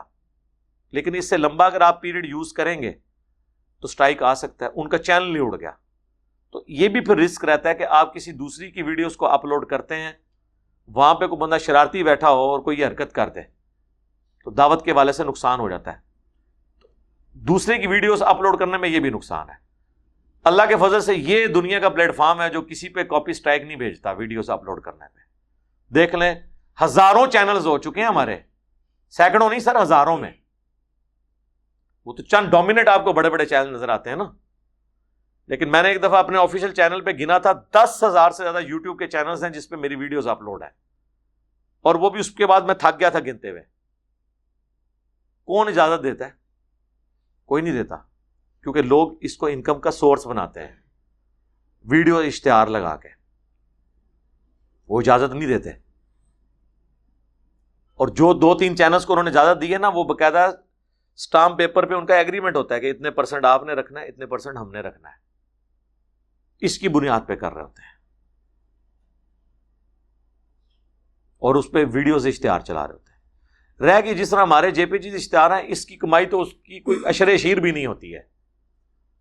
ایک ویڈیو اشتہار چلے نا، اس کے اگینسٹ جے پی جی والا اشتہار ایک ہزار دفعہ چلے۔ تو اس کی کمائی اس سے کم ہے۔ تو اب آپ اندازہ لگا لیں۔ اس لیے ہم تو اجازت دیتے ہیں۔ اہل سنت کی عقائد حدیث نبوی کے مطابق وہ ماں آنا علیہ و اصحابی والے اور شیعہ کے عقائد واضح کریں۔ پہلی تو بات یہ ہے کہ مانا علیہ و صحابی والی روایت جو ہے نا جامعہ ترمزی کی یہ روایت کمزور ہے۔ ہم اس سے اس کے متن کو عقیدے کے اعتبار سے صحیح مانتے ہیں۔ باقی با انا علیہ و اصحابی و اہل بیتی اور تابعین سب بھی جو صحیح العقیدہ جن جن کے عقائد ہیں، وہ قرآن و سنت کے مطابق ان کو ماننے چاہیے۔ باقی شیعہ کے عقائد، شیعہ کا بھی آپ کے بارے میں یہی موقف ہے کہ آپ کے عقائد قرآن و سنت والے نہیں ہیں۔ میری کالی ویڈیو اپلوڈ ہوئی ہے اویس قادری صاحب کے بارے میں، جس میں میں نے بتایا کہ صلح حسن کے دن، دس محرم کے دن امیر معاویہ کانفرنس ہو رہی ہے۔ ہمیں کوئی اعتراض نہیں، آپ کریں، آپ بے شک جزید کے نام کی کانفرنس کریں۔ اللہ تعالیٰ آپ کو رکھے بھی کیا دن ان کے ساتھ۔ ہمیں صرف یہ اعتراض ہے کہ آپ دس محرم کے علاوہ آپ کو کوئی دن نہیں ملا۔ دس محرم کے دن آپ اہل بیت کا ذکر نہیں کرنے کے لیے تیار۔ ہمیں اس سے اختلاف ہے۔ آپ نے یکم محرم کے حضرت عمر کے جلوس شروع کیے دیوبندیوں نے۔ کریں جی اگر دس محرم پہ حضرت حسین کا جلوس نکالنے کی شیعہ کو اجازت ہے، ٹھیک ہے، سنیوں کو بھی اجازت ہے، نکالیں۔ لیکن پھر ہم آپ سے سوال کریں گے کہ کیا حضرت عمر کا مرتبہ رسول اللہ سے زیادہ ہے؟ بارہ ربی الاول کا جلوس تو آپ کے نزدیک بدت ہو۔ کروڑوں عمر رسول اللہ کے اوپر قربان۔ رسول اللہ صلی اللہ علیہ وسلم کا بارہ بارہ ربی الاول کا جلوس تو کہیں بدت جو خوشی کا موقع ہے۔ اور حضرت عمر کی شہادت کے غم میں صرف شیعہ کو جیلسی فیکٹر کی وجہ سے آپ حضرت عمر کا دن منائیں۔ اور وہ بھی غلط دن، یہ کہ محرم نہیں ہے چھبیس ولی جائے تو پھر ہم آپ سے پوچھیں گے نا کہ آپ کو اگر حضرت عمر سے اتنا پیار ہے، حضرت عمر سے بھی اگر پوچھ لیا جائے کہ یا حضرت آپ کا جلوس نکالا جائے یا نبی اسلام کا، ویسے وہ تو کہیں گے دوئیں نہ کٹو لیکن اگر جائز ہوتا تو کہتے یار اللہ کے نبی کی بات کرو۔ تو امیر معاویہ کانفرنس ہو رہی ہے تو ایک دفعہ امار ابن یاسر کانفرنس بھی کریں نا۔ اسلام کے پہلے شہید کون ہے؟ حضرت یاسر اور سمیہ۔ جی ہاں۔ حضرت ابو سفیان اور حضرت ہند نہیں ہے۔ یہ لوگ اس وقت تک کیا تھے؟ پوری زندگی انہوں نے اسلام کے ساتھ کیا کیا؟ اینڈ پہ مسلمان ہو گئے، ہم احترام کرتے ہیں۔ لیکن جو پہلے دن سے آخری دن تک اسلام کے مجاہد رہے ہیں، ان کا نام لیتے ہوئے آپ کی زبانیں سڑ جائیں۔ کیونکہ پھر آپ کو لوگ پوچھیں گے کہ عمار ابن یاسر کو کس نے شہید کیا؟ تو آپ کہیں گے، حضرت ابو الغادیہ رضی اللہ تعالیٰ عنہ نے۔ وہ کہیں گے، انہوں نے کیوں شہید کیا؟ تو وہ کہیں گے ان کو حضرت امیر معاویہ رضی اللہ تعالیٰ عنہ نے مقرر کیا ہوا تھا جنگ صفین میں۔ تو پھر وہ آگے پوچھیں گے اچھا یار، مارنے والا بھی رضی اللہ عنہ ہو، مرنے والا بھی رضی اللہ عنہ ہو، مروانے والا بھی رضی اللہ عنہ ہو، تو میں کتنے کھلوا تو کو کہ سارے ٹھیک۔ وہ کہیں گے، یار، سمجھ نہیں آ رہی، وہ پھر میرے پاس آئیں گے۔ تو میں کہوں گا جی بخاری، مسلم دونوں میں حدیث ہے، امار کو ایک باغی جماعت قتل کرے گی۔ امار اللہ اور جنت کی طرف بلا رہا ہوگا، وہ جماعت دوزخ کی طرف بلا رہی ہوگی، تو امار کا ساتھی بن۔ مسئلہ حل۔ اور یہ میرا مقدمہ آپ گوروں کی عدالت میں لے جائیں۔ وہ بھی فیصلہ کر دیں گے، یہ ہو نہیں سکتا کہ مارنے والا اور مرنے والا دونوں کو آپ ایک پلڑے میں رکھ رہے ہیں۔ نہ نہ یہ ہو نہیں سکتا۔ ٹھیک ہے؟ تو مرضی کے سب لوگوں نے پکڑے ہوئے ہیں۔ ہم حکومت کو ٹیکس دے کر براہ راست کیسے جہاد میں شامل ہیں؟ شامل ہے نا جی میں نے بتایا جو ہے۔ جہاد حضرت عثمان نے کوئی جنگی کارنامہ کر کے جنت کمائی تھی یا جہاد کے لیے پیسے دے کے سونے کے کوائن اور سکے اور اونٹ دے کے جنت کمائی تھی غزوہ تبو کے موقع پر؟ مال دے کے۔ ہر بندے نے ڈفرنٹ کنٹریبیوٹ کرنا ہے۔ حضرت علی اپنی طاقت سے کنٹریبیوٹ کرتے تھے، مال ان کے پاس نہیں تھا، وہ تو فقیر تھے۔ درویش تھے میری طرح، بلکہ میں ان کی طرح۔ انہوں نے کہاں سے دینے تھے؟ ان کے پاس اللہ نے دوسری کوالٹی دی ہوئی تھی۔ تو جس کے پاس جو کوالٹی ہے وہ کنٹریبیوٹ کرے السلام علیکم، وعلیکم السلام۔ مفتی مسعود صاحب نے آپ کو ویڈیو میں کہا ہے کہ وہ آپ کے سوال کا جواب دیں گے، لیکن آپ نے انہیں ان کے مرضی کا سوال۔ یار، یہ تو میں کر چکا ہوں نا۔ وہ تو ان کی ویڈیو لیک ہوئی ہے کہ میں سچی مچی چاہ کہہ رہا ہوں کہ میں پہنچ جاؤں۔ تو اس کا مطلب ہے خود ہی رکے میں جھوٹی موٹی وہ کہہ رہے تھے۔ آؤ سرکار، آؤ صحیح ایک بار۔ ویسے تو اب انہوں نے آن آفیشلی میں کنوے کر دیا کہ میں نے نہیں آنا۔ اگر آپ کہتے ہیں کہ اصول پہ بات ہوگی تو انہوں نے یہ کہا تھا کہ میں آپ کے سوال کروں گا۔ اصول پہ بات اصول میں نے کہا تھا عقیدہ۔ اصول پنجابی والا نہیں ہے۔ اصول ہے عقیدہ۔ اور اس کا میں نے بار بار بریف کیا ہے کہ قادیانی اگر مجھے کہیں گے نا کہ ہم رف الدین پہ بات کریں گے تو میں ان سے نہیں کروں گا۔ میں انہیں کہوں گا تم بغیر رفع دین کے مر جاؤ، انفی انفی مر جاؤ۔ جب تک تم ختم نبوت نہیں مانتے ہو، ہم آگے نہیں چلیں گے۔ کیونکہ ہمارا بنیادی اختلاف ختم نبوت ہے۔ ایتھیس سے ہم نے یہ بات نہیں کرنی کہ حضرت عائشہ کی عمر چھوٹی کیوں تھی اور حضور علیہ السلام نے گیارہ شادیاں کیوں کی؟ ایتھیس سے ہمارا اختلاف ہے اللہ کے وجود کے اوپر۔ جب وہ اللہ کو ہی نہیں مانتے تو اللہ کے نبی کو منوا کے ان کو کیا کرنا ہے؟ وہ تو پھر زبان کا چسکا ہوگا نا۔ یہاں پہ بھی جب تک عقیدہ کسی کا ثابت نہیں ہوتا قرآن و سنت کے مطابق اس کے فروئی مسائل پہ بات کرنا ٹائم کا ضیاع ہے۔ اور میں نے کبھی نہیں کہا کہ میں اس پہ بات نہیں کروں گا۔ میں نے کہا تھا، پہلے اس پہ بات ہوگی۔ تو پہلے جو موسم والی ملاقات تھی، وہ قیدے پہ رکھ لیں۔ اگلی جو ملاقات ہے، فروئی مسائل میں رکھ لیں گے۔ آ جائیں۔ لیکن پہلے تو بات، نہ تو پہلے تو کسی نے آن دینا تو پتا ہے عقیدے عوام کے سامنے وہ ڈیفینڈ نہیں کر سکتے۔ اور میں نے اس کی ٹیکنیکل ریزن آپ کو بتائی ہے، مفتی صاحب کیوں نہیں آ رہے؟ اس کی وجہ ہے، دیکھیں، اگر وہ آ کے یہ کہیں گے نا کہ قبروں سے فیض لیا جا سکتا ہے تو دیوبندی عوام ان کو مارے گی لتر۔ نہیں مارے گی؟ وہ کہے گی، یار، اسی تے کنے ساڑھے جو بریلوی سن، اسی تے قبر وستے قبر پرستی چھوڑ کے دیوبندی ویسا تسی بھی بابے کو منگ ہو؟ تو کس کی مخالفت مول لی انہوں نے پوری عوام کی؟ دوسری طرف علماء اللہ سے ماریں گے۔ او بابا، اے عقیدہ تے سی چھپا کے رکھیا سی، تو سامنے مان لیا سارے دے۔ بڑا احسان کیا جنہوں نے اشرف رسول اللہ پہ لیکچر ریکارڈ کرائے ہیں۔ میں اکیلا کراتا رہتا نا تو یہ اپنی پبلک کو کہہ سکتے تھے کولوں کتاب بنا لی ہے۔ جب وہ خود کتاب سے پڑھ کے ڈیفینڈ کر رہے ہیں تو بس میرا مسئلہ حل ہو گیا نا۔ وہاں پوچھے گی کہ ہاں کہ تو صحیح ہو گیا۔ پہلے تو کہتے تھے ہے ہی نہیں کدھرے۔ جب خود پڑھ کے بتا دیا تو مان لیا۔ تو ہمارا بھی مقصد یہ تھا کہ یہ لکھا ہوا ہے۔ تو عوام بھی مارے گی لتر بڑے علماء بھی ماریں گے لتر تو ادھر آنے کا کوئی فائدہ نہیں ہے۔ فائدہ اس وقت ہے۔ جب وہ ایسی بات کریں جو ان کی عوام بھی سننا چاہتی ہے اور ان کے علماء بھی۔ مثلا وہ رف الدین پہ آ کے یہاں بات کریں اور ثابت کرنے کی کوشش کریں کہ رف الدین منسوخ ہو چکا ہے، تو عوام بھی بغلے بجائے گی۔ کیونکہ عوام پہلے ہی نہیں کرتی۔ اس پہ تو عوام بغلے نہیں بجا سکتی کہ رسول اللہ کی قبر اللہ کے عرص سے افضل ہے۔ کیونکہ پھر بریلوی لتر مارن گے رنو۔ بریلوی عوام جو بندی عوام کو لتر مارے گی۔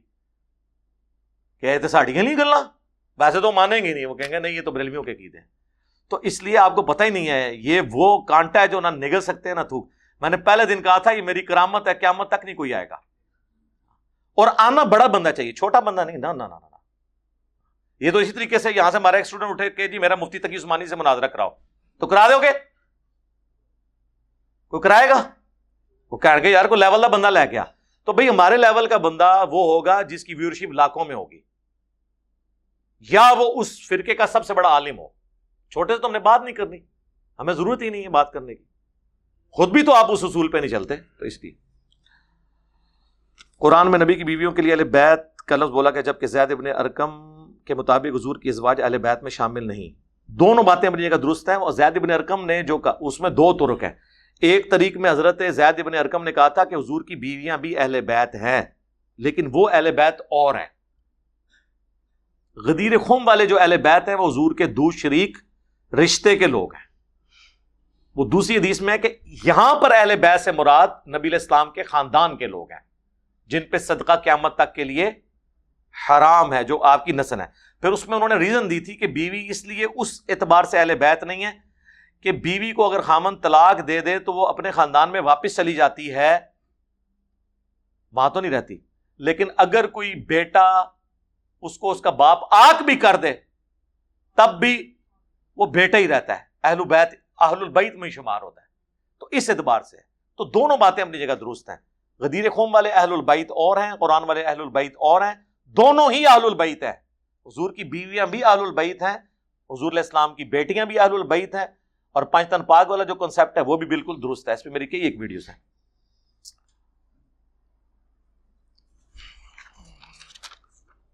مسلم لڑکی کی ہندو لڑکے سے شادی ہو سکتی، نہیں ہو سکتی جی۔ قرآن میں واضح ہے کہ صرف اہل کتاب کی عورتیں تمہارے لیے حلال ہیں اور وہ بھی صرف اہل کتاب جیوز اور کرسچنس اور کوئی نہیں ہے، اور ان کی بھی عورتیں وہ حلال ہیں۔ چاہے وہ مشرق بھی ہوں، کافر بھی ہوں، لیکن آسمانی مذہب کے ماننے والے ہیں، اس لیے اللہ نے ان کو بینیفٹ آف ڈاؤٹ دیا ہے۔ اس میں صرف تفرد ہے عبداللہ ابن عمر کا۔ صحیح بخاری میں آتا ہے کہ وہ، قرآن کی جو آیت ہے صورت البقرہ کی، کہ مشرقہ سے شادی نہیں ہو سکتی جب تک کہ وہ ایمان نہ لے آئے۔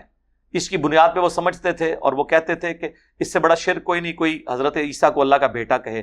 وہ عیسائیوں کو بھی مشرق سمجھتے تھے، لیکن یہ ان کا کال شاز ہے، صحابہ کرام نے ایکسیپٹ نہیں کیا۔ کیونکہ یہ بات اللہ کو بھی پتا تھی کہ عیسائی بھی مشرق ہیں، لیکن وہ اہل کتاب مشرق ہیں، کافر مشرق نہیں ہیں۔ وہ والے کافر مشرق جو بت پرست مشرق تو اللہ نے فرق کر دیا اہل کتاب مشرق میں اور بت پرست مشرق میں۔ سر، آپ بھی کلمہ کو مشرق میں اور کافر مشرق میں فرق کیا کریں۔ وہ ایک لال رومال والا سعودیہ میں وہ پرانی ویڈیوز میں کہتا تھا اب تو خیر بےچارے وہ روپوش ہو گئے وہ کہتا تھا کہ بریلوی جو ہے نا، یہ مشرقین عرب سے بھی بات ہیں میں اس وقت بھی کہتا تھا، یار خدا کے لیے یہ جملے نا یار بولا کرو۔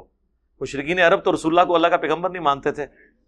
یہ اللہ کا پیغمبر مانتے ہیں، بلکہ اب تو ایک تصویر میں پروئے گئے ہیں۔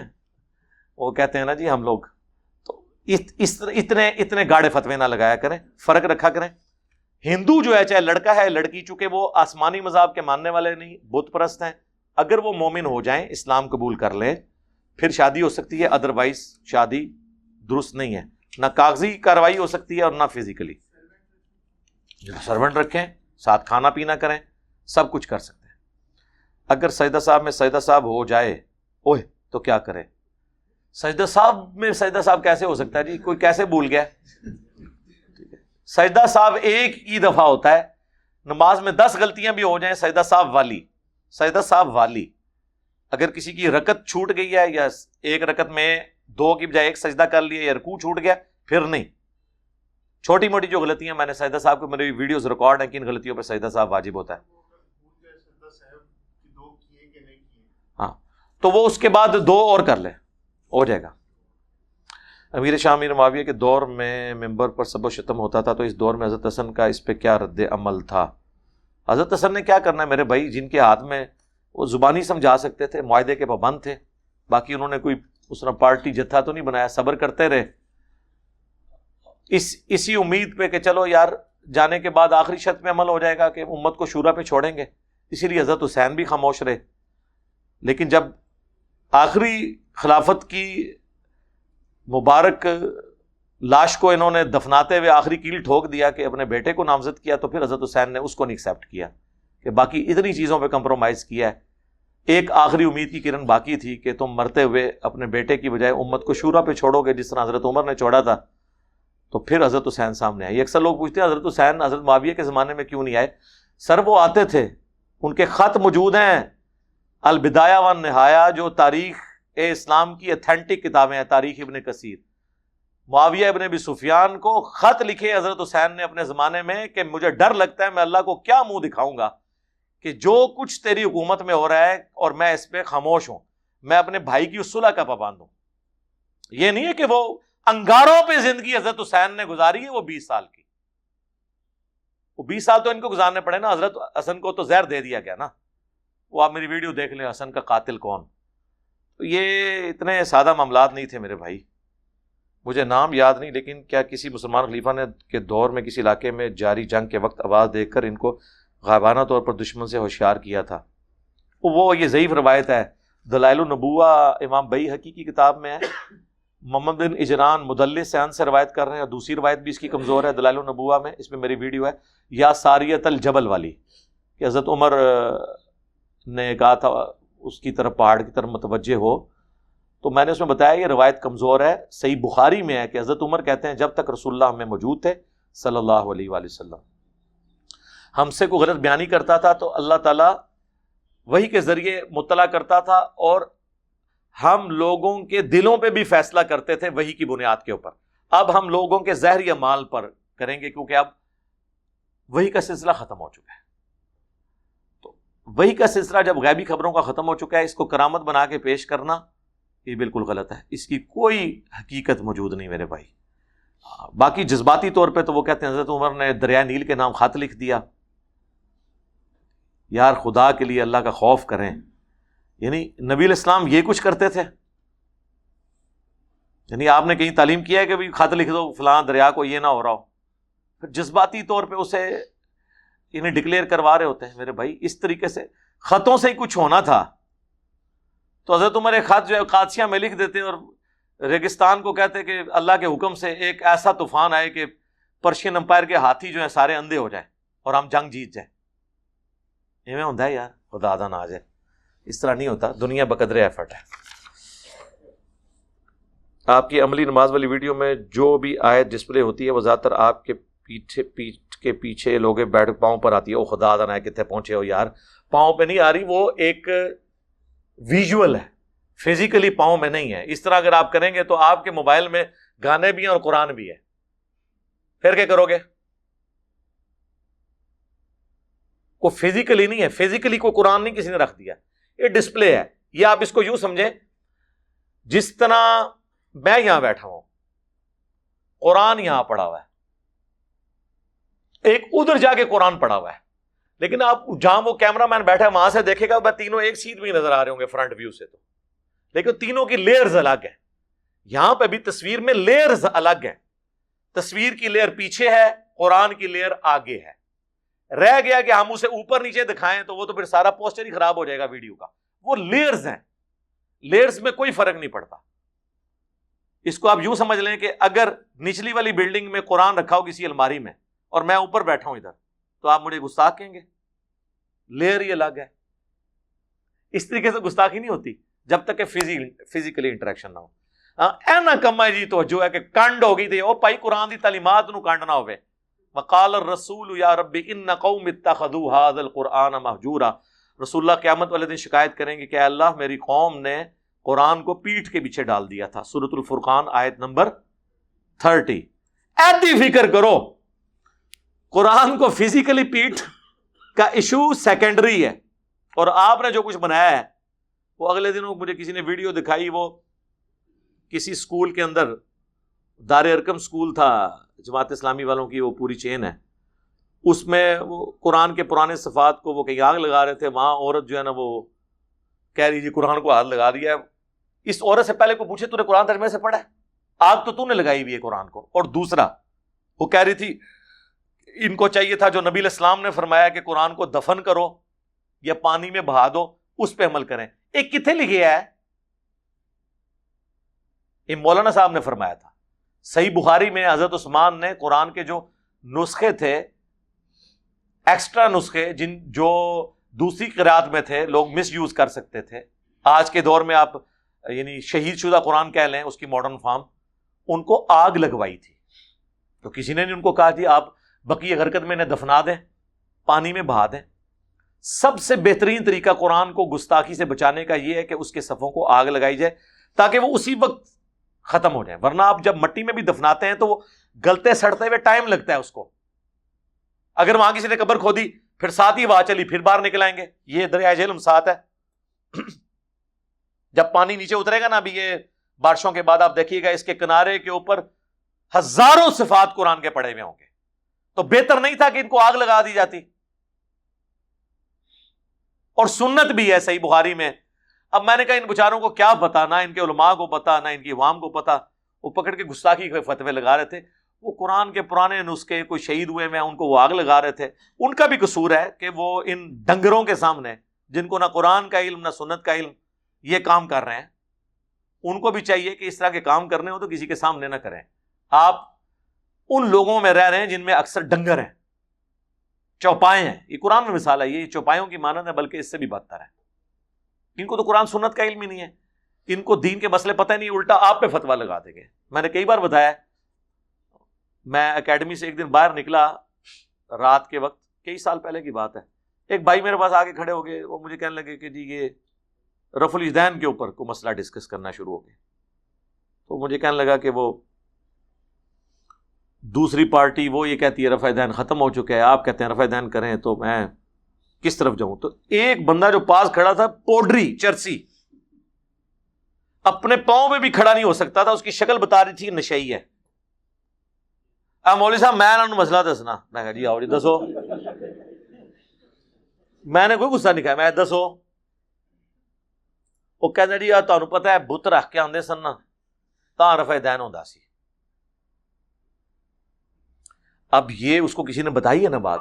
جب میں کہتا ہوں کہ یہ بات تم لوگوں نے بتائی ہے۔ کہتے ہیں جی آپ ہمارے علماء کی توہین کرتے ہیں۔ ہم نے تو کبھی نہیں یہ بات بتائی تھی۔ آپ توہین کر رہے ہیں ہمارے علماء کی۔ آپ کے علماء نے حرکت کی ہے نا خود۔ میں نے تو نہیں ان کو کہا کہ گن پوائنٹ کیوں آپ آپ کو یہ پڑھائیں کہ آپ یہ کام کریں۔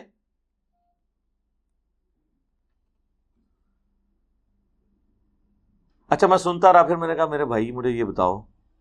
انہوں تو میں چاڑتا میں کہ انہیں بہت لوا میں۔ عید میں رفا دین ہوتا ہے۔ عید تے پوڈری پڑ دی انہوں نے۔